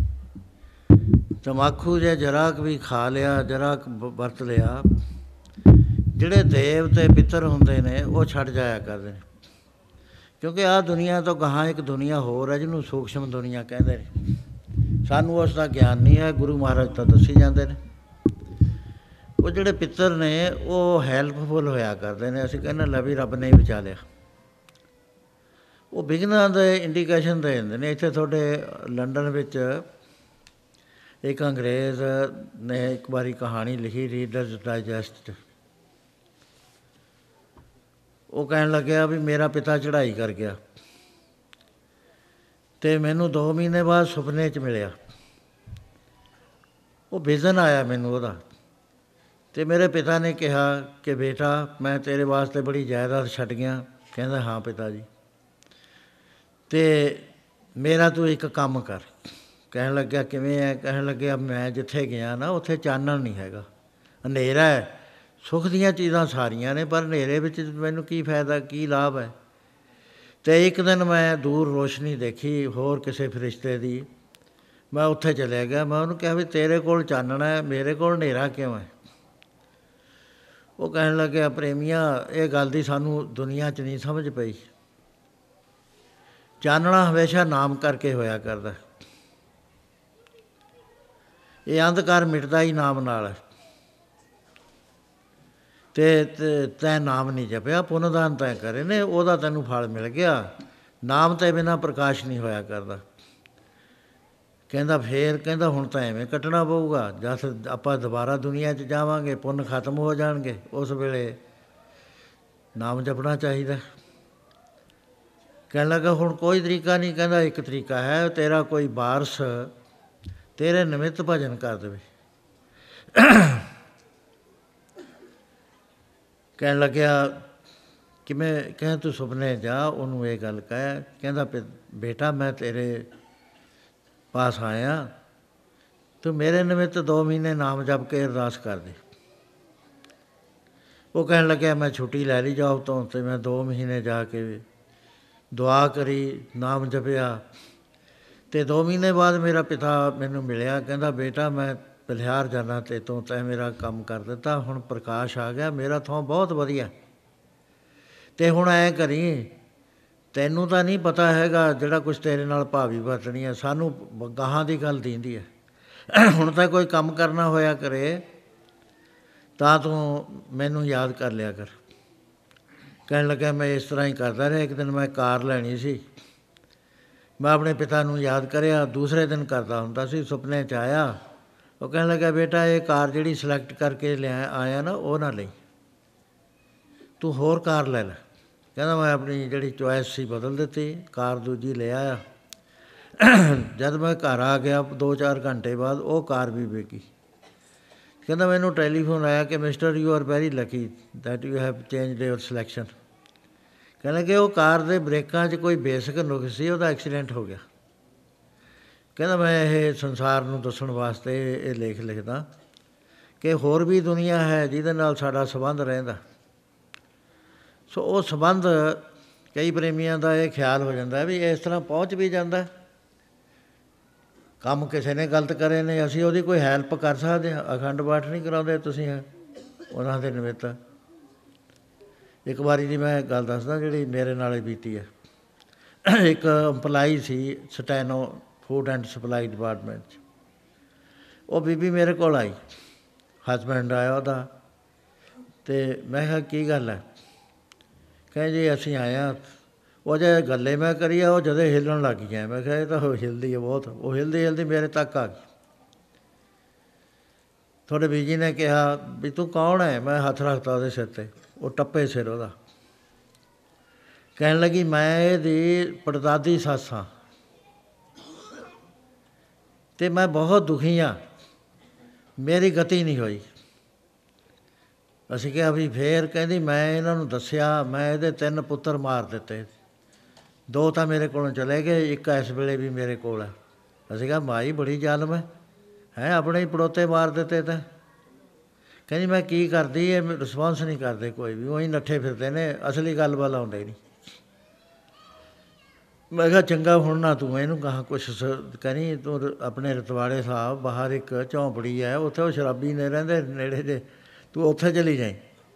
ਤੇ ਜਦੋਂ ਇਹਨਾਂ ਤੋਂ ਅਖੰਡ ਪਾਠ ਕਰਾਵਾਂਗੇ ਵਿਧੀ ਪੂਰਵਕ ਜਦ ਇਹ ਕਰਾਉਣਗੇ ਨਾ ਉਸ ਵੇਲੇ ਤੈਨੂੰ ਹਾਕ ਮਾਰਾਂਗੇ, ਤੂੰ ਇਹ, ਇਹਦੇ ਵਿੱਚ ਫੇਰ ਦਾਖਲ ਹੋ ਜੀ ਮੇਰੇ ਨਾਲ ਗੱਲ ਕਰੀ, ਕਹਿੰਦੀ ਠੀਕ ਹੈ। ਉਹ ਰਾਜੀ ਹੋ ਗਈ, ਤਿੰਨ ਚਾਰ ਮਹੀਨੇ ਲੰਘ ਗਏ, ਉਹ ਮਾਈ ਕਦੇ- ਕਈ ਵਾਰੀ ਮੇਰੇ ਖਿਆਲ ਚ ਆ ਜਾ ਕਰੇ ਮੈਂ ਕਿਹਾ ਵੀ ਉਹ ਮਾਈ ਨੇ ਦਾ ਕੁਝ ਨਹੀਂ ਕਰਿਆ। ਉਹ ਮੈਂ ਟੋਲੇ ਬਈ ਕਿੱਥੇ ਰ- ਕੌਣ ਸੀਗੇ, ਕਿੱਥੇ ਦੇ ਸੀਗੇ, ਮੈਨੂੰ ਹੌਲੀ ਹੌਲੀ ਪਤਾ ਲੱਗਿਆ ਵੀ ਫੂਡ ਐਂਡ ਸਪਲਾਈ ਡਿਪਾਰਟਮੈਂਟ ਸੀਗੇ ਉਹ। ਉਹ ਬੁਲਾ ਕੇ ਮੈਂ ਕਿਹਾ, ਕੀ ਗੱਲ ਭਾਈ, ਉਹ ਮਾਈ ਨੂੰ ਕਹਿ ਦਈਏ ਫੇਰ ਆ ਜਾਵੇ। ਕਹਿੰਦੇ ਨਹੀਂ ਜੀ, ਅਸੀਂ ਭੁੱਲ ਗਏ। ਮੈਂ ਕਿਹਾ, ਭੁੱਲ ਗਏ, ਨੈਣ ਲੱਗੀ, ਖਵਾਜਾ ਵਿਸਰਿਆ। ਤੁਹਾਨੂੰ ਚਾਹੀਦਾ ਸੀ ਉਹ ਰੂਹ ਦਾ ਭਲਾ ਕਰਦੇ ਉਸ ਤੋਂ ਬਾਅਦ ਉਹਨਾਂ ਨੇ ਅਖੰਡ ਪਾਠ ਕਰਾਇਆ। ਮੈਂ ਵੀ ਕੁਦਰਤੀ ਚਲਿਆ ਗਿਆ ਆਸ਼ਰਮ 'ਚ। ਕਹਿੰਦੇ ਜੀ, ਉਹ ਬੀਬੀ ਅਖੰਡ ਪਾਠ ਕਰਾ ਰਹੀ ਹੈ। ਮੈਂ ਕਿਹਾ, ਇਹ ਤਾਂ ਮਾਈ ਨੂੰ ਬੁਲਾਉਣਾ ਸੀ। ਮੈਂ ਕਿਹਾ, ਉੱਚੀ ਦੇ ਕੇ ਹਾਕ ਮਾਰੋ, ਮਾਈ ਆ ਜਾ। ਉਹ ਜਦ ਹਾਕ ਮਾਰੀ, ਉਹ ਜਦੇ ਫੜ ਲਈ ਲੱਗੀ ਕੰਬਣ, ਮੇਰੇ ਕੋਲ ਲੰਗਰ ਚ ਲੈ ਆਏ। ਕਹਿੰਦੇ, ਇਹਨੂੰ ਕੀ ਹੋ ਗਿਆ? ਮੈਂ ਕਿਹਾ ਕੁਝ ਨਹੀਂ ਹੋਇਆ, ਮੈਂ ਗੱਲ ਕਰ ਲਾਂ। ਮੈਂ ਕਿਹਾ, ਮਾਈ ਆ ਗਈ? ਕਹਿੰਦੀ, ਹਾਂ ਜੀ। ਮੈਂ ਕਿੱਥੇ ਰਹੀ? ਕਹਿੰਦੀ, ਜਿੱਥੇ ਤੁਸੀਂ ਕਿਹਾ ਝੌਂਪੜੀ 'ਚ। ਕਹਿੰਦੀ, ਸ਼ਰਾਬੀ ਤਾਂ ਮੈਂ ਪਹਿਲੇ ਦਿਨ ਹੀ ਨਠਾਤੇ ਸੀਗੇ ਇੱਥੋਂ। ਉਹ ਡਰ ਕੇ ਨੱਠ ਕੇ ਕਹਿੰਦੇ, ਪਤਾ ਨਹੀਂ ਇੱਥੇ ਕੀ ਹੋ ਗਿਆ, ਡਰੇ ਬੜਾ ਆਉਂਦਾ ਮੈਂ ਕਿਹਾ, ਹੁਣ ਐਂ ਕਰੀ। ਹੋਰ ਕੋਈ ਤਰੀਕਾ ਨਹੀਂ ਹੈ ਵੀ ਤੂੰ ਬਾਣੀ ਸੁਣੇ। ਇਹਦੇ ਵਿੱਚ ਤੂੰ ਬੈਠੀ ਆ ਹੁਣ। ਇਹਨੂੰ ਅਸੀਂ ਉੱਥੇ ਬਿਠਾ ਦਿੰਨੇ ਆ ਤੂੰ ਬਾਣੀ ਸੁਣੀ ਜਾਏ ਤੇਰਾ ਜੇ ਆਧਾਰ ਨਾ ਨਾ ਹੋਇਆ, ਸਾਡੇ ਪਾਠੀਆਂ ਤੋਂ ਕੋਈ ਗਲਤੀ ਹੋ ਗਈ, ਤੂੰ ਦੁਬਾਰਾ ਫੇਰ ਫੜ ਲਈ ਇਹਨੂੰ। ਕਹਿੰਦੀ, ਠੀਕ ਹੈ ਜੀ। ਅਖੰਡ ਪਾਠ ਹੋ ਗਿਆ, ਉਹ ਵਿਚਾਰੀ ਫੜੀ ਨਾ, ਅਸੀਂ ਕਹਿ ਲੈ ਵੀ ਇਹਦਾ ਤਾਂ ਹੈਲਪ ਹੋ ਗਈ। ਉਹਦੇ ਬਾਅਦ ਹੁਣ ਬੱਚੇ ਵੀ ਨੇ, ਉਹਦੇ ਕੋਲ ਸਭ ਕੁਝ ਹੈ। ਇਸ ਤਰ੍ਹਾਂ ਦੇ ਕਈ ਕੇਸ ਮੈਂ ਦੇਖੇ ਨੇ, ਸਾਡੇ ਨਾਲ ਜਿਹੜੇ ਵਰਤੇ ਨੇ, ਉਹ ਦੁਨੀਆ ਦੇ ਵਿੱਚ ਅਸੀਂ ਹੈਲਪ ਕਰ ਸਕਦੇ ਹਾਂ। ਇਹ ਐਵੇਂ ਨਹੀਂ ਵਰਸੀਆਂ ਵਰਸੀਆਂ ਮਨਾਉਂਦੇ, ਜਿਹੜੇ ਨੇਕ ਬੱਚੇ ਨੇ ਨਾ, ਉਹਨਾਂ ਦੇ ਸਿਰ ਰਿਣ ਹੁੰਦਾ ਹੈ। ਉਹਨੂੰ ਮਾਪਿਆਂ ਦਾ ਰਿਣ ਕਹਿੰਦੇ ਨੇ। ਉਹ ਪੂਰਾ ਕਰਨਾ ਪੈਂਦਾ, ਮਾਪੇ ਕਰਦੇ ਨੇ, ਜਿਸ ਵਕਤ ਮਾਂ ਦੇ ਪੇਟ ਚੋਂ ਜਨਮ ਲੈਂਦਾ, ਉਸ ਵੇਲੇ ਉਹਦਾ ਉਹਦਾ ਰਿਣ ਪੂਰਾ ਕਰਦੇ ਨੇ, ਪੂਰੀ ਤਰ੍ਹਾਂ ਪਾਲਦੇ ਨੇ। ਬੱਚਿਆਂ ਦਾ ਫਰਜ਼ ਹੁੰਦਾ ਹੈ, ਜਦੋਂ ਬਜ਼ੁ- ਬਜ਼ੁਰਗ ਵਿਛੜ ਜਾਣ, ਫਿਰ ਉਹਨਾਂ ਦਾ ਧਿਆਨ ਰੱਖੇ। ਸੋ ਇਸ ਤਰ੍ਹਾਂ ਦੇ ਨਾਲ ਰਹਿਤਨਾਮੇ ਚ ਆਉਂਦਾ ਹੈ ਵੀ ਤਨਕ ਤਮਾਕੂ ਸੇਵੀਏ, ਦੇਵ ਪਿਤਰ ਤਾਜੈ ਉਹ ਜਿਹੜੇ ਦੇਵਤੇ ਪਿੱਤਰ ਜਿਹੜੇ ਨੇ, ਆਪਣੇ ਬਜ਼ੁਰਗ ਹੈਲਪ ਕਰਦੇ, ਉਹ ਛੱਡ ਜਾਂਦੇ ਨੇ। ਉਹ ਕਹਿੰਦੇ ਨੇ, ਇਹ ਸਾਡਾ ਕੁਝ ਨਹੀਂ ਲੱਗਦਾ ਹੁਣ। ਤੇ ਉਹਦਾ ਜਿਹੜਾ ਹੱਥ ਦਾ ਪਾਣੀ ਹੈ ਪਾਣੀ ਤਾਂ ਕਿ ਹਾਥ ਕੋ ਮਦਰਾ ਸਮ ਅਗਦਾ ਹੈ ਸ਼ਰਾਬ ਪੀਣ ਜਿੰਨਾ ਦੋਸ਼ ਲੱਗਦਾ ਹੈ। ਸ਼ਰਾਬ ਦਾ ਕੀ ਦੋਸ਼ ਹੈ ਕਹਿੰਦੀ ਮਦਰਾ ਦੈਤੀ ਸਬਤ ਕੁਲ, ਸਤ ਕੁਲਾਂ ਦਾ ਨਾਸ਼ ਸ਼ਰਾਬ ਕਰਦੀ ਹੈ ਭੰਗ ਦੇ ਤਨ ਇੱਕ ਭੰਗ ਇੱਕ ਤਨ ਦਾ ਕਰਦਾ ਜਗਤ ਝੂਠ ਸ਼ਤ ਕੁਲ ਦੇ ਤਮਾਕੂ 100 ਕੁਲ ਦਾ ਨਾਸ਼ ਕਰ ਦਿੰਦਾ ਹੈ। ਜਿਹੜਾ ਜੀਨ ਹੈ ਵਿੱਚ ਅਸਲੀ, ਉਹਨੂੰ ਬਦਲ ਕੇ ਰੱਖ ਦਿੰਦਾ ਹੈ। ਸੋ ਇਸ ਤਰ੍ਹਾਂ ਨਿੰਦਾ ਦੇ ਅਨੇਕ, ਨਿੰਦਾ ਕਰਨ ਵਾਲੇ ਦਾ ਕੋਈ ਹੈ ਹੀ ਨਹੀਂ। ਉਹ ਜਿਸ ਜਿਹੜਾ ਆ ਕੇ ਬਜ਼ੁਰਗਾਂ ਨੂੰ ਵੀ ਸਵਰਗਾਂ ਤੋਂ ਲਾ ਲਾ ਕੇ ਗੇਰੇ ਉਹ ਬਾਣੀਆਂ ਦੀ ਵੀ ਉਹਨੂੰ ਉਹਦਾ ਫਾਇਦਾ ਕੀ ਸੀ? ਬਾਰ-ਬਾਰ ਬਾਣੀ ਦੇ ਅੰਦਰ ਐਸੇ ਸ਼ਬਦ ਆਉਂਦੇ ਨੇ। ਕਾਨੂੰ ਜੰਮਣਾ ਸੀ ਭਗਤੀ ਤੋਂ ਹੀੜਿਆ ਵੇ ਕਾਨੂੰ ਜੰਮਣਾ। ਭਗਤੀ ਤੋਂ ਹੀੜਿਆ ਵੇ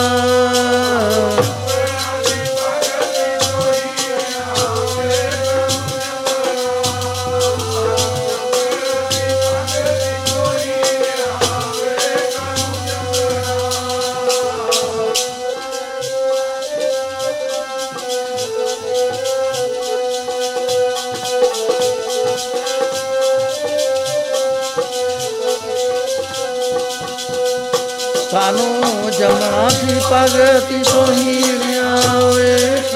ਭਗਤੀ ਤੋਂ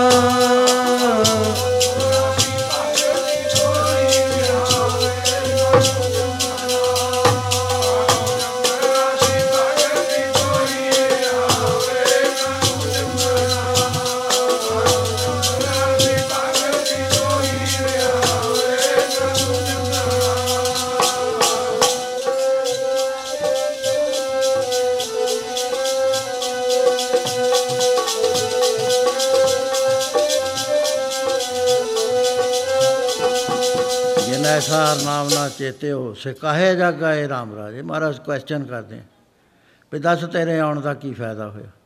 ਹੁਣ ਬੱਤੇ ਹਰਨਾਮ ਨਾ ਬੀਜੇ ਅੱਗੇ ਭੁੱਖਾ ਕਿਆ ਖਾਏ? ਇਹ ਮਾਨਸ ਜਨਮ ਦਰੰਭ ਹੈ, ਨਾਮ ਬਿਨ ਬਿਰਥਾ ਸਭ ਜਾਏ। ਮਨ ਮੁਖਾਂ ਨੂੰ ਫੇਰ ਜਨਮ ਹੈ, ਨਾਨਕ ਹਰ ਪਾਏ। ਸੋ ਨਾਮਦੇਵ ਜੀ ਕਹਿਣ ਲੱਗੇ, ਮਾਤਾ, ਮੈਨੂੰ ਜਿਉਂਦਾ ਰੱਖਣ ਵਾਸਤੇ ਤੂੰ ਮੈਨੂੰ ਇਹੋ ਜਿਹਾ ਗਲਤ ਉਪਦੇਸ਼ ਦਿੰਦੀ ਆ, ਕਮਜ਼ੋਰ ਉਪਦੇਸ਼? ਕਹਿੰਦੀ, ਨਾਮਦੇਵ, ਤੈਨੂੰ ਮੌਤ ਤੋਂ ਡਰ ਨਹੀਂ ਹੈ। ਕਿ ਨਾਮਦੇਵ ਮਾਤਾ ਜੀ ਨੇ ਮੌਤ ਨੂੰ ਸਮਝ ਲਿਆ। ਉਹ ਮੌਤ ਤੋਂ ਨਹੀਂ ਡਰਿਆ ਕਰਦਾ। ਕਬੀਰ ਜਿਸ ਮਰਨੇ ਤੇ ਜਗ ਡਰੈ ਮੇਰੇ ਮਨ ਆਨੰਦ। ਮਰਨੇ ਹੀ ਤੇ ਪਾਈਐ ਪੂਰਨ ਪਰਮਾਨੰਦ। ਮੌਤ ਕੋਈ ਚੀਜ਼ ਹੀ ਨਹੀਂ ਹੈ, ਜਿਵੇਂ ਕੱਪੜੇ ਬਦਲਦੇ ਹੀ ਨੇ ਆਏ। ਕੱਪੜਾ ਬਦਲ ਕੇ ਦੂਸਰਾ ਕੱਪੜਾ ਪਹਿਨ ਲੈਂਦਾ। ਮੌਤ ਤੋਂ ਡਰ ਹੋਇਆ ਕਰਦਾ, ਜਿਹੜੇ ਹਉਮੈ ਮੰਡਲ 'ਚ ਰਹਿੰਦੇ ਨੇ। ਉਹਨਾਂ ਨੂੰ ਬਾਰ-ਬਾਰ ਜੰਮਣਾ ਪੈਂਦਾ, ਬਾਰ-ਬਾਰ ਮਰਨਾ ਪੈਂਦਾ। ਉਹਨਾਂ ਨੂੰ ਡਰ ਹੈ ਜਿਨ੍ਹਾਂ ਨੇ ਆਪਣਾ ਅੱਗਾ ਨਹੀਂ ਸੁਧਾਰਿਆ ਜਿਹਨੇ ਅੱਗੇ ਸੁਧਾਰ ਲਿਆ ਰੇ ਰੇ ਦਰਗੇ ਕਹੇ ਨਾ ਕਹੂ ਆਓ ਬੈਠ ਆਦਰ ਸਭ ਦਿਓ। ਉੱਥੇ ਦਾ ਆਦਰ ਮਿਲਦਾ ਜਿਹੜਾ ਜਾਂਦਾ ਹੈ, ਐਸੀ ਦੁਨੀਆ ਹੈ। ਸੋ ਇਸ ਤਰ੍ਹਾਂ ਦੇ ਨਾਲ ਮਾਤ ਕਹਿਣ ਲੱਗਿਆ ਮਾਤਾ ਫਿਰ ਮੈਨੂੰ ਤੇਰੇ ਨਾਲ ਐਸਾ ਕਮਜ਼ੋਰ ਉਪਦੇਸ਼ ਨਹੀਂ ਹੈ ਤੇ ਮੈਂ ਤੇਰੇ ਨਾਲੋਂ ਤਲ ਕੇ ਤੋੜਦਾ। ਨਾ ਹੋ ਤੇਰਾ ਪੂੰਗੜਾ ਨਾ ਤੂੰ ਮੇਰੀ ਮਾਂ ਨਾ ਤੂੰ ਨਾ ਤੂੰ ਮੇਰੀ ਮਾਂ ਏ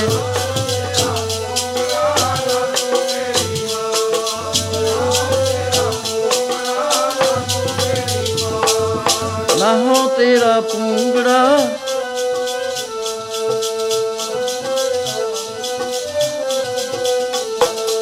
ਵੇ ਨਾ ਹੋ ਤੇਰਾ ਪੂੰਗੜਾ, ਨਾ ਤੂੰ ਮੇਰੀ ਮਾਂ ਨਾ ਹੋ ਤੇਰਾ ਪੂੰਗੜਾ ਨਾ ਤੂੰ ਮੇਰੀ ਮਾਂ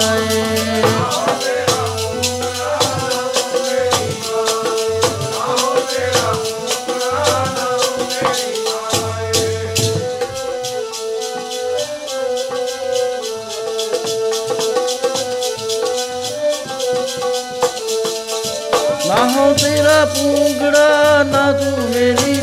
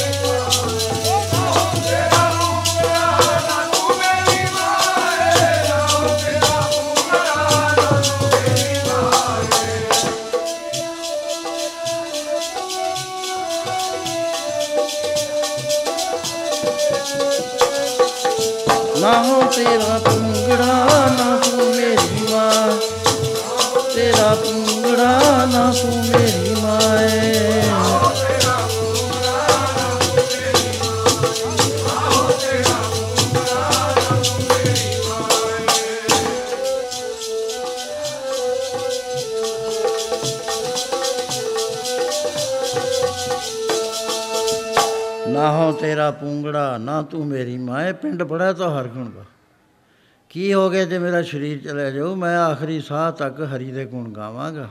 ਇਹ ਜਿਹਾ ਕਮਜ਼ੋਰ ਉਪਦੇਸ਼ ਨਾ ਦੇ। ਉਸ ਵੇਲੇ ਹਤਵਾਨ ਨੂੰ ਹੁਕਮ ਦੇਤਾ ਮਹਾਵਤ ਨੂੰ ਕਿ ਚੋਟ ਕਰੋ ਇਸ ਦੇ ਉੱਤੇ। ਕਰੇ ਗਜਿੰਦ ਸੁੰਡ ਕੀ ਚੋਟ। ਨਾਮਾ ਉਭਰੇ ਹਰ ਕੀ ਓਟ, ਉਹਨੂੰ ਹੋਇਆ ਹੀ ਨਾ ਕੁਛ। ਕੋਈ ਗੱਲ ਹੀ ਨਾ ਹੋਈ, ਜਦ ਕਬੀਰ ਸਾਹਿਬ ਤੇ ਹਾਥੀ ਛੱਡਿਆ ਕਬੀਰ ਸਾਹਿਬ ਕਹਿੰਦੇ ਦੇਖ ਕੇ ਸਾਨੂੰ ਚੀਕਾਂ ਮਾਰਨ ਲੱਗ ਗਿਆ, ਹਾਥੀ ਪਿੱਛੇ ਨੂੰ ਹੀ ਨੱਠ ਗਿਆ। ਕਿਆ ਅਪਰਾਧ ਸੰਤ ਹੈ ਕਿ ਨਾ, ਬਾਂਧ ਪੋੜ ਕੁੰਚਰ ਕੋ ਦੀਨਾ। ਕਹਿੰਦੇ ਕਸੂਰ ਕੋਈ ਵੀ ਨਹੀਂ ਸੀ, ਐਵੇਂ ਹੀ ਬੰਨ ਬੰਨ ਕੇ ਸਾਨੂੰ ਅੱਗੇ ਛੱਡ ਦਿੱਤਾ। ਉਹ ਹਾਥੀ ਨਹੀਂ ਕਰਿਆ ਜਿਹੜੇ ਖਲਕ ਜਦੋਂ ਆਇਆ ਸੀ, ਉਹਨਾਂ ਤੇ ਹੀ ਚੜ ਗਿਆ ਜਾ ਕੇ। ਨੱਠ ਭੱਜ ਪੈ ਗਈ। ਸੋ ਇਹਨੂੰ ਨਾਮਦੇਵ ਨੂੰ ਕੋਈ ਗੱਲ ਨਾ ਹੋਈ। ਕਹਿਣ ਲੱਗਿਆ, ਕਮਾਲ ਦੀ ਗੱਲ ਹੈ, ਕਾਜੀ ਮੁੱਲਾ ਕਰੇ ਸਲਾਮ। ਇਹ ਹਿੰਦੂ ਮੇਰਾ ਮਲਿਆ ਮਾਨ ਮੇਰੀ ਬੇਇੱਜ਼ਤੀ ਕਰਤੀ ਹੈ ਹਿੰਦੂ ਨੇ, ਹਾਥੀ ਨੇ ਕੁਝ ਨਹੀਂ ਕਰਿਆ, ਹਾਥੀ ਵੀ ਇਹਨੂੰ ਕੋਈ ਗੱਲ ਨਹੀਂ ਕਰ ਰਿਹਾ। ਕਿਉਂਕਿ ਜਿਹੜਾ ਪਰਮੇਸ਼ਰ ਦਾ ਬਣ ਗਿਆ ਨਾ ਦਿਲੋਂ, ਐਸਾ ਮਹਾਰਾਜ ਫਰਮਾਨ ਕਰਦੇ ਨੇ। ਸੋ ਦੁੱਖ ਕੈਸਾ ਪਾਵੇ ਜਿਸ ਦਾ ਰਾਖਾ ਹੈ ਪਰਮ। ਸੋ ਦੁੱਖ ਕੈਸਾ ਪਾਵੇ ਜਿਸ ਦਾ ਰਾਖਾ ਹੈ ਪਰਮਾਤਮਾ।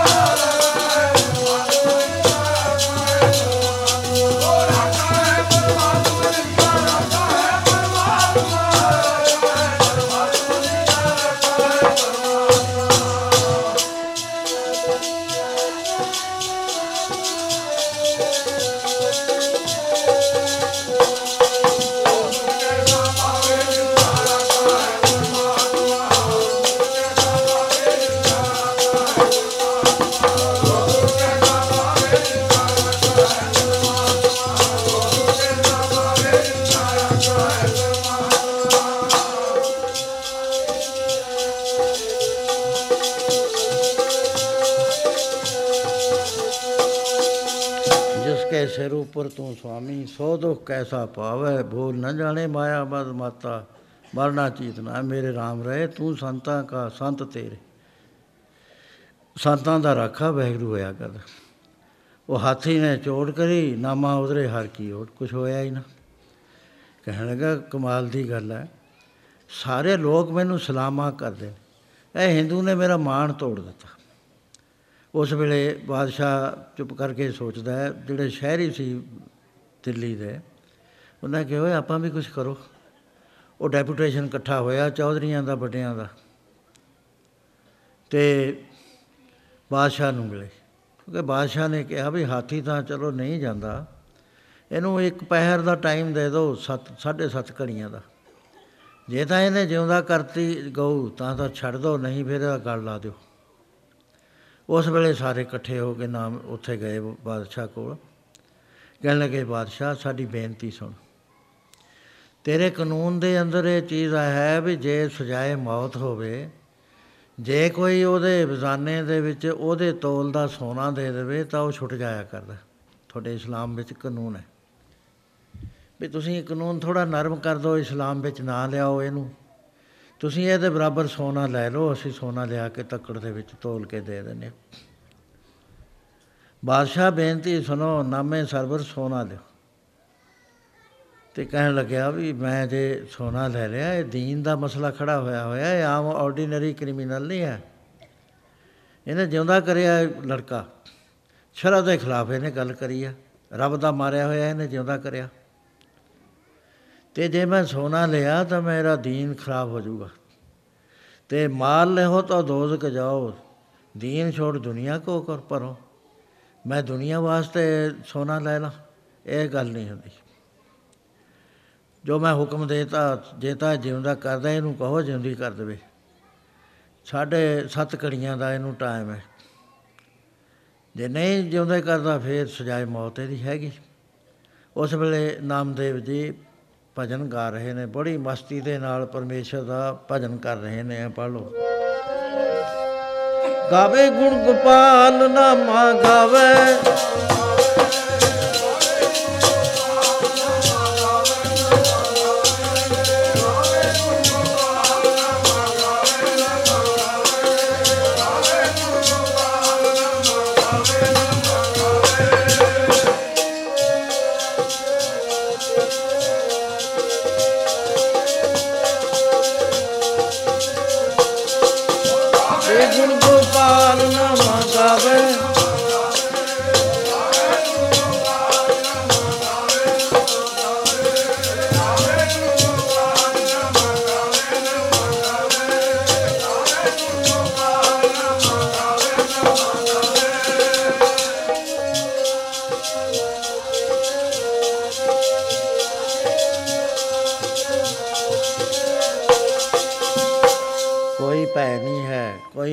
ਡਰ ਨਹੀਂ ਹੈ। ਕੋਈ ਸ਼ੰਕਾ ਨਹੀਂ ਮਨ ਵਿੱਚ, ਕੋਈ ਵਿਚਾਰ ਨਹੀਂ ਹੈ ਵੀ ਮੈਂ ਜਿਉਂਦਾ ਰਹਿ ਜਾ ਪਾਵੋਂ ਬੇੜੀ ਹੱਥੋਂ ਤਾਲ, ਨਾਮਾ ਗਾਵੇ ਗੁਣ ਗੋਪਾਲ। ਉਹ ਜਿਹੜੀ ਪੈਰਾਂ ਦੇ ਵਿੱਚ ਬੇੜੀ ਲੱਗੀ ਹੋਈ ਹੈ, ਹੱਥਾਂ ਦੇ ਵਿੱਚ ਲੱਗੀ ਹੋਈ ਹੈ, ਉਹਦਾ ਤਾਲ ਬਣਾ ਲਿਆ, ਉਹਦੇ ਹੀ ਸਾਜ਼ ਬਣਾ ਕੇ ਗਾਈ ਜਾਂਦੇ ਨੇ। ਗੰਗਾ, ਗੰਗ ਜਮਨ ਜੋ ਉਲਟੀ ਵਹਿ ਤੋ ਨਾਮਾ ਹਰ ਕਰਦਾ ਰਹੇ। ਜੇ ਇਹ ਦਰਿਆ ਗੰਗਾ ਤੇ ਜਮਨਾ ਸਮੁੰਦਰ ਵਿੱਚੋਂ ਨਿਕਲ ਕੇ ਪਹਾੜ ਵਿੱਚ ਵੀ ਆ- ਆਉਣਾ ਸ਼ੁਰੂ ਕਰ ਦੇਣ, ਤਾਂ ਵੀ ਮੈਂ ਨਹੀਂ ਹਟਦਾ, ਮੈਂ ਤਾਂ ਪਰਮੇਸ਼ਰ ਦੇ ਗੁਣ ਗਾਉਣੇ ਨੇ। ਇਸ ਤਰ੍ਹਾਂ ਕਰਦੇ ਕਰਦੇ ਘੜਿਆਲ ਵੱਜੀ ਜਾਂਦੀ ਹੈ, ਘੜੀ ਲੰਘ ਜਾਂਦੀ ਹੈ, ਘੜੀ ਲੰਘ ਜਾਂਦੀ ਹੈ, ਘੜਿਆਲ ਵੱਜ ਜਾਂਦੀ ਹੈ। ਤੇ ਹੁੰਦੇ ਹੁੰਦੇ ਸੱਤ ਘੜੀਆਂ ਲੰਘ ਗਈਆਂ। ਸਾਰੇ ਹੈਰਾਨ ਨੇ ਵੀ ਹੁਣ ਕੀ ਹੋਏਗਾ? ਸੱਤ ਘੜੀਆਂ ਨਿਕਲ ਚਲੀਆਂ। ਅੱਧੀ ਉਹ ਘੜੀ ਬਾਕੀ ਰਹਿ ਗਈ। ਹੌਲ ਪੈ ਗਿਆ ਸਾਰਿਆਂ ਨੂੰ ਵੀ ਹੇ ਪ੍ਰਭੂ, ਹੁਣ ਕੁਛ ਕਰ। ਇਹਦਾ ਨਾਮਦੇਵ ਦੀ ਜਿਹੜੀ ਇੱਜ਼ਤ ਹੈ, ਉਹ ਉਹ ਗਲਤ ਹੋ ਜਾਏਗੀ। ਸਾਰਿਆਂ ਦੇ ਮਨਾਂ ਵਿੱਚ ਸਤਿਕਾਰ ਹੈ। ਫਿਰ ਇਹ ਹੋਏਗਾ ਕਿ ਉਹ ਗਊ ਨਾ ਜਿਉਂਦੀ ਕਰ ਸਕਿਆ। ਤੇ ਐ ਵੀ ਅਸੀਂ ਸਮਝਣ ਲੱਗ ਜਾਵਾਂਗੇ ਵੀ ਉਹ ਬ੍ਰਾਹਮਣ ਦਾ ਲੜਕਾ ਅਸਲੀ ਮਰਿਆ ਨਹੀਂ ਸੀ, ਉਹ ਸਾਰਾ ਇੱਕ ਡਰਾਮਾ ਕਰਿਆ ਸੀ। ਅੱਜ ਕੱਲ ਤਾਂ ਐਵੇਂ ਹੀ ਕਹਿੰਦੇ ਨੇ ਵੀ ਡਰਾਮਾ ਸੀਗਾ ਜੀ, ਉਹ ਕੁਝ ਨਹੀਂ। ਵੀ ਇਸ ਤਰ੍ਹਾਂ ਇਹਦੀ ਕੀਰਤੀ ਨੂੰ ਬਟਾ ਲੱਗੇਗਾ। ਤੇ ਨਾਮਦੇਵ ਜੀ ਮਸਤ ਹੋਏ ਹੋਏ, ਪ੍ਰਭੂ ਦੇ ਗੁਣ ਗਾਈ ਜਾਂਦੇ ਨੇ। ਤੇ ਇਹਨਾਂ ਦੇ ਮਨ ਵਿੱਚ ਜਿਹੜੀ ਵਿਚਾਰ ਹੈ, ਉਹ ਇਸ ਤਰ੍ਹਾਂ ਦੀ ਹੈ। ਤਿੰਨਾਂ ਲੋਕਾਂ ਦਾ ਪਤੀ ਨਾ ਅਜੇ ਬੋਲ, ਸੱਤ ਕੜੀਆਂ ਬੀਤ ਚੁੱਕੀਆਂ।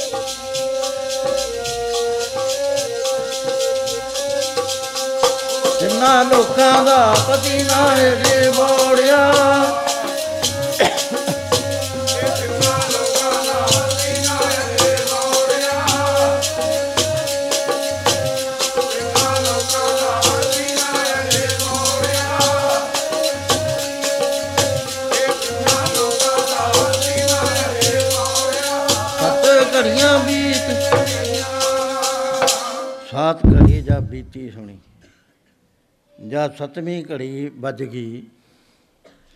ਉਸ ਵੇਲੇ ਸਾਰਿਆਂ ਦੇ ਮਨ ਵਿੱਚ ਚਿੰਤਾ ਹੋ ਗਈ। ਕਹਿਣ ਲੱਗੇ, ਅਜੇ ਤੱਕ ਨਹੀਂ ਪਰਮੇਸ਼ਰ ਆਪਣੇ ਭਗਤ ਵਾਸਤੇ ਆਇਆ। ਸਾਰੇ ਗ੍ਰੰਥ ਕਹਿੰਦੇ ਨੇ ਵੀ ਭਗਤਾਂ ਨੂੰ ਰੱਖਦਾ ਆਇਆ, ਹਰ ਜੁਗ ਜੁਗ ਭਗਤ ਪਾਇਆ, ਪੈਜ ਰੱਖਦਾ ਆਇਆ ਰਾਮ ਰਾਜੇ। ਹਰਨਾਕਿਸ ਦੁਸ਼ਟਰ ਮਾਰਿਆ ਪ੍ਰਲਾਦ ਤਰਾਇਆ, ਹੰਕਾਰੀਆਂ ਨਿੰਦਕਾਂ ਪਿੱਠ ਦੇ ਨਾਮ ਦਿਓ ਮੁਖ ਲਾਇਆ। ਵੀ ਅਜੇ ਤੱਕ ਨਹੀਂ ਪਰਮੇਸ਼ਰ ਆਇਆ, ਕੀ ਗੱਲ ਹੋ ਗਈ? ਹੌਲ ਪਿਆ ਹੋਇਆ ਸਾਰਿਆਂ ਦੇ। ਬਹੁਤੇ ਹੱਥ ਬੰਨੀ ਬੈਠੇ ਨੇ, ਹੇ ਪ੍ਰਭੂ, ਹੁਣ ਇਹਦੀ ਲਾਜ ਰੱਖ। ਜਦੋਂ ਸੱਤ ਘੜੀ ਬੀਤ ਗਈ, ਅੱਧੀ ਘੜੀ ਬਾਕੀ ਰਹਿ ਗਈ, ਇੱਕ ਘੜੀ ਹੁੰਦੀ ਹੈ 24 ਮਿੰਟ ਦੀ। 12 ਮਿੰਟ ਰਹਿ ਗਏ। ਕਹਿੰਦੇ ਵੀ ਜਾ ਰਿਹਾ ਟਾਈਮ ਤਾਂ ਸਾਰਿਆਂ ਦੇ ਦਿਲ ਧੱਕ ਧੱਕ ਕਰ ਰਹੇ ਨੇ। ਉਸ ਵੇਲੇ ਨਾਮਦੇਵ ਜੀ ਦ੍ਰਿੜ ਨੇ, ਨਾਮਦੇਵ ਜੀ 'ਚ ਕੋਈ ਕਮਜ਼ੋਰੀ ਨਹੀਂ ਹੈ। ਦੇਖਣ ਵਾਲਿਆਂ 'ਚ ਹੈ। ਉਸ ਵੇਲੇ ਜਿਹੜਾ ਸਾਰਿਆਂ ਦਾ ਮਾਲਕ ਹੈ, ਪਰਮੇਸ਼ਰ, ਵਾਹਿਗੁਰੂ, ਉਹ ਆ ਕੇ ਇੱਕਦਮ ਆ ਕੇ ਦਰਸ਼ਨ ਦੇ ਦਿੱਤੇ, ਐ ਪੜ ਲਓ। ਹਰ ਜੀ ਛੱਡ ਕੇ ਸਿੰਘਾਸਣ ਆ ਗਏ ਭਗਤਾਂ ਦੇ ਰੱਖਣੇ ਨੂੰ। ਅਦੋ ਅਦੋ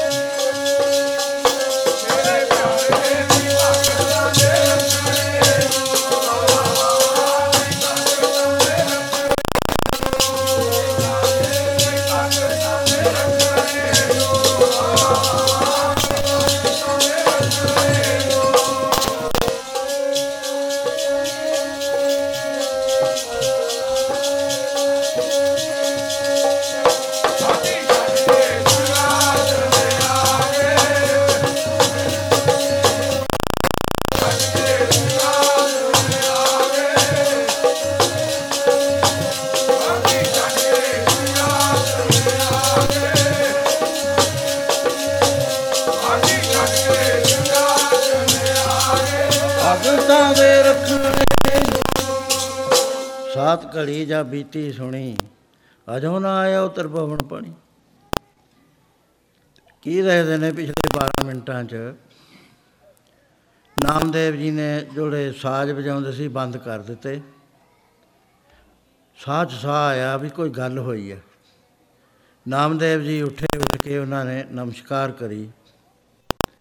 ਹੋਰ ਕਿਸੇ ਨੂੰ ਨਜ਼ਰ ਨਹੀਂ ਆ ਰਹੇ, ਕੇਵਲ ਨਾਮਦੇਵ ਜੀ ਨੂੰ ਨਜ਼ਰ ਆ ਰਹੇ ਨੇ। ਕਿਉਂਕਿ ਪ- ਐਡੇ ਭਾਗ ਕਿਸੇ ਦੇ ਉੱਤਮ ਨਹੀਂ ਸੀ ਕਿ ਪਰਮੇਸ਼ਰ ਦੇ ਸਾਕਾਰ ਰੂਪ ਵਿੱਚ ਦਰਸ਼ਨ ਹੋ ਜਾ ਵੈਗਰੂ ਹਾਜ਼ਰ ਨਾਜ਼ਰ ਹੈ। ਸਾਤ ਕੜੀ ਜਾ ਬੀਤੀ ਸੁਣੀ ਅਜੋ ਨਾ ਆਇਓ ਤਰ ਪਵਨ ਤਣੀ। ਪਾਖੰਤਣ ਬਾਜ ਵਜਾਏ ਲਾ ਘਰ ਚੜੇ ਗੋਬਿੰਦ ਆਇਲਾ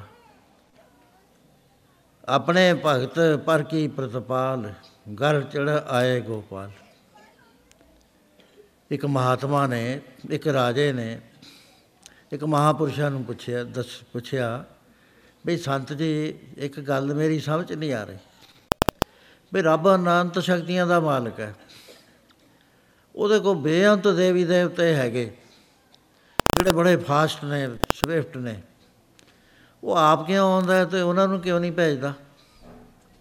ਉਹ ਕਹਿਣ ਲੱਗੇ, ਪਰਮੇਸ਼ਰ ਭਗਤਾਂ ਨੂੰ ਖੁਦ ਆ ਕੇ ਰਾਖੀ ਕਰਦਾ ਹੈ। ਆਪਣੇ ਸੇਵਕੀ ਆਪੇ ਰੱਖੇ, ਆਪੇ ਨਾਮ ਜਪਾਵੈ। ਜੈ ਜੈ ਕਾਜ ਕਿਰਤ ਸੇਵਕੀ, ਤਹਾਂ ਤਾਂ ਉਠਤਾ ਵੈ ਸੇਵਕ ਕੋ ਨਿਕਟੀ ਹੋਏ ਦਿਖਾਵੈ। ਜੋ ਜੋ ਕਹੈ ਠਾਕਰ ਪੈਸੇ ਕਾਲ ਹੋਇਆ। ਬਾਬਾ ਕਰਮ ਸਿੰਘ ਜੀ ਹੋਤੀ ਮਦਵਾਣੇ ਵਾਲੇ ਮਹਾਪੁਰਸ਼। ਭਜਨ 'ਚ ਬਹੁਤ ਲੀਨ ਰਹਿੰਦੇ ਸੀ। ਇੱਕ ਵਾਰੀ ਐਸਾ ਹੋਇਆ ਕਿ ਆਪ ਡਿਊਟੀ ਕੁਆਟਰ ਗਾਰਡ ਜਾਂ ਕੋਤਾਂ ਤੇ ਸੀ। ਤੇ ਆਪ ਨਦੀ ਦੇ ਕਿਨਾਰੇ ਬੈਠੇ ਤੇ ਇਧਰਲੇ ਪਾਸੇ ਉਹਨਾਂ ਦੀ ਡਿਊਟੀ ਸੀ। ਸ਼ਿਕਾਇਤ ਕਰੀ ਆਫੀਸਰ ਨੂੰ ਕਿ ਕਰਮ ਸਿੰਘ ਬਹੁਤ ਗੈਰ ਹਾਜ਼ਰ ਰਹਿੰਦਾ ਹੈ। ਵੀ ਤੁਸੀਂ ਆ ਕੇ ਦੇਖਿਓ, ਰਾਤ ਲੈ ਜਾਂਦਾ, ਫੇਰ ਨਹੀਂ ਆਉਂਦਾ। ਕਈ ਵਾਰੀ ਤਾਂ ਅਸੀਂ ਵੀ ਉਹਦਾ ਪਹਿਰਾ ਦਿੰਨੇ ਆ ਉਸ ਵੇਲੇ ਉਹ ਆਫੀਸਰ ਜਿਹੜਾ ਕਮਾਂਡਿੰਗ ਅਫਸਰ ਸੀ, ਉਹਨੇ ਕਿਹਾ ਵੀ ਚਲੋ ਦੇਖਦੇ ਆ ਸ਼ਿਕਾਇਤ ਹੈ। ਉਹ ਜਿਸ ਵਾਰ ਕੁਆਟਰ ਗਾਰਡ ਤੇ ਆਇਆ ਤਾਂ ਉਹਨੇ ਸਲੂਟ ਕਰਿਆ, ਸਾਰਾ ਉਹਨੇ ਪੁੱਛਿਆ। ਸਾਰੇ ਇਸ ਗੱਲ ਦਾ ਜਵਾਬ ਦਿੱਤਾ, ਬਾਕੀ ਸਾਥੀ ਦੇਖੇ ਸਭ ਪਏ। ਤੇ ਉਹ ਕਹਿਣ ਲੱਗਿਆ ਵੀ ਉਹ ਐਂ ਕਹਿੰਦਾ ਸੀ ਵੀ ਨਦੀ ਤੇ ਹੁੰਦਾ, ਉੱਥੇ ਚਲਿਆ ਗਿਆ, ਜਿੱਥੇ ਉਹ ਦੱਸਿਆ, ਦੱਸ ਪਾਈ ਸੀ। ਉੱਥੇ ਦੇਖਿਆ ਤਾਂ ਬਾਬਾ ਕਰਮ ਸਿੰਘ ਹੋਣੀ ਬੈਠੇ ਨੇ। ਉਹ ਮੁੜ ਕੇ ਫੇਰ ਆਇਆ, ਆ ਕੇ ਚੰਗੀ ਤਰ੍ਹਾਂ ਨਿਰਣਾ ਕਰਿਆ। ਇੱਕ ਵਾਰੀ ਫੇਰ ਗਿਆ, ਉੱਥੇ ਫੇਰ ਨਿਰਣਾ ਕਰਿਆ, ਸਮਝ ਨਾ ਆਈ ਕੋਈ ਗੱਲ। ਤੇ ਉਹਨੇ ਕਿਹਾ ਵੀ ਇਹ ਗੱਲ 'ਚ ਬੜਾ ਭਾਰੀ ਭੇਤ ਹੈ। ਤੇ ਆਫੀਸਰ ਨੇ ਕਿਹਾ ਵੀ ਅੱਜ ਮੇਰੇ ਪੇਸ਼ ਕਰਿਓ ਬਾਬਾ ਕਰਮ ਸਿੰਘ ਨੂੰ। ਜਿਸ ਵਕਤ ਆਪ ਡਿਊਟੀ ਤੇ ਆਏ, ਵਿਹਲੇ ਹੋਏ, ਹਾਜ਼ਰ ਹੋਏ ਤਾਂ ਕਹਿਣ ਲੱਗੇ, ਅੱਜ ਕਮਾਂਡਿੰਗ ਅਫਸਰ ਨੇ ਤੁਹਾਨੂੰ ਬੁਲਾਇਆ। ਤੇ ਤੁਹਾਨੂੰ ਇਕੱਲਿਆਂ ਨੂੰ ਨਹੀਂ ਬੁਲਾਇਆ, ਸਾਰੀ ਜਿਹੜੀ ਆਪਣੀ ਕੰਪਨੀ ਹੈ, ਉਹਨੂੰ ਸਾਰਿਆਂ ਨੂੰ ਫਾਲਨ ਕਰਿਆ ਉਹਨੇ। ਉਹ ਕਹਿਣ ਲੱਗੇ, ਕੋਈ ਨਾ, ਸਮਝ ਗਏ ਗੱਲ। ਉਹ ਸੂਬੇਦਾਰ ਮੇਜਰ ਨੇ ਦੱਸਿਆ, ਦਲੇਲ ਸਿੰਘ ਸੀ, ਉਹ ਕਹਿਣ ਲੱਗਿਆ, ਬਾਬਾ ਜੀ, ਰਾਤ ਤੁਸੀਂ ਇੱਥੇ ਵੀ ਸੀਗੇ, ਉੱਥੇ ਵੀ ਸੀਗੇ ਸਾਹਿਬ ਨੂੰ ਪਤਾ ਨਹੀਂ ਲੱਗਿਆ ਕਨਫਿਊਜ਼ ਹੋਇਆ ਪਿਆ। ਤੇ ਅੱਜ ਤੁਹਾਨੂੰ ਮੈਨੇ ਨਾਲ ਗੱਲ ਕਰੀ ਆ, ਉਹ ਕਹਿੰਦਾ, ਕਰਮ ਸਿੰਘ ਬਹੁਤ ਅੱਛਾ ਜਵਾਨ ਹੈ ਤੇ ਮੈਂ ਇਹਨੂੰ ਜਿਹੜਾ ਸ- ਨਾਇਬ ਸੂਬੇਦਾਰ ਹੁੰਦਾ, ਉਹ ਬਣਾਉਣਾ ਹੈ। ਉਹ ਕਹਿਣ ਲੱਗੇ, ਮੈਂ ਤਾਂ ਹੁਣ ਬਣਨਾ ਨਹੀਂ ਹੈ। ਮੇਰੇ ਥਾਂ ਤਾਂ ਪ੍ਰਭੂ ਨੇ ਆ ਕੇ ਪਹਿਰਾ ਦੇਤਾ। ਉਹ ਕਹਿਣ ਲੱਗੇ, ਦਫ਼ਤਰ ਚੱਲੋ। ਕਹਿੰਦਾ, ਦਫ਼ਤਰ ਤਾਂ ਮੈਂ ਜਾਊਂਗਾ। ਜਦ ਆਪ ਦਫ਼ਤਰ ਆਏ, ਉਸ ਵੇਲੇ ਸਾਹਿਬ ਨੇ ਇਹ ਗੱਲ ਕਰੀ ਬਈ, ਬਾਬਾ ਕਰਮ ਸਿੰਘ ਕਿਆ ਭੇਤ ਹੈ ਇਸਮੇ ਉਹ ਕਹਿਣ ਲੱਗੇ, ਭੇਤ ਕਾਹਦਾ ਹੈ ਸਾਹਿਬ? ਮੈਂ ਉਹਦੀ ਯਾਦ ਵਿੱਚ ਬੈਠਾ ਸੀ, ਉਹ ਮੇਰਾ ਰੂਪ ਧਾਰ ਕੇ ਇੱਥੇ ਆ ਗਏ। ਪਰ ਹੁਣ ਗੱਲ ਇਹ ਹੈ ਵੀ ਮੈਂ ਗਾਹਾਂ ਵਾਸਤੇ ਪ੍ਰਭੂ ਨੂੰ ਖੇਚਲ ਨਹੀਂ ਦੇਣੀ। ਮੇਰਾ ਨਾਮ ਕੱਟ ਦੋ। ਉਹ ਕਹਿਣ ਲੱਗੇ ਐਸੇ ਮੈਂ ਪ੍ਰਮੋਸ਼ਨ ਦੇ ਦੇਣਾ ਨਾਮ ਨਹੀਂ ਕੱਟਦਾ ਉਹ ਕਹਿੰਦਾ ਮੇਰਾ ਤਾਂ ਵਾਹਿਗੁਰੂ ਨੇ ਨਾਮ ਕੱਟ ਦਿੱਤਾ ਰਜਿਸਟਰ ਦੇਖ ਲਓ ਲੌਂਗ ਰੋਲ ਮੰਗਾਈ ਉਹਦੇ ਚ ਨਾਂ ਇਹਨਾਂ ਨਿਕਲਿਆ ਕਹਿਣ ਲੱਗੇ ਉਹ ਲਿਆਓ ਪੇ ਰੋਲਾਂ ਉਹਦੇ ਵਿੱਚ ਇਹਦੇ ਦਸਖਤ ਹੋਏ ਨੇ ਉਹ ਕੱਢਿਆ ਸਾਰਾ ਖਾਨਾ ਖਾਲੀ कहने लगा बैल करम सिंह तुम्हारा नाम खुदा ने काट दिया पर एक बात मैं कहता हूँ ये फौज आपके साथ बहुत प्यार करती है आप दूर ना जाना आपका जो स्थान है हम यहीं बना देंगे नेड़े ही वो होती मरदान फिर छौनी ਦੇ ਕੋਲੇ ਬਣਾਇਆ ਬਾਬਾ ਜੀ ਉੱਥੇ ਸੋ ਉਹਨਾਂ ਦੇ ਕੰਮ ਕਰਦਾ ਜੈ ਜੈ ਕਾਜ ਕਿਰਤ ਸੇਵਕੀ ਤਾਂ ਤਾਂ ਉੱਠਦਾ ਵਾ ਇੰਨੀਆਂ ਮਿਸਾਲਾਂ ਨੇ ਗੁਰੂ ਘਰ ਦੇ ਇਤਿਹਾਸ ਦੂਜਿਆਂ ਦੇ ਇਤਿਹਾਸ ਵੀ ਪਰਮੇਸ਼ਰ ਆਪ ਸਾਕਾਰ ਰੂਪ ਚ ਆ ਕੇ ਕਰਦਾ ਹੁਣ ਵੇ ਇਹੋ ਜਿਹੇ ਬਹਿਰੂ ਨੂੰ ਦੇ ਉੱਤੇ ਸਾਡਾ ਨਿਸ਼ਚਾ ਨਾ ਆਵੇ ਤਾਂ ਫਿਰ ਮਾੜੀ ਗੱਲ ਆ ਬਹੁਤ ਸਾਤ ਕੜੀ ਜਾਂ ਬੀਤੀ ਸੁਣੀ, ਅਜੋ ਨਾ ਆਇਓ ਤਰਪਵਨ ਤਣੀ। ਪਾਖੰਤਨ ਬਾਜ ਬਜਾਇਲਾ ਗਰ ਚੜੇ ਗੋਬਿੰਦ ਆਇਲਾ। ਆਪਣੇ ਭਗਤ ਪਰ ਕੀ ਪ੍ਰਤਪਾਲ ਗਰ ਚੜਾਏ ਗੋਪਾਲ। ਕਹਿਣ ਲੱਗਿਆ ਵੀ ਫੇਰ ਸੰਤ ਜੀ, ਪਰਮੇਸ਼ਰ ਕਿਉਂ ਆਉਂਦਾ ਹੈ? ਸਵਾਲ ਤਾਂ ਇਹ ਹੈ। ਉਹ ਕਹਿੰਦੇ ਉਹਨੂੰ ਭਗਤ ਪਿਆਰੇ ਨੇ। ਕਹਿੰਦਾ ਮੈਨੂੰ ਨਹੀਂ ਇਹ ਗੱਲ ਜੱਜਦੀ ਕਹਿਣ ਲੱਗੇ ਵੀ ਠੀਕ ਹੈ, ਨਹੀਂ ਜੱਜਦੀ ਮੈਨੂੰ ਟਾਈਮ ਦਿਓ, ਮੈਂ ਤੁਹਾਨੂੰ ਇਹ ਜਚਾ ਕੇ ਦਿਖਾਉ। ਉਸ ਵੇਲੇ ਉਹਨੇ ਕਿਹਾ ਵੀ, ਚੰਗਾ, ਤੁਹਾਨੂੰ 2 ਮਹੀਨੇ ਦਾ ਟਾਈਮ ਦਿੰਨੇ ਆ ਤੁਸੀਂ ਕਰ ਲਓ। ਉਹ ਸੰਤ ਇੱਕ ਬੁੱਤ ਘਾੜੇ ਕੋਲ ਗਏ। ਕਹਿਣ ਲੱਗੇ, ਲੈ ਵੀ ਪ੍ਰੇਮੀਆਂ, ਜਿੰਨਾ ਪੈਸਾ ਤੈਨੂੰ ਚਾਹੀਦਾ ਮਿਲ ਜੂਗਾ, ਤੂੰ ਰਾਜਕੁਮਾਰ ਜਿਹੜਾ ਹੈ ਨਾ, ਛੋਟਾ ਗੋਦੀ ਚੱਕਿਆ ਹੋਇਆ ਬਿਲਕੁਲ ਉਹ ਜਿਹਾ ਹੀ ਬਣਾ ਦੇਗਾ, ਕਹਿੰਦਾ ਬਿਲਕੁਲ ਜੀ। ਪੋਰਾ ਜਿੰਨਾ ਨਹੀਂ ਫ਼ਰਕ ਰਹੇਗਾ, ਬਾਹਾਂ ਵੀ ਹਿੱਲਣਗੀਆਂ, ਸਭ ਕੁਝ ਉਹ ਐਸੀਆਂ ਕਲਾ ਮੈਂ ਅੰਦਰ ਲਾ ਦੂੰਗਾ, ਅੱਖਾਂ ਵੀ ਚਮਕੂ ਕਹਿੰਦੇ ਬਣਾ ਦੇ ਫਿਰ। ਇਹ ਭੇਤ ਨਹੀਂ ਕਿਸੇ ਨੂੰ ਵੀ ਦੇਣਾ। ਤੇ ਮੈਂ ਬਣਾ, ਮਿਲਾ ਕੇ ਦੇਖੂੰ, ਕਹਿੰਦਾ ਮਿਲਾ ਲਿਓ ਕਿੰਨੀ ਵਾਰੀ। ਸੋ ਉਹਨੇ 2 ਮਹੀਨਿਆਂ ਦੇ ਅੰਦਰ ਅੰਦਰ ਉਹਦਾ ਬੁੱਤ ਤਿਆਰ ਕਰਤਾ। ਹੇਠਾਂ ਲਾਤੀਆਂ, ਕਲਾਂ ਤੇ ਬਾਹ ਲਾਉਣੀਆਂ ਉਹ ਦਬ ਦੋ, ਦੂਈ ਅੱਖਾਂ ਝਮਕਣੀਆਂ ਨੇ, ਗਰਦਨ ਮੋੜਨੀਆਂ ਇਸ ਤਰ੍ਹਾਂ। ਉਹ ਜਜ਼ਬਾਤ ਹੋ ਗਿਆ, ਰਾਜੇ ਨੂੰ ਕਿਹਾ ਵੀ ਤੇਰਾ ਮੈਂ ਸਵਾਲ ਦਾ ਜਵਾਬ ਦਊਂ।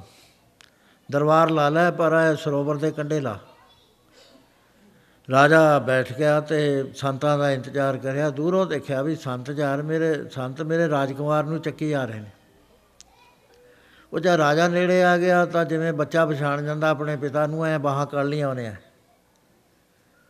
ਬਾਹਾਂ ਕੱਢੀਆਂ। ਰਾਜੇ ਨੇ ਵੀ ਇਸ ਤਰ੍ਹਾਂ ਕਰਿਆ। ਉਹਨੇ ਉਸ ਵੇਲੇ ਜਦ ਦੇਖਿਆ ਵੀ ਰਾਜੇ ਦੀ ਪੂਰੀ ਟੈਨਸ਼ਨ ਹੋ ਗਈ, ਉਹ ਚੱਕ ਕੇ ਪਾਣੀ 'ਚ ਛੱਡਤਾ ਗਿਰਨ ਦੀ ਦੇਰ ਸੀ, ਇੱਕਦਮ ਰਾਜੇ ਨੇ ਆ ਕੇ ਛਾਲ ਮਾਰ ਕੇ ਉਹ ਬੁੱਤ ਕੱਢ ਲਿਆ। ਉਸ ਵੇਲੇ ਸੰਤ ਕਹਿੰਦੇ, ਹੱਥ ਤਾਲੀ ਮਾਰਤੀ ਸੰਤਾਂ ਨੇ। ਕਹਿੰਦੇ, ਰਾਜਨ, ਹੁਣ ਬਾਹਰ ਆ ਜਾ।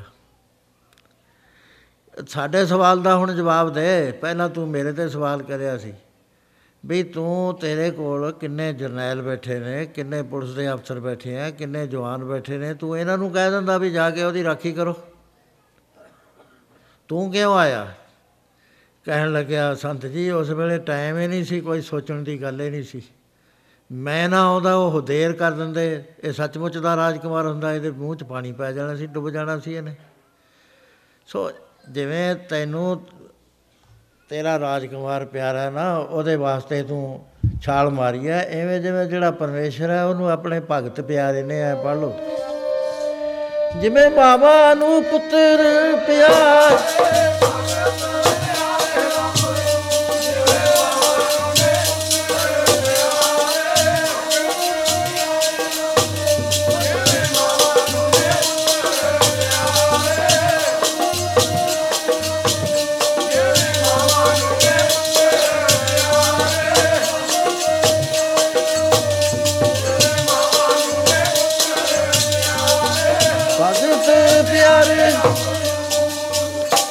ਤਰ੍ਹਾਂ ਮਾਂ ਪਿਆਰ ਕਰਦੀ ਹੈ ਬੇਟੇ ਨੂੰ, ਐਸੇ ਤਰ੍ਹਾਂ ਆਪਣੇ ਪਿਆਰੇ ਨੂੰ ਪਰਮੇਸ਼ਰ ਪਿਆਰ ਕਰਦਾ, ਉਹਨੂੰ ਦੁੱਖ ਨਹੀਂ ਲੱਗਣ ਦਿੰਦਾ।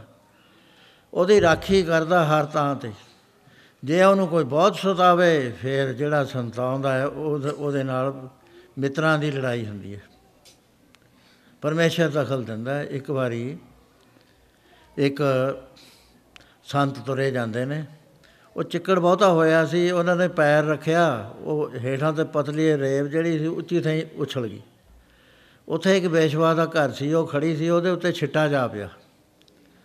ਉੱਥੇ ਹੀ ਉਹਦਾ ਕੋਈ ਮਿਲਣ ਵਾਲਾ ਜਿਹੜਾ ਬਨੌਟੀ ਪਿਆਰਾ ਸੀ, ਉਹ ਖੜਾ ਸੀ। ਉਹ ਆ ਕੇ ਕਹਿੰਦਾ, ਉਹ ਸਾਦਾ ਤੈਨੂੰ ਪਤਾ ਨਹੀਂ ਵੀ ਕੋਈ ਸ਼ਰੀਫ ਆਦਮੀ ਖੜਾ, ਤੂੰ ਇਹ ਚਿੱਕੜ ਪਾਤਾ ਉਤੇ ਉਹਨੇ ਆ ਕੇ ਦੋ ਤਿੰਨ ਥੱਪੜ ਮਾਰੇ ਸੰਤਾਂ ਦੇ। ਉਹ ਸੰਤਾਂ ਦੇ ਮਾਰਦੇ ਮਾਰਦਾ ਉਹ ਤਿਲਕ ਗਿਆ, ਉਹਦੀ ਲੱਤ ਟੁੱਟ ਗਈ। ਅੜਾਟ ਪਾਉਣ ਲੱਗ ਗਿਆ। ਮਰ ਗਿਆ ਹੋਏ ਮੈਨੂੰ ਛੇਤੀ ਚੱਕੋ।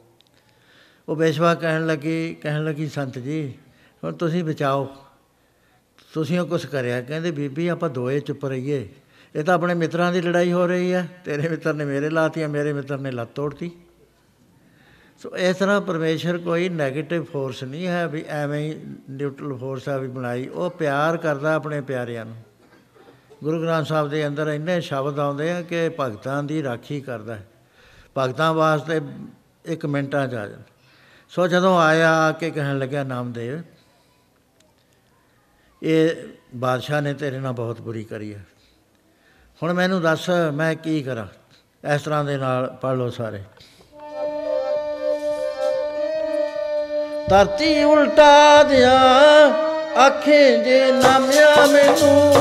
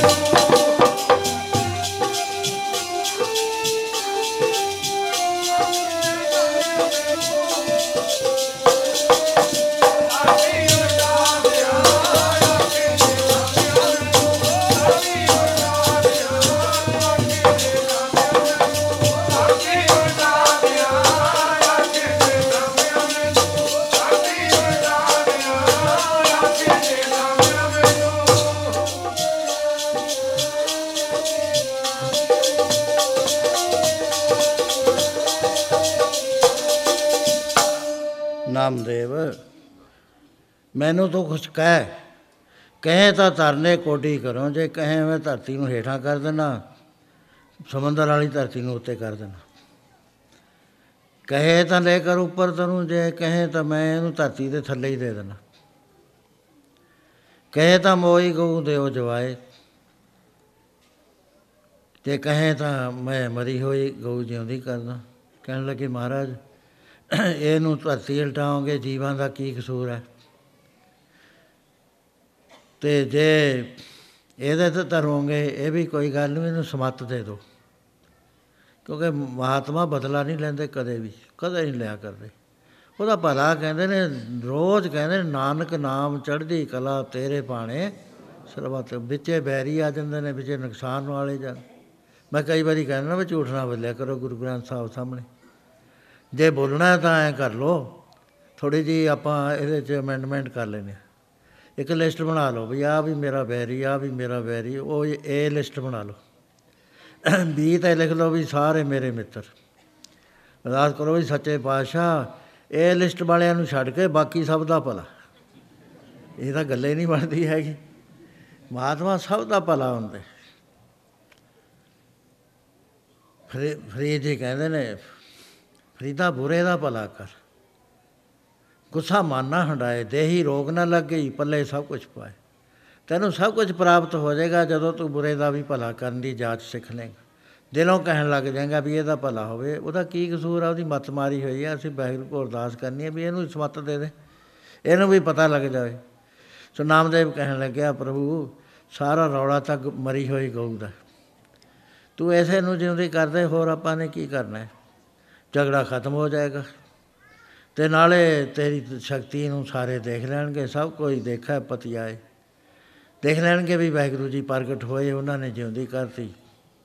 ਉਸ ਵੇਲੇ ਪ੍ਰਭੂ ਕਹਿਣ ਲੱਗੇ, ਨਾਮਦੇਵ, ਬਛੜਾ ਮੰਗਾ ਲੈ।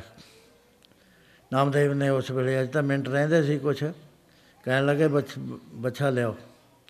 ਉਹ ਤਲਵਾਰਾਂ ਕੱਢੀ ਖੜੇ ਨੇ, ਜਲਾਦ ਬਈ ਹੁਣ, ਬਸ ਘੰਟੀ, ਅੱਧਾ ਹੋ ਸਾਢੇ ਸੱਤ ਹੋਣ ਵਾਲੇ ਨੇ, ਹੁਣੇ ਹੀ ਇਹਨੂੰ ਹੁਕਮ ਦੇ ਮੁਤਾਬਕ ਕੱਟ ਦੇਣਾ।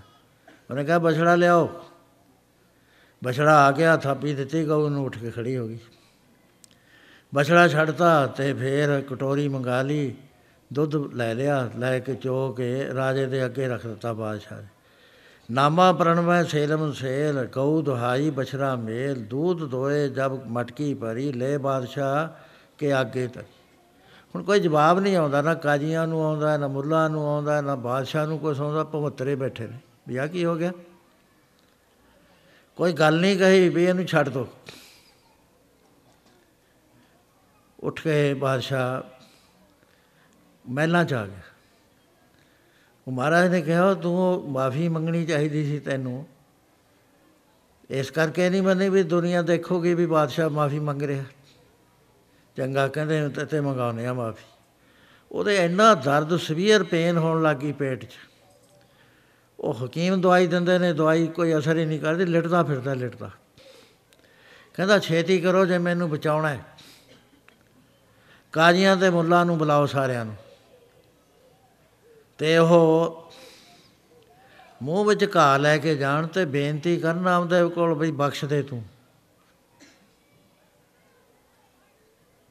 ਜਾਓ ਛਲ ਜਲਦੀ ਕਰੋ। ਉਸੇ ਵੇਲੇ ਹੁਕਮ ਦੀ ਤਾਮੀਲ ਹੋ ਗਈ। ਮੁਲਾਣੇ ਤੇ ਦੂਜੇ ਕਾਜੀ ਵਗੈਰਾ ਜਿਹੜੇ ਵੱਡੇ ਵੱਡੇ ਅਫਸਰ ਸੀ, ਨਾਮਦੇਵ ਜੀ ਵੱਲ ਨੂੰ ਜਾਂਦੇ ਨੇ, ਹੱਥਾਂ 'ਚ ਘਾ ਫੜਿਆ ਹੋਇਆ। ਬਾਦਸ਼ਾਹ ਮਹਿਲ ਮੇ ਜਾਏ, ਔਕਟ ਕੀ ਘਟ ਲਾਗੀ ਆਏ। ਕਾਜੀ ਮੁੱਲਾ ਬੇਨਤੀ ਕਰੇ, ਬਖਸ਼ੀ ਹਿੰਦੂ, ਮੈਂ ਤੇਰੀ ਗਏ ਵੀ ਬਾਦਸ਼ਾਹ ਨੇ ਆ ਗੱਲ ਕਹੀ ਹੈ। ਮੈਂ ਤੇਰੀ ਗਊ ਆ ਗਰੀਬ, ਤੂੰ ਮੈਨੂੰ ਬਖਸ਼ ਦੇ। ਗਊ ਜਾਣ ਕੇ ਬਖਸ਼ੀ ਪੁੱਲ ਮੇਰੀ ਹੱਥ ਜੋੜ ਕਰੇ ਮਿੰਨਤਾ।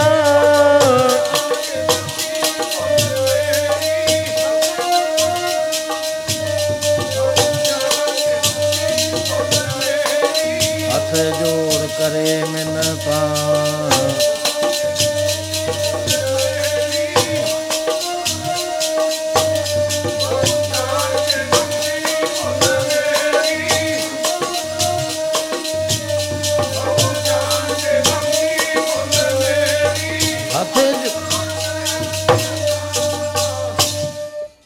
बादशाह महल में जाए और कटकी कट लागी आए काजी मुल्ला बिनती करे बख्शी ਹਿੰਦੂ ਮੈਂ ਤੇਰੀ ਗਾਏ ਵੀ ਬਾਦਸ਼ਾਹ ਨੇ ਇਹ ਗੱਲ ਕਹੀ ਆ ਵੀ ਹੁਣ ਮੈਨੂੰ ਬਖਸ਼ ਦੇ ਮੈਨੂੰ ਗਊ ਜਾਣ ਕੇ ਬਖਸ਼ ਦੇ ਕਿਉਂਕਿ ਵਾਹਿਗੁਰੂ ਦਾ ਅਸੂਲ ਹੈ ਮਹਾਪੁਰਸ਼ਾਂ ਨੂੰ ਜੇ ਕੋਈ ਦੁਖੀ ਕਰੇ ਕਹਿੰਦੇ ਨੇ ਵੀ ਤਾਂ ਮਸ਼ਕਰੀ ਕਰਕੇ ਡੁੱਬ ਜਾਂਦਾ ਦਾ ਦਰਵਾਸਾ ਸੇ ਕਤ ਠਗੌਰੀ ਜਾਦਵੇ ਫਲ ਪਾਏ ਸੰਤਨ ਸਹਿਤੀ ਮਸ਼ਕਰੀ ਹੈ ਡੂਬਨ ਕੀ ਰੂਪ? ਜਿਹੜਾ ਸੰਤਾਂ ਨੂੰ ਦੁਖੀ ਕਰ ਦੇਵੇ, ਉਹਦਾ ਤਾਂ ਫਿਰ ਬਹੁਤ ਮੁਸ਼ਕਲ ਹੋ ਜਾਇਆ ਕਰਦਾ ਨਾ, ਬਹੁਤ ਮੁਸ਼ਕਲ ਹੁੰਦਾ। ਤੇ ਮਹਾਰਾਜ ਐਸਾ ਫਰਮਾਨ ਕਰਦੇ ਨੇ, ਸੁਖ ਕਦੇ ਨਾ ਪਾਉਂਦੇ ਜੀ ਮੁਕਤ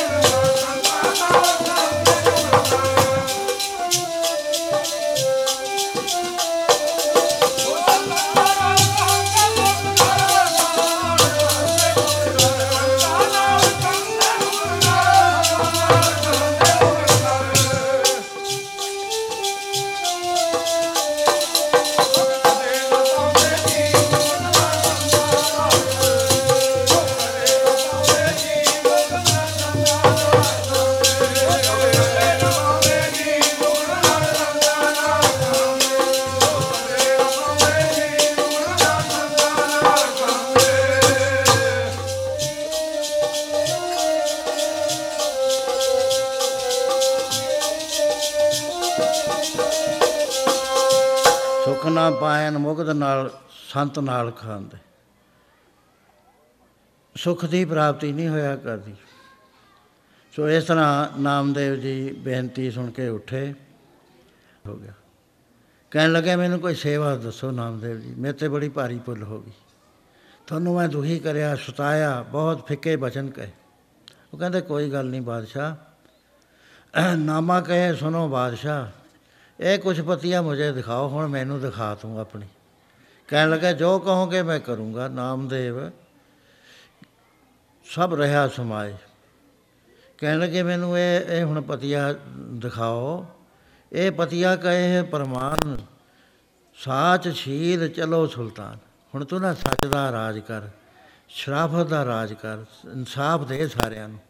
ਬਸ ਮੈਂ ਇਹੀ ਪਤੀਆ ਤੇ ਤੋਂ ਮੰਗਦਾ। ਉਸ ਵੇਲੇ ਨਾ ਉਹਨੇ ਨਮਸਕਾਰ ਕਰੀ। ਉਸ ਵੇਲੇ ਸਾਰੇ ਦਿੱਲੀ 'ਚ ਜਿੰਨੇ ਬੰਦੇ ਦੇਖਦੇ ਸੀ, ਉਹਦੀ ਕੀਰਤ ਹੋ ਰਹੀ ਹੈ। ਨਾਮਦੇਵ ਸਭ ਰਿਹਾ ਸਮਾਏ। ਮਿਲ ਹਿੰਦੂ ਸਭ ਨਾਮੇ ਪਾਏ ਜਾਏ। ਸਾਰੇ ਇਕੱਠੇ ਹੋ ਕੇ ਆ ਗਏ। ਕਹਿਣ ਲੱਗੇ, ਭਗਤ ਜੀ ਇਸ ਤਾਂ ਡਰ ਗਏ ਸੀ। ਵੀ ਜਵਾਬ ਕੀ ਵਾਰ ਨਾ ਜੀਵੇ ਗਾਏ। ਨਾਮਦੇਵ ਕੀ ਪਤਿਆ ਜਾਏ, ਫਿਰ ਬੜਾ ਮਾੜਾ ਕੰਮ ਹੋ ਗਿਆ। ਸਾਢੇ ਸੱਤ ਘੜੀ ਤੇ ਆ ਕੇ ਰੱਬ ਨੇ ਐਨ ਪੂਰੇ ਟਾਈਮ ਤੇ ਹੀ ਹੈਲਪ ਕਰੀ। ਨਾਮੇ ਕੀ ਕੀਰਤ ਰਹੀ ਸੰਸਾਰ ਭਗਤ ਜਨਾ ਕੋ। ਉਧਰਾ ਪਾ ਉਧਾਰਿਆ ਪਾਰ। ਸੋ ਨਾਮਾ ਜਿਹੜਾ ਹੈ, ਉਹਦੀ ਪਦਵੀ ਕਿੰਨੀ ਹੋਈ? ਕਹਿੰਦੇ ਸਗਲ ਕਲੇਸ਼ ਨਿੰਦਕ ਪਿਆ ਖੇਦ। ਜਿਨ੍ਹਾਂ ਨੇ ਕਲੇਸ਼ ਪਾਇਆ ਸੀ, ਬਾਦਸ਼ਾਹ ਨੇ ਉਹਨਾਂ ਨੂੰ ਸਜ਼ਾਵਾਂ ਦਿੱਤੀਆਂ। ਨਾਮੇ ਨਰਾਇਣ ਨਹੀਂ ਭੇਦ, ਨਾਮ ਤੇ ਨਾਮੇ ਤੇ ਨਰਾਇਣ ਵਿੱਚ ਕੋਈ ਭੇਦ ਨਹੀਂ ਸੀ। ਸੋ ਇਸ ਤਰ੍ਹਾਂ ਉਹਨੇ ਸ਼ਰਧਾ ਚ ਆ ਕੇ ਮੱਥਾ ਟੇਕਿਆ। ਨਾਮਦੇਵ ਜੀ ਇੱਧਰ ਕਰੀ ਮਹਿਲਾਂ 'ਚ ਬਿਠਾਇਆ, ਜਿਸ ਵੇਲੇ ਜਾਣ ਲੱਗੇ। ਉਸ ਵੇਲੇ ਉਹਦਾ ਇੱਕ ਪਲੰਗ ਸੀਗਾ। ਉਹ ਹੀਰੇ ਜਵਾਹਰਾਤ ਲੜੇ ਹੋਏ, ਲਾਏ ਹੋਏ ਸੀ, ਜੜੇ ਹੋਏ ਸੀ। ਬਹੁਤ ਸੋਹਣਾ, ਸੁੰਦਰ। ਕਹਿਣ ਲੱਗਾ ਨਾਮਦੇਵ ਜੀ, ਇਹ ਮੇਰੀ ਤੁਛ ਜੀ ਭੇਟਾ, ਕਬੂਲ ਕਰੋ। ਨਾਮਦੇਵ ਕਹਿਣ ਲੱਗੇ, ਬਾਦਸ਼ਾਹ, ਅਸੀਂ ਤਾਂ ਗਰੀਬ ਸਾਧੂ ਪੁੰਜੇ ਸੌਣ ਵਾਲੇ ਆ। ਮੰਜਾ ਮਿਲ ਗਿਆ ਮਿਲ ਗਿਆ, ਨਾ ਮਿਲਿਆ ਪੁੰਜੇ ਸੌ ਜਾਂਦੇ ਆ। ਇਹ ਤਾਂ ਰਾਜਿਆਂ ਦੇ ਘਰਾਂ 'ਚ ਸੋਭਾ ਪਾਉਂਦਾ ਸੀ, ਇਹਦੀ ਰਾਖੀ ਵਾਸਤੇ ਕਾਇਕ ਬੰਦੇ ਰੱਖਾਂਗੇ, ਹੀਰੇ ਲੱਗੇ ਹੋਏ ਨੇ। ਉਹ ਬਾਰ-ਬਾਰ ਖੜੇ ਪਈ ਜਾਂਦਾ। ਬਈ ਨਾਮਦੇਵ ਜੀ, ਤੁਸੀਂ ਇਹ ਜ਼ਰੂਰ ਲਓ, ਮੇਰੀ ਭੇਟਾ ਐਕਸੈਪਟ ਕਰੋ। ਅਖੀਰ ਨਾਮਦੇਵ ਜੀ ਨੇ ਕਿਹਾ ਵੀ ਮੈਂ ਕੀ ਕਰਨਾ ਹੈ? ਇਹਦੇ ਮੈਂ ਇਸ ਪਲੰਗ ਤੇ ਨਹੀਂ ਬਹਿਣਾ ਹੈਗਾ। ਸਾਡੇ ਤਾਂ ਕੋਈ ਮੰਜਾ ਮਿਲ ਗਿਆ ਪੈ ਗਏ। ਅਖੀਰ ਉਹਨੇ ਕਿਹਾ ਵੀ ਚੰਗਾ, ਮੈਂ ਤਾਂ ਭਜਵਾਉਣਾ ਹੈ। ਉਹ ਪਲੰਗ ਚੱਕਿਆ, ਚੁਕਾ ਕੇ ਨਾਲ ਭੇਜਤਾ ਨਾਮਦੇਵ ਜੀ ਦੇ ਜਦੋਂ ਜਮਨਾ ਦੇ ਕੰਢੇ ਆਏ ਨਾਮਦੇਵ ਜੀ, ਕਹਿਣ ਲੱਗੇ ਅਜੇ ਤੁਸੀਂ ਲੈ ਜਾਓ, ਮੋੜ ਜਾਓ, ਮੈਨੂੰ ਲੋੜ ਨਹੀਂ ਹੈ। ਕਹਿੰਦੇ, ਨਾ ਜੀ, ਬਾਦਸ਼ਾਹ ਦਾ ਹੁਕਮ ਹੈ। ਕਹਿੰਦੇ ਫੇਰ ਸਾਡੇ ਅਸੀਂ ਫੜ ਲੈਨੇ ਆ ਸਿਰ ਤੇ ਰੱਖ ਲਿਆ, ਪਾਣੀ 'ਚ ਵੜ ਗਏ। ਉਹ ਜਦ ਗਲ-ਗਲ ਪਾਣੀ ਆਉਣ ਲੱਗਿਆ ਪਲੰਗ ਵਿੱਚ ਛੱਡਤਾ ਉੱਥੇ ਹੀ ਡੁੱਬ ਗਿਆ। ਜਾ ਕੇ ਬਾਦਸ਼ਾਹ ਨੂੰ ਕਿਹਾ ਵੀ ਉਹ ਤਾਂ ਨਾਮਦੇਵ ਜੀ ਨੇ ਪਾਣੀ 'ਚ ਰੋੜਤਾ। ਕਹਿੰਦੇ ਇੰਨਾ ਕੀਮਤੀ ਪਲੰਗ ਨਾਮਦੇਵ ਨੇ ਪਾਣੀ 'ਚ ਰੋੜਤਾ। ਸੰਤਾਂ ਨੂੰ ਤੈਸਾ ਸਵਰਨ, ਤੈਸੀ ਉਸ ਮਾਟੀ, ਤੈਸਾ ਅਮਰਤ, ਤੈਸੀ ਵਿਖਾਟੀ, ਕੋਈ ਲੋਭ ਲਾਲਚ ਨਹੀਂ ਹੁੰਦਾ ਵੀ ਅਸੀਂ ਇਹ ਲੈ ਲਈਏ। ਉਹ ਬਗਾਨੇ ਦੇ ਭਲੇ ਵਾਸਤੇ ਤਾਂ ਕਰ ਲੈਣ ਕਰ ਲੈਣ, ਆਪਣੇ ਵਾਸਤੇ ਕੁਝ ਨਹੀਂ ਕਰਿਆ ਕਰਦੇ। ਤੇ ਉਸ ਵੇਲੇ ਇਹਨੇ ਕਿਹਾ ਵੀ ਫੇਰ ਤਾਂ ਉਹ ਪਲੰਗ ਵਾਪਸ ਲੈਣਾ ਚਾਹੀਦਾ। ਵੀ ਜਾਓ ਨਾਮਦੇਵ ਨੂੰ ਕਹੋ ਵੀ ਉਹ ਰਾਜਕੁਮਾਰ ਦਾ ਸ਼ਹਿਜ਼ਾਦੇ ਦਾ ਪਲੰਗ ਸੀਗਾ ਮਹਾਰਾਜ, ਦੂਜਾ ਆ ਰਿਹਾ। ਉਹ ਤੁਸੀਂ ਸਾਨੂੰ ਵਾਪਸ ਕਰ ਦਿਓ। ਨਾਮਦੇਵ ਜੀ ਕੋ ਜਦ ਆਏ, ਨਾਮਦੇਵ ਕਹਿੰਦੇ ਵੀ ਤੁਹਾਨੂੰ ਮੈਂ ਜਦੇ ਕਿਹਾ ਸੀ ਮੈਨੂੰ ਲੋੜ ਨਹੀਂ ਹੈ। ਕਿਉਂਕਿ ਐਸੀਆਂ ਮਸਾਲਾ ਨੇ ਇਕੱਲੇ ਨਾਮਦੇਵ ਜੀ ਦੀ ਨਹੀਂ ਹੈ ਜਦ ਭਾਈ ਕਨਈਆ ਗੁਰੂ ਮਹਾਰਾਜ ਨੇ ਤੋਰਤਾ, ਉਹ ਬੰਨੂ ਕਹਾਟ ਚਲਿਆ ਗਿਆ। ਉੱਥੇ 250 ਕੜਾ ਉਹਨੇ ਸਵੇਰੇ ਭਰ ਕੇ ਉੱਤੇ ਰੱਖਣਾ ਪਹਾੜੀ ਦੇ, ਉੱਥੋਂ ਦੀ ਰਸਤਾ ਜਾਂਦਾ ਸੀ, ਪਾਣੀ ਨਹੀਂ ਸੀ ਮਿਲਦਾ। ਸਾਰਾ ਦਿਨ ਉੱਥੇ ਪਾਣੀ ਭਲਾਈ ਜਾਂਦੇ ਸੀ। ਸਵੇਰ ਵੇਲੇ ਉਹ ਉਸੇ ਨਦੀ ਦੇ ਕੰਢੇ ਆ ਕੇ ਭਜਨ ਬੰਦਗੀ ਕਰਦੇ। ਇਹ ਜਿਹੜਾ ਮੁਗਲ ਖਾਨ ਸੀ, ਜਿਹਨੂੰ ਪਾਣੀ ਪਿਲਾਇਆ ਜਦੋਂ ਗੁਰੂ ਮਹਾਰਾਜ ਨੇ ਬੁਲਾਇਆ ਮਹਾਰਾਜ ਨੇ ਕਿਹਾ, ਉਹ ਭਾਈ ਕਿ ਨਹੀਂ, ਇਹਦੇ ਹੱਥ ਦਾ ਪਾਣੀ ਨਹੀਂ ਹੈ ਆਰਡੀਨਰੀ ਇਹਦੀ ਦ੍ਰਿਸ਼ਟੀ ਨੂੰ ਵੀ ਦੇਖੋ, ਇਹਦੇ ਹੱਥ ਨੂੰ ਵੀ ਦੇਖੋ, ਇਹਦੇ ਅੰਦਰ ਤਾਂ ਨਾਮ ਦੀ ਕਰੰਟ ਚੱਲ ਰਹੀ ਹੈ ਸਦਾ ਹੀ ਜਿਹਦੇ ਮੁਖ 'ਚ ਇਹਦਾ ਪਾਣੀ ਪੈ ਗਿਆ, ਉਹ ਬੈਰ ਭਾਵ ਛੱਡ ਦੇਗਾ। ਭਾਈ ਕਿ ਨਹੀਂ ਇਹ ਨਹੀਂ, ਕਿਉਂਕਿ ਬਰਮ ਗਿਆਨੀ ਕੀ ਦ੍ਰਿਸ਼ਟ ਅੰਮ੍ਰਿਤ ਵਰਸੀ, ਉਹਦੀ ਦ੍ਰਿਸ਼ਟੀ ਜੇ ਅੰਮ੍ਰਿਤ ਵਸਦਾ ਤੇ ਉਹ ਮੁਗਲ ਖਾਨ ਨੇ ਜਦੋਂ ਦੇਖਿਆ ਵੀ ਇਹ ਤਾਂ ਗੁਰੂ ਗੋਬਿੰਦ ਸਿੰਘ ਬੜਾ ਅਸੀਂ ਨਜਾਇਜ਼ ਕਰਦੇ ਆ ਕਿਸੇ ਦਾ ਬੈਰ ਹੀ ਨਹੀਂ, ਇਹਦੇ ਸਿੱਖੇ ਕਹਿੰਦੇ ਆ, ਨਾ ਨਾ ਕੋ ਵੈਰੀ ਨਹੀਂ ਬਗਾਨਾ, ਸਗਲ ਸੰਗ ਹਮ ਕੋ ਬਨਾ। ਉਹ ਜਦੋਂ ਰਾਜੀ ਹੋ ਗਿਆ ਘਰ ਜਾ ਕੇ, ਨੌਕਰੀ ਛੱਡ ਕੇ ਭਾਈ ਕਨਈਏ ਦੀ ਤਲਾਸ਼ 'ਚ ਆ ਗਿਆ। ਇੱਥੇ ਪਤਾ ਲੱਗਿਆ ਅਨੰਦਪੁਰ ਸਾਹਿਬ ਵੀ ਭਾਈ ਕਨਈਆ ਤਾਂ ਚਲੇ ਗਏ, ਬੰਨੂ ਕਹਾਟ। ਉੱਥੇ ਪਹੁੰਚਿਆ, ਪਤਾ ਕਰਦਾ ਕਰਦਾ ਅੱਜ ਅੰਮ੍ਰਿਤ ਵੇਲੇ ਪਹੁੰਚਦਾ ਹੈ। ਦੇਖਿਆ ਤਾਂ ਭਾਈ ਕਨਈਆ ਸਮਾਧੀ ਸਥਿਤ ਬੈਠੇ ਨਦੀ ਦੇ ਕੰਢੇ।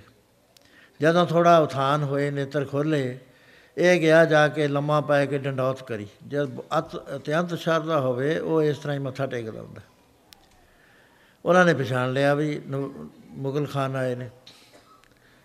ਅਸ਼ੀਰਵਾਦ ਦਿੱਤੀ ਤੇ ਉਹਦੇ ਬਾਅਦ ਉਹਨੇ ਇੱਕ ਪੱਥਰ ਕੱਢਿਆ ਆਪਣੀ ਜੇਬ ਚੋਂ। ਨਾਮ ਦੇ ਉਤੇ ਕਨਈਆ ਜੀ ਦੇ ਚਰਨਾਂ 'ਚ ਰੱਖਤਾ। ਕਹਿੰਦੇ, ਇਹ ਕੀ ਹੈ? ਕਹਿੰਦੇ, ਜੀ, ਇਹ ਸਾਡੇ ਖਾਨਦਾਨ 'ਚ ਪਾਰਸ ਸੀਗਾ। ਇਹ ਲੋਹੇ ਨੂੰ ਲਾਓ ਸੋਨਾ ਬਣ ਜਾਂਦਾ ਹੈ। ਕਹਿੰਦੇ ਇਹਦੀ ਤਾਂ ਸਾਨੂੰ ਲੋੜ ਨਹੀਂ ਹੈ ਕੋਈ ਵੀ ਨਹੀਂ ਮਹਾਰਾਜ ਤੁਸੀਂ ਇੱਥੇ ਕਿੰਨੇ ਹੀ ਨੌਕਰ ਰੱਖ ਲਓ ਚਾਕਰ ਰੱਖ ਲਓ ਤੁਹਾਨੂੰ ਘੜੇ ਭਰਨ ਦੀ ਕੀ ਲੋੜ ਹੈ? ਕਹਿੰਦੇ ਸਾਡੀ ਸੇਵਾ ਕੌਣੀ ਹੈ? ਅਸੀਂ ਤਾਂ ਸੇਵਾ ਕਰਦੇ ਹਾਂ ਅਸੀਂ ਨੌਕਰ ਚਾਕਰ ਰੱਖ ਕੇ ਅਸੀਂ ਕਰਨੇ ਸਾਡਾ ਸਰੀਰ ਕੀ ਕਰੂਗਾ? ਉਹ ਬਾਰ-ਬਾਰ ਰੱਖੀ ਜਾਂਦਾ ਉਹ ਮੋੜੀ ਜਾਂਦੇ ਨੇ। ਕਹਿੰਦੇ ਕੀਮਤੀ ਚੀਜ਼ ਤੂੰ ਕਹਿਣਾ ਹੈ, ਤੇਰੇ ਵਾਸਤੇ ਹੈ ਸਾਡੇ ਵਾਸਤੇ ਨਹੀਂ ਹੈ। ਸਾਨੂੰ ਤਾਂ ਇਹ ਪੱਥਰ ਹੈ ਆਰਡੀਨਰੀ ਪੱਥਰ ਤੈਸਾ ਸਵਰਨ ਤੈਸੀ ਉਸ ਮਾਟੀ। ਜਦੋਂ ਨਾਏ ਹਟਿਆ, ਉਸ ਵੇਲੇ ਉਹਨਾਂ ਨੇ ਉਹ ਫੜਿਆ, ਫੜ ਕੇ ਨਦੀ ਦੇ ਵਿੱਚ ਸੁੱਟਤਾ। ਉਹ ਸੁੱਟਣ ਦੀ ਦੇਰ ਸੀ, ਰੋਣ ਲੱਗ ਗਿਆ ਉੱਚੀ ਉੱਚੀ ਕਹਿਣ ਲੱਗਾ ਮਹਾਰਾਜ, ਬੜਾ ਗਜਬ ਹੋ ਗਿਆ। ਇਹ ਤਾਂ ਸਾਡੀ ਪੁਸ਼ਤਦਾਰ ਪੁਸ਼ਤ ਅਸੀਂ ਸਾਂਭਦੇ ਆਉਂਦੇ ਸੀ। ਤੁਸੀਂ ਮੇਰਾ ਜ਼ਿ- ਜ਼ਿੰਦਗੀ ਬਚਾਈ ਸੀ, ਮੈਂ ਤੁਹਾਡੇ ਕੋਲ ਆਇਆ ਸੀ, ਵੀ ਕਿਸੇ ਕੰਮ ਲਾ ਲਓਗੇ। ਹੁਣ ਦੱਸੋ ਨਾ, ਤੁਹਾਡੇ ਕੰਮ ਦਾ ਨਾ ਮੇਰੇ ਦਾ। ਕਹੇ ਤੈਨੂੰ ਕਿਹਾ ਤਾਂ ਸੀਗਾ ਅਸੀਂ, ਤੈਂ ਮੰਨਿਆ ਨਾ ਜਦ ਕਹਿੰਦੇ ਲੈਣਾ ਹੈ ਤਾਂ ਕਹਿੰਦੇ ਮਹਾਰਾਜ ਮਿਲ ਜੇ, ਚੰਗਾ ਹੀ ਹੈ। ਉਹ ਕਹਿੰਦੇ ਚੰਗਾ, ਨਦੀ ਵੱਲ ਹੱਥ ਕਰਿਆ, ਕਹਿੰਦੇ ਪੱਥਰ ਦੇ ਇਹਦਾ ਦੋ ਪੱਥਰ ਜਿਹੜਾ ਛਿੱਟਿਆ ਸੀ। ਉਹ ਨਦੀ ਦੋ ਲਹਿਰਾਂ, ਦੋ ਧਾਰਾਂ 'ਚ ਹੋ ਗਈ, ਉਹ ਵਿੱਚੋਂ ਉੱਚਾ ਥਾਂ ਨਿਕਲਿਆ। ਉਹ ਪੱਥਰਾਂ ਨਾਲ ਭਰਿਆ ਪਿਆ, ਕਹਿੰਦੇ ਜਾ ਉਥੋਂ ਦੇਖ ਲੈ, ਤੇਰੇ ਵਾਲਾ ਵੀ ਹੋਏਗਾ, ਨਿਸ਼ਾਨੀ ਲੈ ਜਾ। ਤੇ ਉਥੇ ਆਪਣਾ ਲੋਹਾ ਵਗੈਰਾ ਲੈ ਕੇ, ਜਦ ਉੱਥੇ ਜਾ ਕੇ ਜਿਹੜੇ ਪੱਥਰ ਨੂੰ ਹੱਥ ਲਾਵੇ, ਉਹੀ ਪਾਰਸ, ਜਿਹੜੇ ਪੱਥਰ ਨੂੰ ਹੱਥ ਲਾਵੇ, ਉਹੀ ਪਾਰਸ। ਵਾਪਸ ਆ ਗਿਆ। ਹੈਰਾਨ ਹੋ ਗਿਆ, ਕਹਿਣ ਲੱਗਾ ਮਹਾਰਾਜ, ਮੇਰੀਆਂ ਤੁਸੀਂ ਅੱਖਾਂ ਖੋਲਤੀਆਂ। ਤੁਹਾਡੇ ਕੋਲ ਕੋਈ ਐਸੀ ਚੀਜ਼ ਹੈ ਵੀ ਨਿਗਾਹ ਪੈਂਦੀ, ਸਾਰ ਤੁਸੀਂ ਆਮ ਪੱਥਰਾਂ ਨੂੰ ਪਾਰਸ ਕਰ ਦਿੱਤਾ। ਉਹ ਚੀਜ਼ ਮੈਨੂੰ ਦੇ ਦਿਓ। ਉਹ ਕਹਿਣ ਲੱਗੇ, ਪਿਆਰਿਆ, ਉਹ ਤਾਂ ਪਰਮੇਸ਼ਰ ਦਾ ਨਾਮ ਹੈ। ਉਹ ਮੈਨੂੰ ਦੇ ਦਿਓ, ਮਹਾਰਾਜ। ਮੈਂ ਸਭ ਕੁਝ ਛੱਡ ਕੇ ਦੁਨੀਆਦਾਰੀ ਨੂੰ ਇੱਥੇ ਤੁਹਾਡੇ ਕੋਲ ਪਹੁੰਚਿਆ। ਨਾਮਦੇਵ ਉਹਨਾਂ ਨੇ ਭਾਈ ਕਨਈਆ ਨੇ ਉਸ ਨੂੰ ਨਾਮ ਦੀ ਦਾਤ ਦਿੱਤੀ। ਉਹਨੇ ਬੰਦਗੀ ਕਰੀ ਤੇ ਬੜਾ ਸੂਫੀ ਪੀਰ ਹੋਇਆ। 1924 ਤੱਕ ਉਹਦਾ ਜਿਹੜਾ ਸਥਾਨ ਸੀ ਗੰਗਾ ਹਰਿਦੁਆਰ ਦੇ ਉੱਪਰਲੇ ਪਾਸੇ ਗੰਗਾ ਵਿੱਚ ਸੀਗਾ। 1924 ਚ ਬਹੁਤ ਵੱਡੇ ਹੜ੍ਹ ਆਏ, ਉਹਦੇ ਵਿੱਚ ਜਿਹੜਾ ਉਹਨਾਂ ਦਾ ਉੱਤਰਾਧਿਕਾਰੀ ਸੀ, ਉਹ ਵੀ ਰੁੜ ਗਏ ਤੇ ਉਹਨਾਂ ਦੇ ਸਾਰਾ ਨਿਸ਼ਾਨ ਵੀ ਰੁੜ ਗਿਆ। ਸੋ ਇਸ ਤਰ੍ਹਾਂ ਦੇ ਨਾਲ ਮਹਾਤਮਾ ਨੂੰ ਕੋਈ ਕਸ਼ਿਸ਼ ਨਹੀਂ ਹੋਇਆ ਕਰਦੀ ਕਿਸੇ ਚੀਜ਼ ਨਾਲ। ਕੰਮ ਚਲਾਉਣ ਵਾਸਤੇ ਐਕਸੈਪਟ ਕਰ ਲੈਣ, ਉਹ ਵੱਖਰੀ ਬਾਤ ਹੈ, ਨਹੀਂ ਕੋਈ ਖੇ- ਉਹਨਾਂ ਨੂੰ ਕਰ ਨਹੀਂ ਸਕਦਾ। ਨਾਮਦੇਵ ਜੀ ਨੇ ਜਿਸ ਵਕਤ ਆਇਆ ਸੁਨੇਹਾ, ਕਹਿੰਦੇ ਅਸੀਂ ਤਾਂ ਪਹਿਲਾਂ ਹੀ ਕਿਹਾ ਸੀ। ਕਹਿੰਦੇ ਵਾਪਸ ਉਹ ਮੰਗਦੇ ਨੇ, ਕਹਿੰਦੇ ਉਹ ਤਾਂ ਅਸੀਂ ਨਦੀ ਸਿੱਟਦਾ ਕਹਿੰਦੇ ਮਹਾਰਾਜ ਫਿਰ ਬਾਦਸ਼ਾਹ ਨੂੰ ਕੀ ਜਵਾਬ ਦਈਏ? ਕਹਿੰਦੇ ਆਪਾਂ ਵਾਪਸ ਲੈ ਲੈਨੇ ਆ ਆਵਾਜ਼ ਦਿੱਤੀ, ਜਮਨਾ, ਪਲੰਗ ਵਾਪਸ ਕਰੋ। ਉਥੋਂ 10 ਪਲੰਗ ਨਿਕਲਿਆ 70 ਨਿਕਲਿਆ। ਦੇਖਦੇ ਦੇਖਦੇ 60 ਨਦੀ 'ਚ ਫੇਰ ਚਲੇ ਗਏ 10 ਬਾਹਰ ਰਹਿ ਗਏ। ਕਹਿੰਦੇ ਲਓ ਵੀ ਲੈ ਜਾਓ ਇਹ ਦਸੇ। ਕਹਿਣ ਲੱਗੇ, ਮਹਾਰਾਜ, ਸਾਡਾ ਪਲੰਗ ਕਹਿੰਦੇ ਦਸੇ ਤੁਹਾਡੇ ਨੇ। ਤੁਸੀਂ ਦਾਨ ਕਰਿਆ ਇੱਕ ਪਲੰਗ, ਦਹਿ ਦੁਨੀਆ 70 ਆਖਰ। ਇੱਥੇ 10 ਮਿਲਦੇ ਨੇ ਦਾਨ ਕਰੇ 10 ਗੁਣਾ। ਤੇ ਜਿੱਥੇ ਜਾਣਾ ਦਰਗਾਹ 'ਚ, ਉੱਥੇ 70 ਗੁਣਾ ਹੈ। ਜੇ ਬਰਮ ਗਿਆਨੀਆਂ ਮਹਾਪੁਰਸ਼ਾਂ ਦੇ ਰਾਹੀਂ ਕਰੋ, ਬੇਅੰਤ ਵੱਧ ਜਾਇਆ ਕਰਦਾ।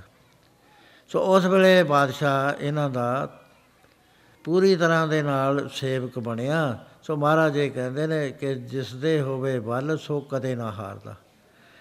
ਸਾਡਾ ਫਰਜ਼ ਕੀ ਹੈ ਕਿ ਐਸਾ ਜੋ ਪਰਮੇਸ਼ਰ ਹੈ, ਇਹ ਗੁਰਬਾਣੀ ਦੀ ਬਾਤ ਮੈਂ ਸਾਰੀ ਦੱਸਿਆ, ਸ਼ਬਦ ਹੈ, ਨਾਮਦੇਵ ਜੀ ਦਾ ਬਹੁਤ ਵੱਡਾ। ਤੇ ਐਸੇ ਪਰਮੇਸ਼ਰ ਨੂੰ ਅਸੀਂ ਕਿਉਂ ਭੁੱਲਦੇ ਆ ਕਿਉਂ ਨਹੀਂ ਉਹਨੂੰ ਯਾਦ ਰੱਖਦੇ? ਜਿਹੜਾ ਇੰਨਾ ਦਿਆਲੂ ਹੈ, ਇੰਨਾ ਕਿਰਪਾਲੂ ਹੈ ਤੇ ਮਨੁੱਖ ਵਰਗਾ ਸਰੀਰ ਧਾਰ ਕੇ ਮਦਦ ਕਰਦਾ ਹੈ, ਛੱਪਰ ਬਣਾ ਰਿਹਾ ਨਾਮਦੇਵ ਦਾ, ਮਿੰਟਾਂ 'ਚ ਬਣਾ ਕੇ ਰੱਖ ਦਿੱਤਾ। ਬੇਣੀ ਦੇ ਕੋਲ ਆਇਆ, ਬੇਣੀ ਦੀ ਮਾਂ ਲੜਦੀ ਸੀ, ਬੇਣੀ ਨਾਲ ਬਹੁਤ ਜ਼ਿਆਦੇ। ਵੀ ਤੂੰ ਕੁਝ ਨਹੀਂ ਲਿਆਉਂਦਾ, ਤੇਰਾ ਰਾਜਾ ਕਿਸੇ ਕੰਮ ਦਾ ਨਹੀਂ ਕਾਇ ਮਹੀਨੇ ਤੈਨੂੰ ਹੋ ਗਏ। ਉਹਨੂੰ ਪਤਾ ਨਹੀਂ ਵੀ ਸਾਡੇ ਕੋਲ ਖਾਣ ਨੂੰ ਕੁਝ ਨਹੀਂ, ਮੈਂ ਤਾਂ ਮੰਗ ਮੰਗ ਕੇ ਹਾਰ ਗਈ, ਮੈਨੂੰ ਕੋਈ ਨਹੀਂ ਦਿੰਦਾ।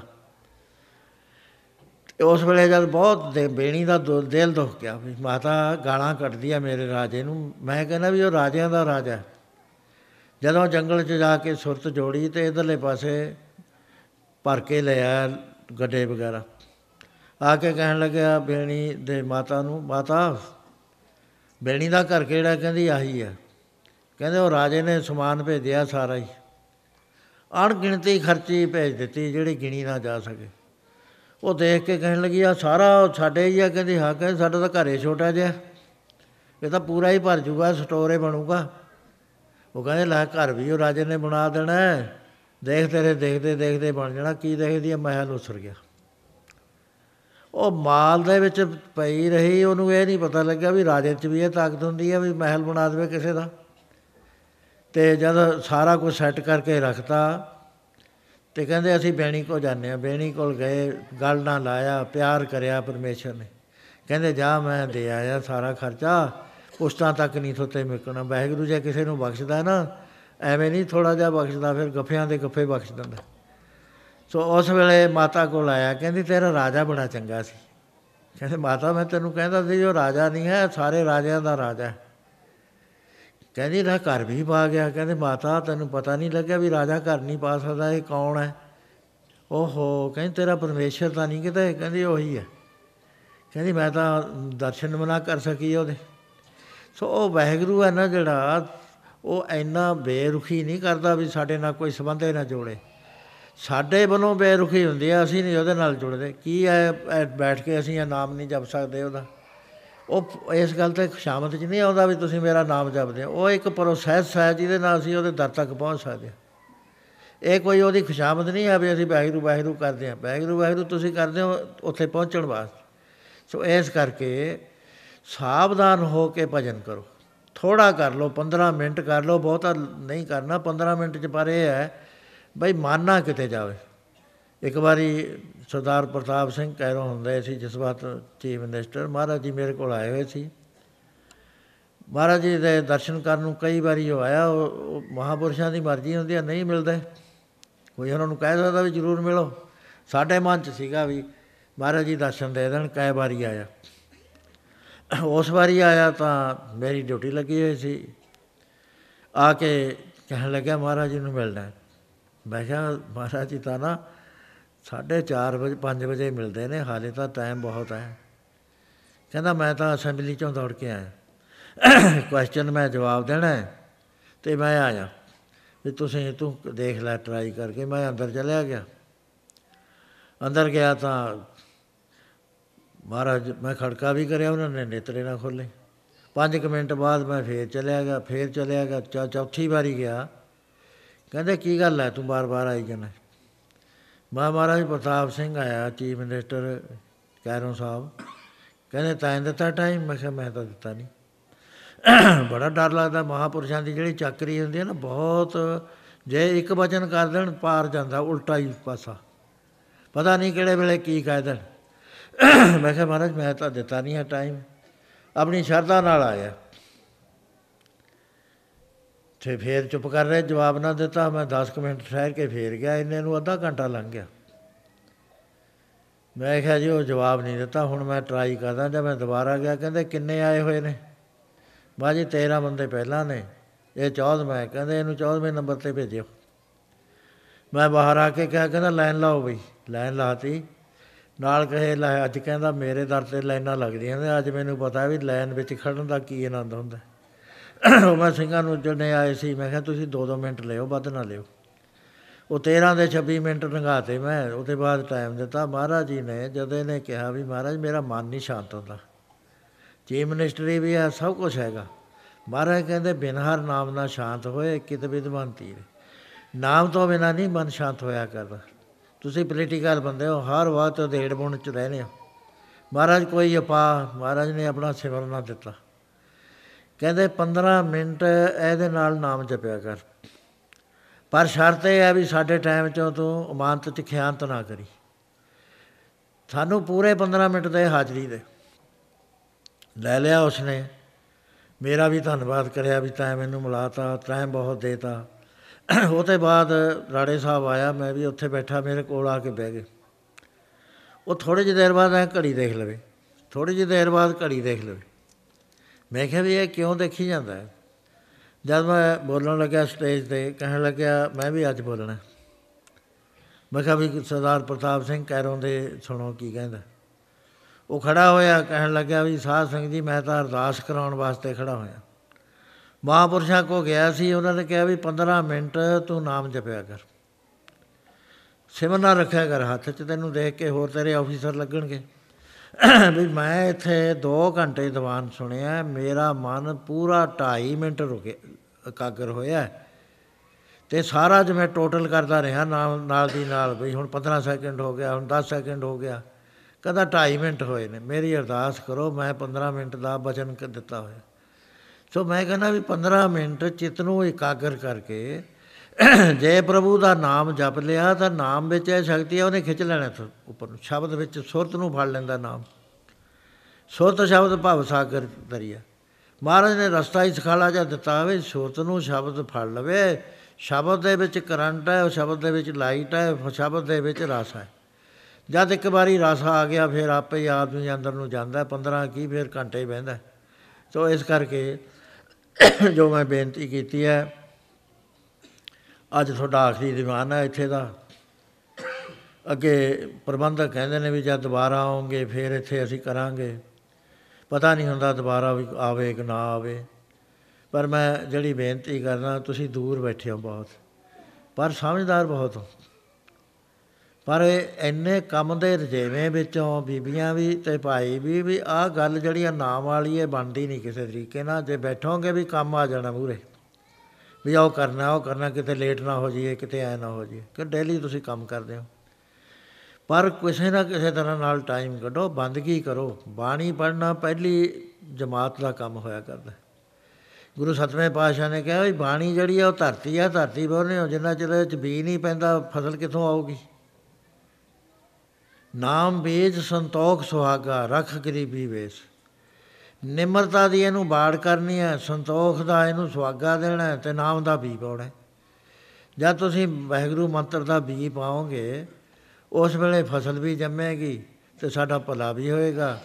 ਸੋ ਹੁਣ ਕਿਉਂਕਿ ਸਮਾਂ ਇਜਾਜ਼ਤ ਨਹੀਂ ਦਿੰਦਾ, ਇੱਥੇ ਹੀ ਮੈਂ ਖਿਮਾ ਕਰ ਮੰਗਦਾ। ਮੇਰਾ ਸਰੀਰ, ਡਾਕਟਰ ਸਾਹਿਬ ਨੂੰ ਪਤਾ, ਡਾਕਟਰ ਸੋਨੀ ਜੀ ਬੈਠੇ ਨੇ, ਜਸਵੀਰ ਸੋਨੀ।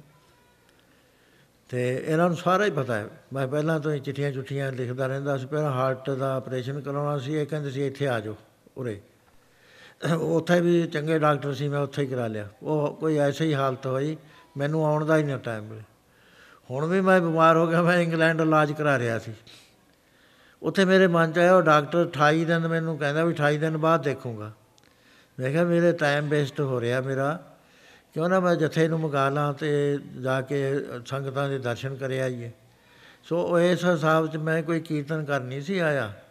ਉਹ ਮੈਂ ਤਾਂ ਆਪਣੀ ਬਿਮਾਰੀ ਕੱਟਦਾ ਫਿਰਦਾ, ਇੱਥੇ ਮੈਨੂੰ ਬੀਬੀਆਂ ਭਾਈ ਕਹਿੰਦੇ, ਮੈਂ ਬਿਮਾਰ ਹਾਂ। ਮੈਂ ਕਿਹਾ, ਮੈਂ ਵੀ ਬਿਮਾਰ ਹਾਂ, ਮੇਰਾ ਕੌਣ ਇਲਾਜ ਕਰੂ? ਤੁਸੀਂ ਤਾਂ ਮੇਤੇ ਬਚਨ ਦਿਓ, ਤੁਸੀਂ ਮੈਨੂੰ ਸਾਰੇ ਬਚਨ ਦਿਓ, ਬਈ ਤੂੰ ਰਾਜੀ ਹੋ ਜਾ। ਹਾਂ, ਮੈਂ ਜੇ ਦੇਈ ਜਾਂਦਾ, ਮੇਰੇ ਬਚਨ ਨਾਲ ਉਹਦਾ ਤੁਹਾਡਾ ਬਚਨ ਨਹੀਂ ਲੱਗਦਾ। ਸੋ ਮੈਂ ਕਹੀ ਵੀ ਜਾਂਦਾ ਵੀ ਮੈਂ ਤਾਂ, ਮੇਰਾ ਸਰੀਰ ਬਿਮਾਰ ਹੈ, ਮੈਂ ਤਾਂ ਇਲਾਜ ਕਰਾਉਣ ਆਇਆ ਹੋਇਆ। ਕੀਰਤਨ ਕਰਨੀ ਆਇਆ, ਉਹ ਤਾਂ ਮੈਂ ਇੱਥੇ ਥੋੜਾ ਜਿਹਾ ਦੇਖਿਆ ਸੀ ਵੀ ਮੈਂ ਕਰ ਵੀ ਸਕਦਾ। ਉਹ ਜਦ ਮੈਂ ਦੇਖਿਆ ਮੈਨੂੰ ਕੋਈ ਤਕਲੀਫ ਨਹੀਂ ਹੁੰਦੀ 2 2.5 ਘੰਟੇ ਮੈਂ ਬੋਲ ਸਕਦਾ। ਮੈਂ ਕਰਨਾ ਸ਼ੁਰੂ ਕਰਤਾ, ਹੁਣ ਗਾਂ ਡਾਕਟਰ ਨੇ ਦੇਖਣਾ ਵੀ ਕੀ ਕਰ ਆਇਆ ਤੂੰ। ਠੀਕ ਹੈ, ਗੱਲ ਤਾਂ ਕੱਲੇ ਮੈਨੂੰ ਮੱਖਣ ਸਿੰਘ ਨੇ ਕਿਹਾ ਸੀ। ਕਹਿੰਦਾ ਡਾਕਟਰ ਨੇ ਤੁਹਾਨੂੰ ਕਿਹਾ ਸੀ ਵੀ ਕੀਰਤਨ ਨਾ ਕਰਿਓ। ਵਾਹ ਹੁਣ ਤਾਂ ਮੈਂ ਕਰਨ ਲੱਗ ਗਿਆ, ਹੁਣ ਦੇਖੀ ਜਾਊ ਜਿਹੜਾ ਕੁਝ ਹੋਊ।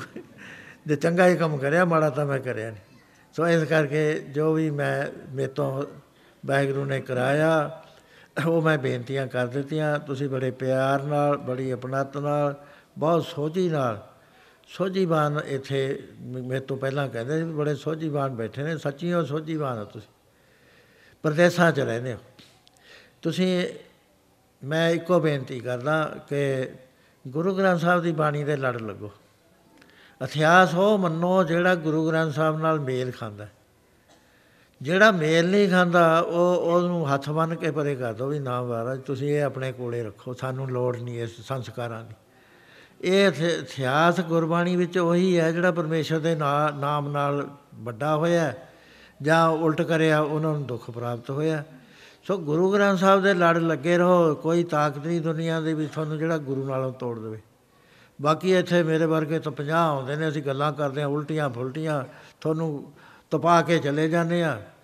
ਸਾਡਾ ਮਤਲਬ ਹੱਲ ਹੋ ਜਾਂਦਾ। ਤੁਸੀਂ ਸੁਣ ਲੈਣੇ ਹੋ, ਇੰਨੇ ਸੰਸਕਾਰ ਪਾ ਜਾਂਦੇ ਆ ਕਿ ਮ- ਨਿਕਲਦੇ ਹੀ ਨਹੀਂ ਹੈਗੇ ਮਹੀਨਿਆਂ ਬੱਦੀ ਸੋ ਮੇਰੀ ਬੇਨਤੀ ਹੈ ਕਿ ਤੁਸੀਂ ਬਾਣੀ ਤੋਂ ਬਾਹਰ ਨਾ ਜਾਇਓ। ਬਾਣੀ ਦੇ ਲੜ ਲੱਗੋ। ਬਾਕੀ ਵਾਹਿਗੁਰੂ ਨੇ ਉਹਦੇ ਹੱਥ ਹੈ, ਸੰਜੋਗਾਂ ਨਾਲ ਮੇਲ ਹੁੰਦੇ ਨੇ। ਹੋਏ ਤਾਂ ਦਰਸ਼ਨ ਕਰਾਂਗੇ। ਵਾਹਿਗੁਰੂ ਜੀ ਕਾ ਖਾਲਸਾ, ਵਾਹਿਗੁਰੂ ਜੀ ਕੀ ਫਤਿਹ।